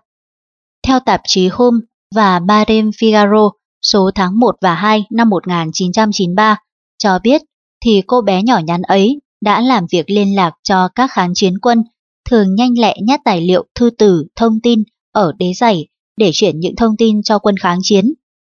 Vì sống qua thời gian khốn khổ với những ngày đói kém, lại luôn luôn đau yếu, cho nên khi lớn lên, Aure có thân hình mảnh khảnh và dáng rong ròng cao, 1,71 mét. Có khi bà luôn tỏ ra buồn buồn với vóc dáng gầy gò, ngực lép và bàn chân lớn của mình. Thế nhưng bà được tạo hóa bù trừ lại, ban cho một đôi mắt tuyệt đẹp, to và sáng, với bộ mặt thông minh và dáng vẻ quý phái. Năm 1948, Aurey được mẹ cho qua Anh Quốc học múa ballet ở London, thủ đô Anh. Và chính nhờ ở trường múa ballet này, cơ may đã đến và ngôi sao điện ảnh Audrey Hepburn xuất hiện sáng ngời. Audrey được mời đóng phim High Button Show, khởi đầu một sự nghiệp điện ảnh nhiều ưu đãi. Vào năm 1951, trong lần đến Monte Carlo, Monaco, tình cờ Audrey gặp một nữ văn sĩ Pháp là Collis. Bà này đề nghị Audrey đóng vai chính trong vở kịch Gigi của bà trên sân khấu Broadway. Chính vai này đã đem lại cho Audrey giải thưởng lớn Tetsurosh Airway năm 1952. Tiếng tăm tên tuổi của Audrey bắt đầu nổi lên như cồn từ đó. Nữ sĩ Colette vui sướng gửi cho Audrey liền một bức hình kèm theo dòng chữ gửi Audrey Hepburn kho tàng mà ta đã tìm thấy trên bãi biển. Qua năm sau, tức năm 1953, đạo diễn Mỹ William Wheeler mời Audrey đóng phim Roman Holiday và nhờ vai chính trong phim. Ngay trong năm này, Audrey Hepburn nhận được giải Oscar năm 1953. Audrey đã đóng được 25 phim lớn mà phim nào cũng gây được ấn tượng sâu đậm trong lòng khán giả, nhất là phim Sabrina năm 1954, Children Hall năm 1961, My Fair Lady năm 1965, Robin and Marian năm 1976. Audrey Hepburn không tránh khỏi lận đận về đường tình ái và hôn nhân. Cuộc sống yêu đương cũng thường trắc trở. Cuộc hôn nhân đầu tiên với nam diễn viên tài danh Mary vào năm 1954 và đã có được một con trai là Sean này đã trở thành một đạo diễn nổi tiếng và năm người con kế tiếp đều không nuôi được. Cả hai vợ chồng chia tay nhau vào năm 1968 với bao khổ tâm của Audrey. Về sau, Audrey Hepburn kết hôn với một người bác sĩ người Ý, ông Andrew Doughty, và có được một người con trai tên là Luca Doughty, vào lúc Audrey được 40 tuổi. Kể từ năm 1969, Audrey thưa đóng phim chỉ lo chăm sóc gia đình và con cái, sống bình lặng ở Geneva, Thụy Sĩ. Tới năm 1976 thì ngưng hẳn hoạt động điện ảnh. Tuy nhiên, khi nghe tin UNICEF cần tới người đại diện đi cứu trợ trẻ em đói ở các nước gặp hoạn nạn khó khăn vào năm 1988, thì Audrey Hepburn rời bỏ gia đình, cái tổ ấm thân yêu của bà rất hạnh phúc ở Thụy Sĩ để tình nguyện đến với các vùng xa xôi ở Nam Mỹ, châu Phi và châu Á. Aray nói, tôi đã từng hiểu thế nào là đói lạnh thuở thời bé thơ. Aray kể rằng có người khi xem phim do bà đóng đã viết thư cho bà. Tôi rất khổ, thế mà khi xem phim bà đóng thì thấy áo quần đẹp, nhạc hay, quá khác với ngoài đời. Audrey Hepburn đã xúc động với lời lẽ đó, nên đáng lẽ được sống êm đềm với những năm tuổi già, bà không ngần ngại xa xôi, lãnh các trách vụ của UNICEF để đem niềm an ủi dịu dàng đến với các trẻ em nghèo khổ. Nhà báo Henry Chris cũng là một người bạn khá thân với Audrey Hepburn và cũng là một nhà phê bình điện ảnh là Rick Reed đã nói về Audrey như sau. Trong cái thế giới biến động và không toàn vẹn như hiện nay, Audrey Hepburn đã sống để chứng tỏ rằng vẫn có một cái gì đó thật dịu dàng và thiện mỹ một cách hoàn hảo.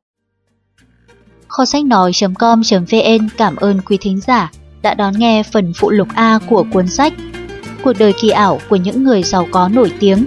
Kính mời quý thính giả cùng đón nghe các phần tiếp theo của sách. Thank sách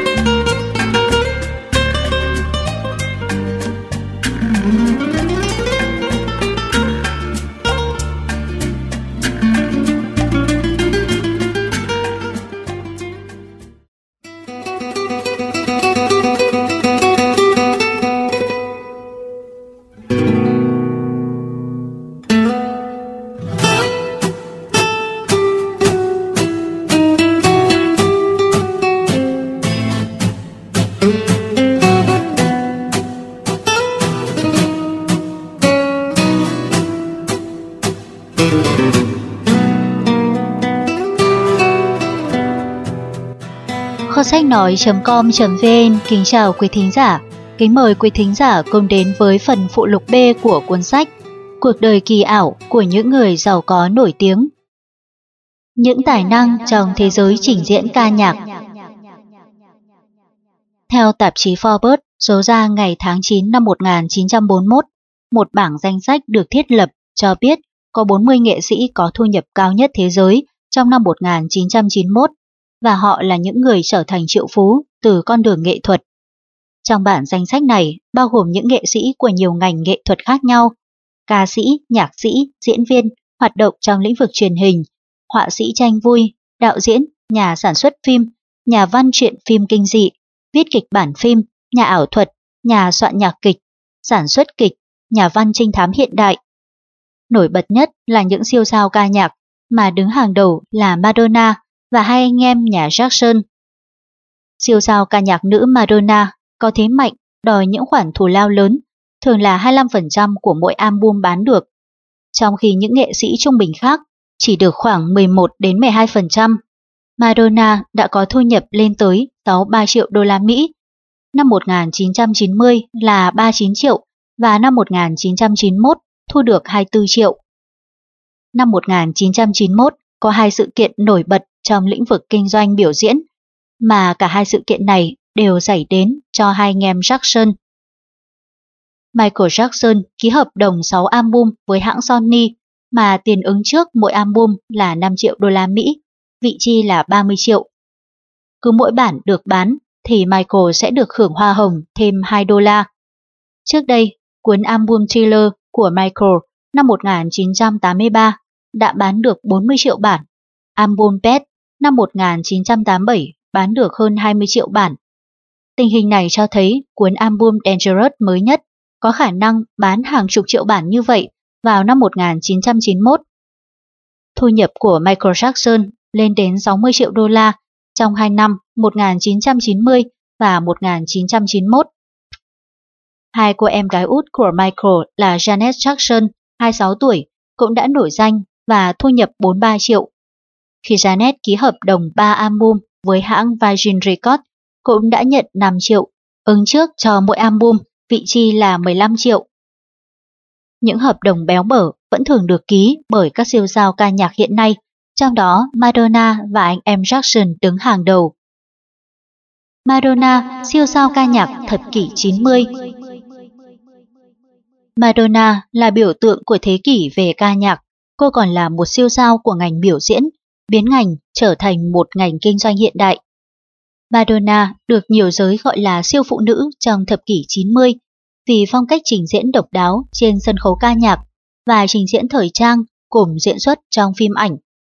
Bao quanh cô ở bất cứ nơi trình diễn nào trên thế giới đều có một tập thể phục dịch tới trên 50 người, bao gồm nhiều thành phần khác nhau, giàn nhạc, phục trang, thẩm mỹ viên, vân vân.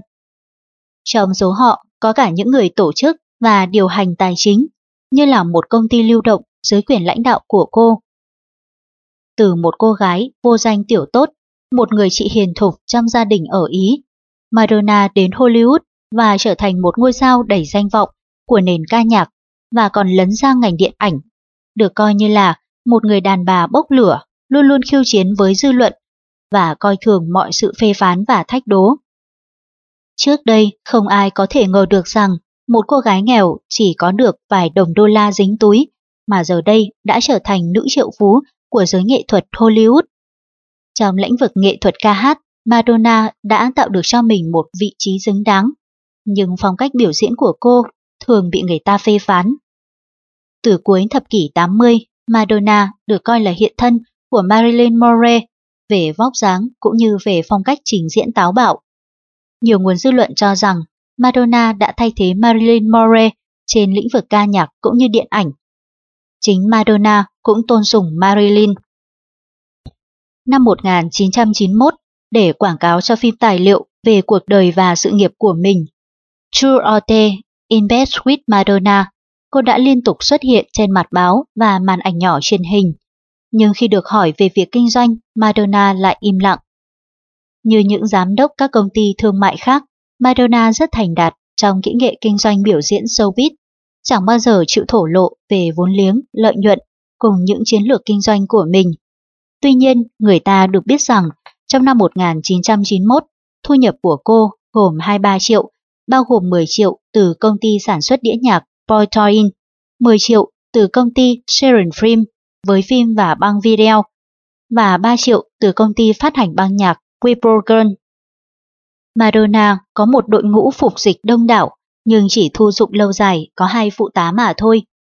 Cô ta rất nghiêm trong mọi việc làm, đòi hỏi mọi việc phải được tuân thủ theo lệnh, mọi người phải đúng giờ và làm đúng vai trò của mình.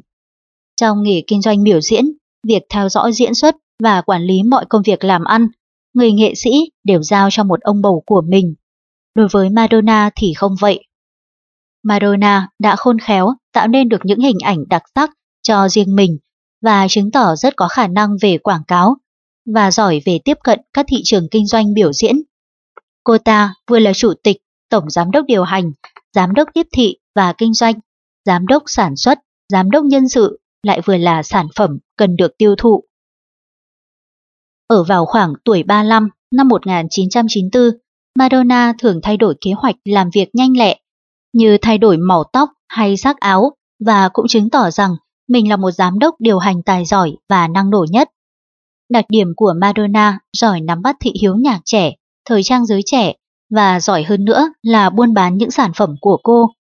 Không ai có thể ngờ rằng một diễn viên ca nhạc và màn ảnh bị phê phán là lẳng lơ, thường nhảy múa với thân hình chống trải gợi dục, lại là một nhà kinh doanh buôn bán rất xuất sắc. Có những lúc cần thiết, Madonna nhờ tới sự cố vấn của Freddie Demon và đã trả cho anh này một số tiền, 10% tổng số thu nhập một năm của cô. Madonna cũng trả cho Beth Bradell, một kế toán viên bậc thầy trong nền công nghiệp đĩa hát ở Mỹ, số tiền 1 triệu Mỹ Kim một năm. Trong việc chuẩn bị những hợp đồng cho tương lai, ở trong giai đoạn thương lượng, Madonna thuê mướn một chuyên gia tài giỏi thuyết phục là Paul Schindler, thuộc công ty Groupen Energize Slinder với thủ lao thì sẽ tính theo trị giá hợp đồng được ký kết. Trong việc liên hệ tốt với báo chí và để có được những lời khuyên đúng đắn và thích hợp, trong tiêu hướng của cách thế quảng cáo cho mình, Madonna thường nhờ tới sự chỉ vẽ, cam kết của Liz Rosenberg, làm việc cho hãng đĩa Warner Bros. Records.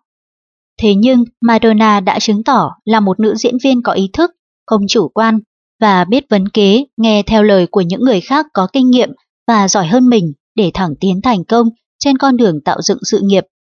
Madonna đã tự học nghề kinh doanh trong ngày chính những công việc của mình và thực hành những kinh nghiệm thực tế rất thành công. John Jellypin Benitez là một nhà soạn nhạc có tiếng ở Hollywood, người từng giúp Madonna thành công với đĩa hát Like a Virgin nói về Madonna như sau. Madonna có nhiều bạn bè thu thập đủ mọi thông tin về cô. Khác với nhiều nghệ sĩ khác, Madonna theo dõi, chú ý các thông tin ấy. Cô ta như một miếng bọt biển có khả năng thấm tất cả. Sau đó, cô ta sẽ gạn hỏi đủ các ngóc ngách, mọi vấn đề của các thông tin ấy. Năm 1991, Madonna thương lượng với hãng Time Warner để đi đến một hợp đồng, tính ra sẽ hơn cả hợp đồng 1 tỷ đô la của Michael Jackson với hãng Sony. Cô ta đòi hãng Time Warner đầu tư vốn thành lập một công ty chuyên lo giản dựng và sản xuất đĩa hát, phim ảnh, chương trình truyền hình, phát hành nhạc cho cô. Từ năm 1985, sau khi đã nổi tiếng, Madonna tung vốn thành lập Bon In, Siren Film, Freiburger Musiktarin, Stuttgart. Madonna còn tỏ ra khá liều lĩnh khi đem chính mình làm vốn liếng đầu tư vào điện ảnh. Cô đã bỏ ra 4 triệu đô la và làm giám đốc sản xuất cho phim tài liệu Invest with Madonna. Phim này chỉ thu được có 15 triệu đô la Mỹ, nhưng nhờ khôn khéo bán bản quyền phát hành video ở các nước, cô đã thu được vốn mà còn lời nhiều. Chứng tỏ là người có bản lĩnh tranh đấu, Madonna đã từng đấu tranh để được thủ vai nàng Breres Manhoney trong phim Dick Tracy của Warren Beatty, cho dầu rằng lương rất thấp, 1.440 đô la một tuần. Một hình thức làm ăn rất khấm khá của Madonna là bán hình ảnh của mình để làm quảng cáo và đã thu được nhiều triệu đô la từ các quảng cáo của các hãng Pepsi Cola, Pioneer Electronics cùng một công ty mỹ phẩm của Nhật Bản. Siêu sao ca nhạc và điện ảnh này đã có một chương trình làm việc hàng ngày rất chặt chẽ và bận rộn. Mỗi sáng thức dậy khá sớm, ngồi lại bàn ghi soạn một bảng liệt kê các việc cần làm trong ngày. Từ 9 giờ tới 11 giờ, cô dành thời giờ để bàn thảo với đại diện các công ty. Cô nhớ rất rõ và kỹ từng chi tiết và có khả năng sắp đặt mọi thứ đâu vào đó ở trong đầu mình. Như vậy, người ta không thể nhìn Madonna đơn phương và khía cạnh ca hát, biểu diễn hay trong chiều hướng gợi dục trong nghệ thuật hoặc là soi mói và tình cảm đời thường, mà nên chú ý tới khía cạnh kinh doanh làm ăn quy mô của một người phụ nữ trẻ tháo vát. Một nhà báo đã viết về Madonna như sau. Madonna là một ca sĩ, diễn viên, không biết tự dối mình hay dối người khác. Như sau khi đóng phim Body of Evidence, cô nói, tôi sẽ không bao giờ giết người mình yêu. Đối với một người luôn biết mình đang đứng ở đâu, hiểu rõ mình đang làm gì, thì cần gì phải lừa dối mọi người. Vì lừa dối chỉ là để bảo vệ mình mà thôi. Một người có lý trí như Madonna chẳng bao giờ phải đóng kịch trong cuộc sống, song mọi người lại không tin rằng đó là một Madonna chính hiệu. Madonna đã từng bảo nhiều người cho rằng từ lúc sinh ra đã gặp bất hạnh. Nhưng sự thật không như thế. Đối với cô, cho đến hôm nay, cô tự nhận là mình rất hạnh phúc.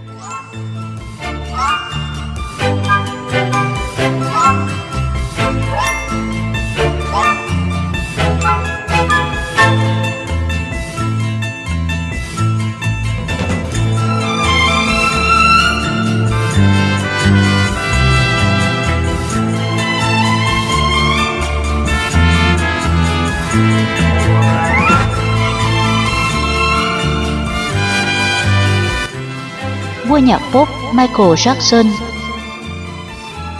Michael có những cái nhất đáng lấy làm kinh ngạc nhiều người.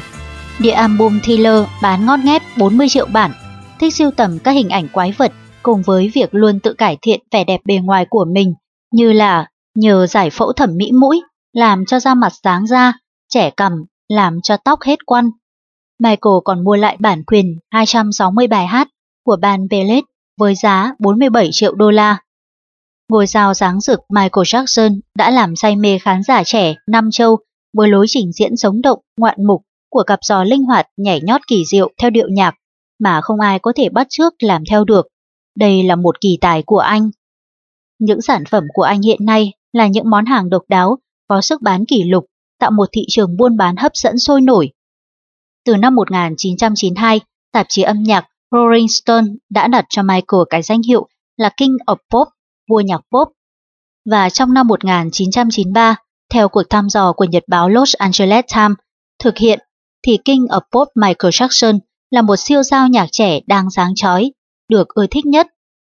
Cũng từ đầu năm 1993, Michael được chú ý nhiều do sự xuất hiện liên tục trong nhiều dịp quan trọng. Đang lưu diễn tại Nhật, Michael vội vã bay về Mỹ để dự và góp vui trong buổi lễ nhậm chức ngày 21 tháng 1 của tân Tổng thống Mỹ Bill Clinton. Đã nắm tay ông Clinton và hát bài We Are the World. Trước đó không lâu, Michael cũng đã xuất hiện tại buổi phát giải lần thứ 25 I'm a Award của Hiệp hội Quốc gia vì sự phát triển của người da màu. Michael còn đến nhận giải ca nhạc Mỹ American Music Award, rồi nhận thêm giải Billboard hai giải, album phát hành bán chạy khắp thế giới Dangerous và đĩa 45 vòng bán chạy khắp toàn cầu Black or Michael cũng đã xuất hiện để giúp vui trong giờ giải lao trận chung kết giải bóng đá kiểu Mỹ tại sân vận động Pro Bowl, thu hút đông đảo người hâm mộ đến xem tại dân lẫn truyền hình tại nhà. Từ khi luật sư của Michael họp báo để cải chính, tin đồn cho rằng Michael đã mướn một chàng trai da trắng đóng thế anh trong một khúc phim quảng cáo cho hãng Pepsi Cola, thì công chúng Mỹ chú ý tới anh nhiều hơn. Sau đó, Michael lại mở một cuộc họp báo khác để thông báo về kế hoạch hàn gắn các vết thương từ biến động tại Los Angeles hồi tháng 3 năm 1992. Tuy nhiên, sự kiện nổi bật nhất là vào ngày 10 tháng 2 năm 1993. Sau 14 năm im lặng không trả lời phỏng vấn của bất kỳ nhà báo nào, Michael đã đồng ý nói chuyện với nữ nghệ sĩ Mỹ da đen trong lĩnh vực truyền hình và sản xuất phim ảnh, có thu nhập trong năm 1991 lên tới 80 triệu đô la. Là Oprah Winfrey, người đang nắm trong tay chương trình talk show thu hút đông đảo người theo dõi nhất ở Mỹ. Hãng truyền hình ABC phát sóng buổi talk show của Oprah và Michael đã được 36,6 triệu người dân Mỹ theo dõi trực tiếp, trong số 92 triệu người trên thế giới theo dõi chương trình này. Chỉ trong một tuần lễ sau cuộc nói chuyện với Oprah Winfrey trên truyền hình, giới ái mộ đã mua sạch 60.000 đĩa Dangerous của anh so với tuần lễ trước. Album chỉ bán được có 8.000 đĩa. Album Dangerous đã được phát hành lần đầu vào tháng 12 năm 1991. Đã được xếp hạng nhất ngay liền trong bản danh sách các album bán chạy nhất do tạp chí Billboard theo dõi hàng tuần. Đĩa này nằm trong danh sách Billboard 200 suốt 63 tuần lễ liền. Thiên tài bất bình thường Gia đình ông bà Joseph Jackson có tất cả 8 người con, 5 người con trai sớm nổi tiếng ngay từ những năm cuối thập niên 60, tập hợp thành nhóm The Jackson Five, trình bày những ca khúc đi vào lịch sử nhạc trẻ thế giới như ABC, I Will Be There, Mama Told Me Not to Come. Ba người con gái út cũng là những giọng ca nữ đắt giá ở Mỹ, đặc biệt là cô con gái út là Janet, mới ngoài 20 tuổi đã trở thành triệu phú, nắm hàng chục triệu đô la trong tay với những hợp đồng béo bở như vừa kể ở đoạn trước. Nhưng nổi bật nhất vẫn là Michael Jackson, kể từ đầu thập niên 70 đã hát riêng rẻ các khá khúc chứ danh như Ben, God to Be There, đưa anh dẫn đến đỉnh cao nhất của thành công vinh quang vào những năm đầu thập niên 80, khi anh trở thành đệ tử ruột của phù thủy nhạc trẻ người Mỹ da đen Quincy Jones.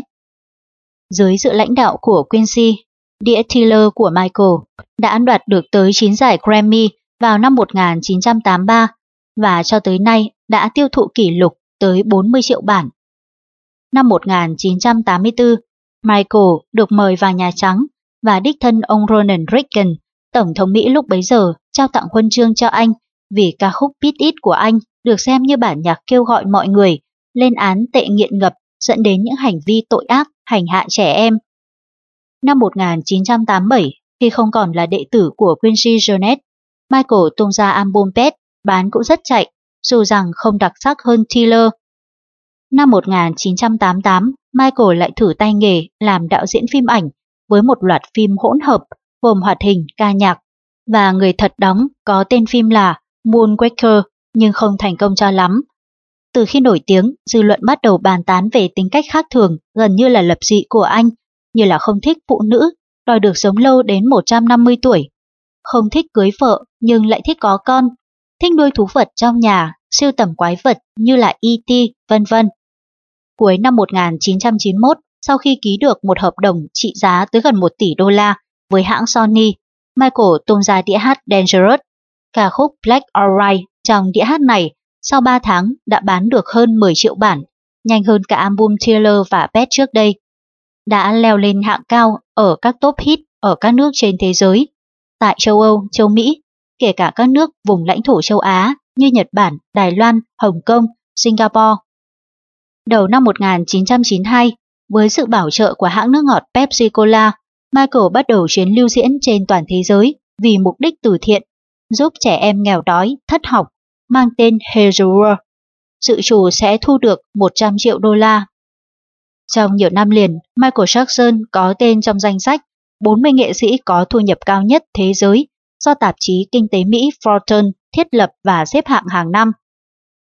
Tới cuối năm 1991, Michael Jackson được xếp hạng 5 sau nhóm New Kids on the Block là nhóm nhạc pop Mỹ có tổng số thu nhập 115 triệu đô la. Bill Crosby Jr. với 113 triệu, Oprah Winfrey với 80 triệu và Madonna với 63 triệu. Em gái út của Michael, Janet Jackson Janet Jackson, em gái út của Michael, đã trở thành triệu phú nhờ ca nhạc và vũ. Album đầu tay của Janet chơi solo, Conjure, vào năm 1986 đã là nước thang đầu tiên dẫn cô bé ca sĩ da đen lên cương vị siêu sao của nền ca nhạc quốc tế. Năm 1989, album thứ hai là Rich Nation, càng khẳng định hơn tài năng của Janet. Tới cuối năm 1990 đã bán hết được 6 triệu bản ở Mỹ, có 5 bài lọt vào top 10 là Rich Nation, Escapic, Black Cat, Alright và Meet You Mark. Janet cũng có tên lọt vào danh sách 40 nghệ sĩ có thu nhập cao thế giới và cũng đoạt được hàng loạt giải thưởng như MTV, American Music Award và cả Grammy. Janet Jackson cũng là một phụ nữ say mê công việc. Mỗi ngày, Janet đến studio, phòng ghi âm để thu thanh và chỉ rời khỏi đó vào sáng hôm sau. Người phụ nữ ca sĩ tải danh da đen này làm việc và thường giải trí vào ban đêm nhưng không hề dính líu tới rượu, ma túy, dạ hội hay là hộp đêm.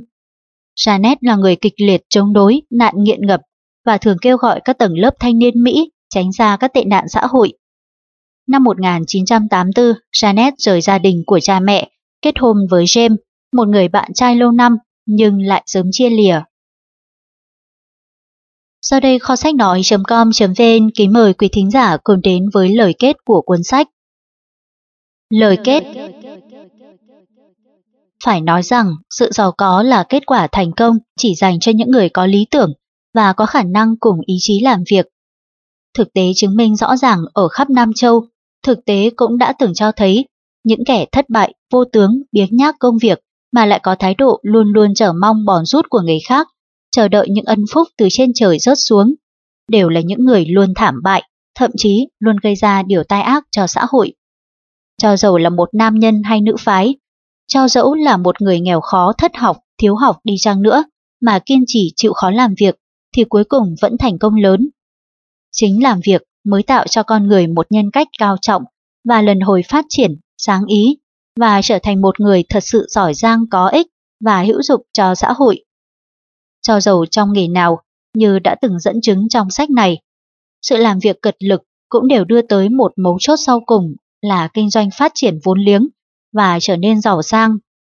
Thế nhưng, tiến tới một bước nữa, làm giàu để rồi chia sẻ lại của cải tài sản cho những người nghèo khổ kém may mắn hơn mình là cách làm giàu lương thiện cao quý. Nếu không được như vậy làm giàu mà giữ được nhân cách không thôi, hay là sáng tạo ra được những phương pháp mới, những tổ chức mới, những ý hướng mới, khả dĩ tạo thành một chiến thuật thực dụng cho đời sống con người, cũng là một phương thức làm giàu đáng đề cao, đáng tìm hiểu.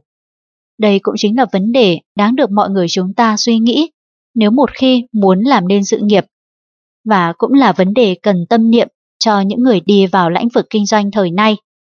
Đó là ý tưởng sau cùng mà người biên soạn muốn gửi tới từng bạn đọc đang cầm trên tay quyển sách đơn giản vừa mới kết thúc. Hoàng Thanh Minh, tháng 5 năm 1994 Lời kết đã khép lại nội dung của cuốn sách Cuộc đời kỳ ảo của những người giàu có nổi tiếng. Kho sách nói.com.vn cảm ơn quý thính giả đã cùng đón nghe. Thank you.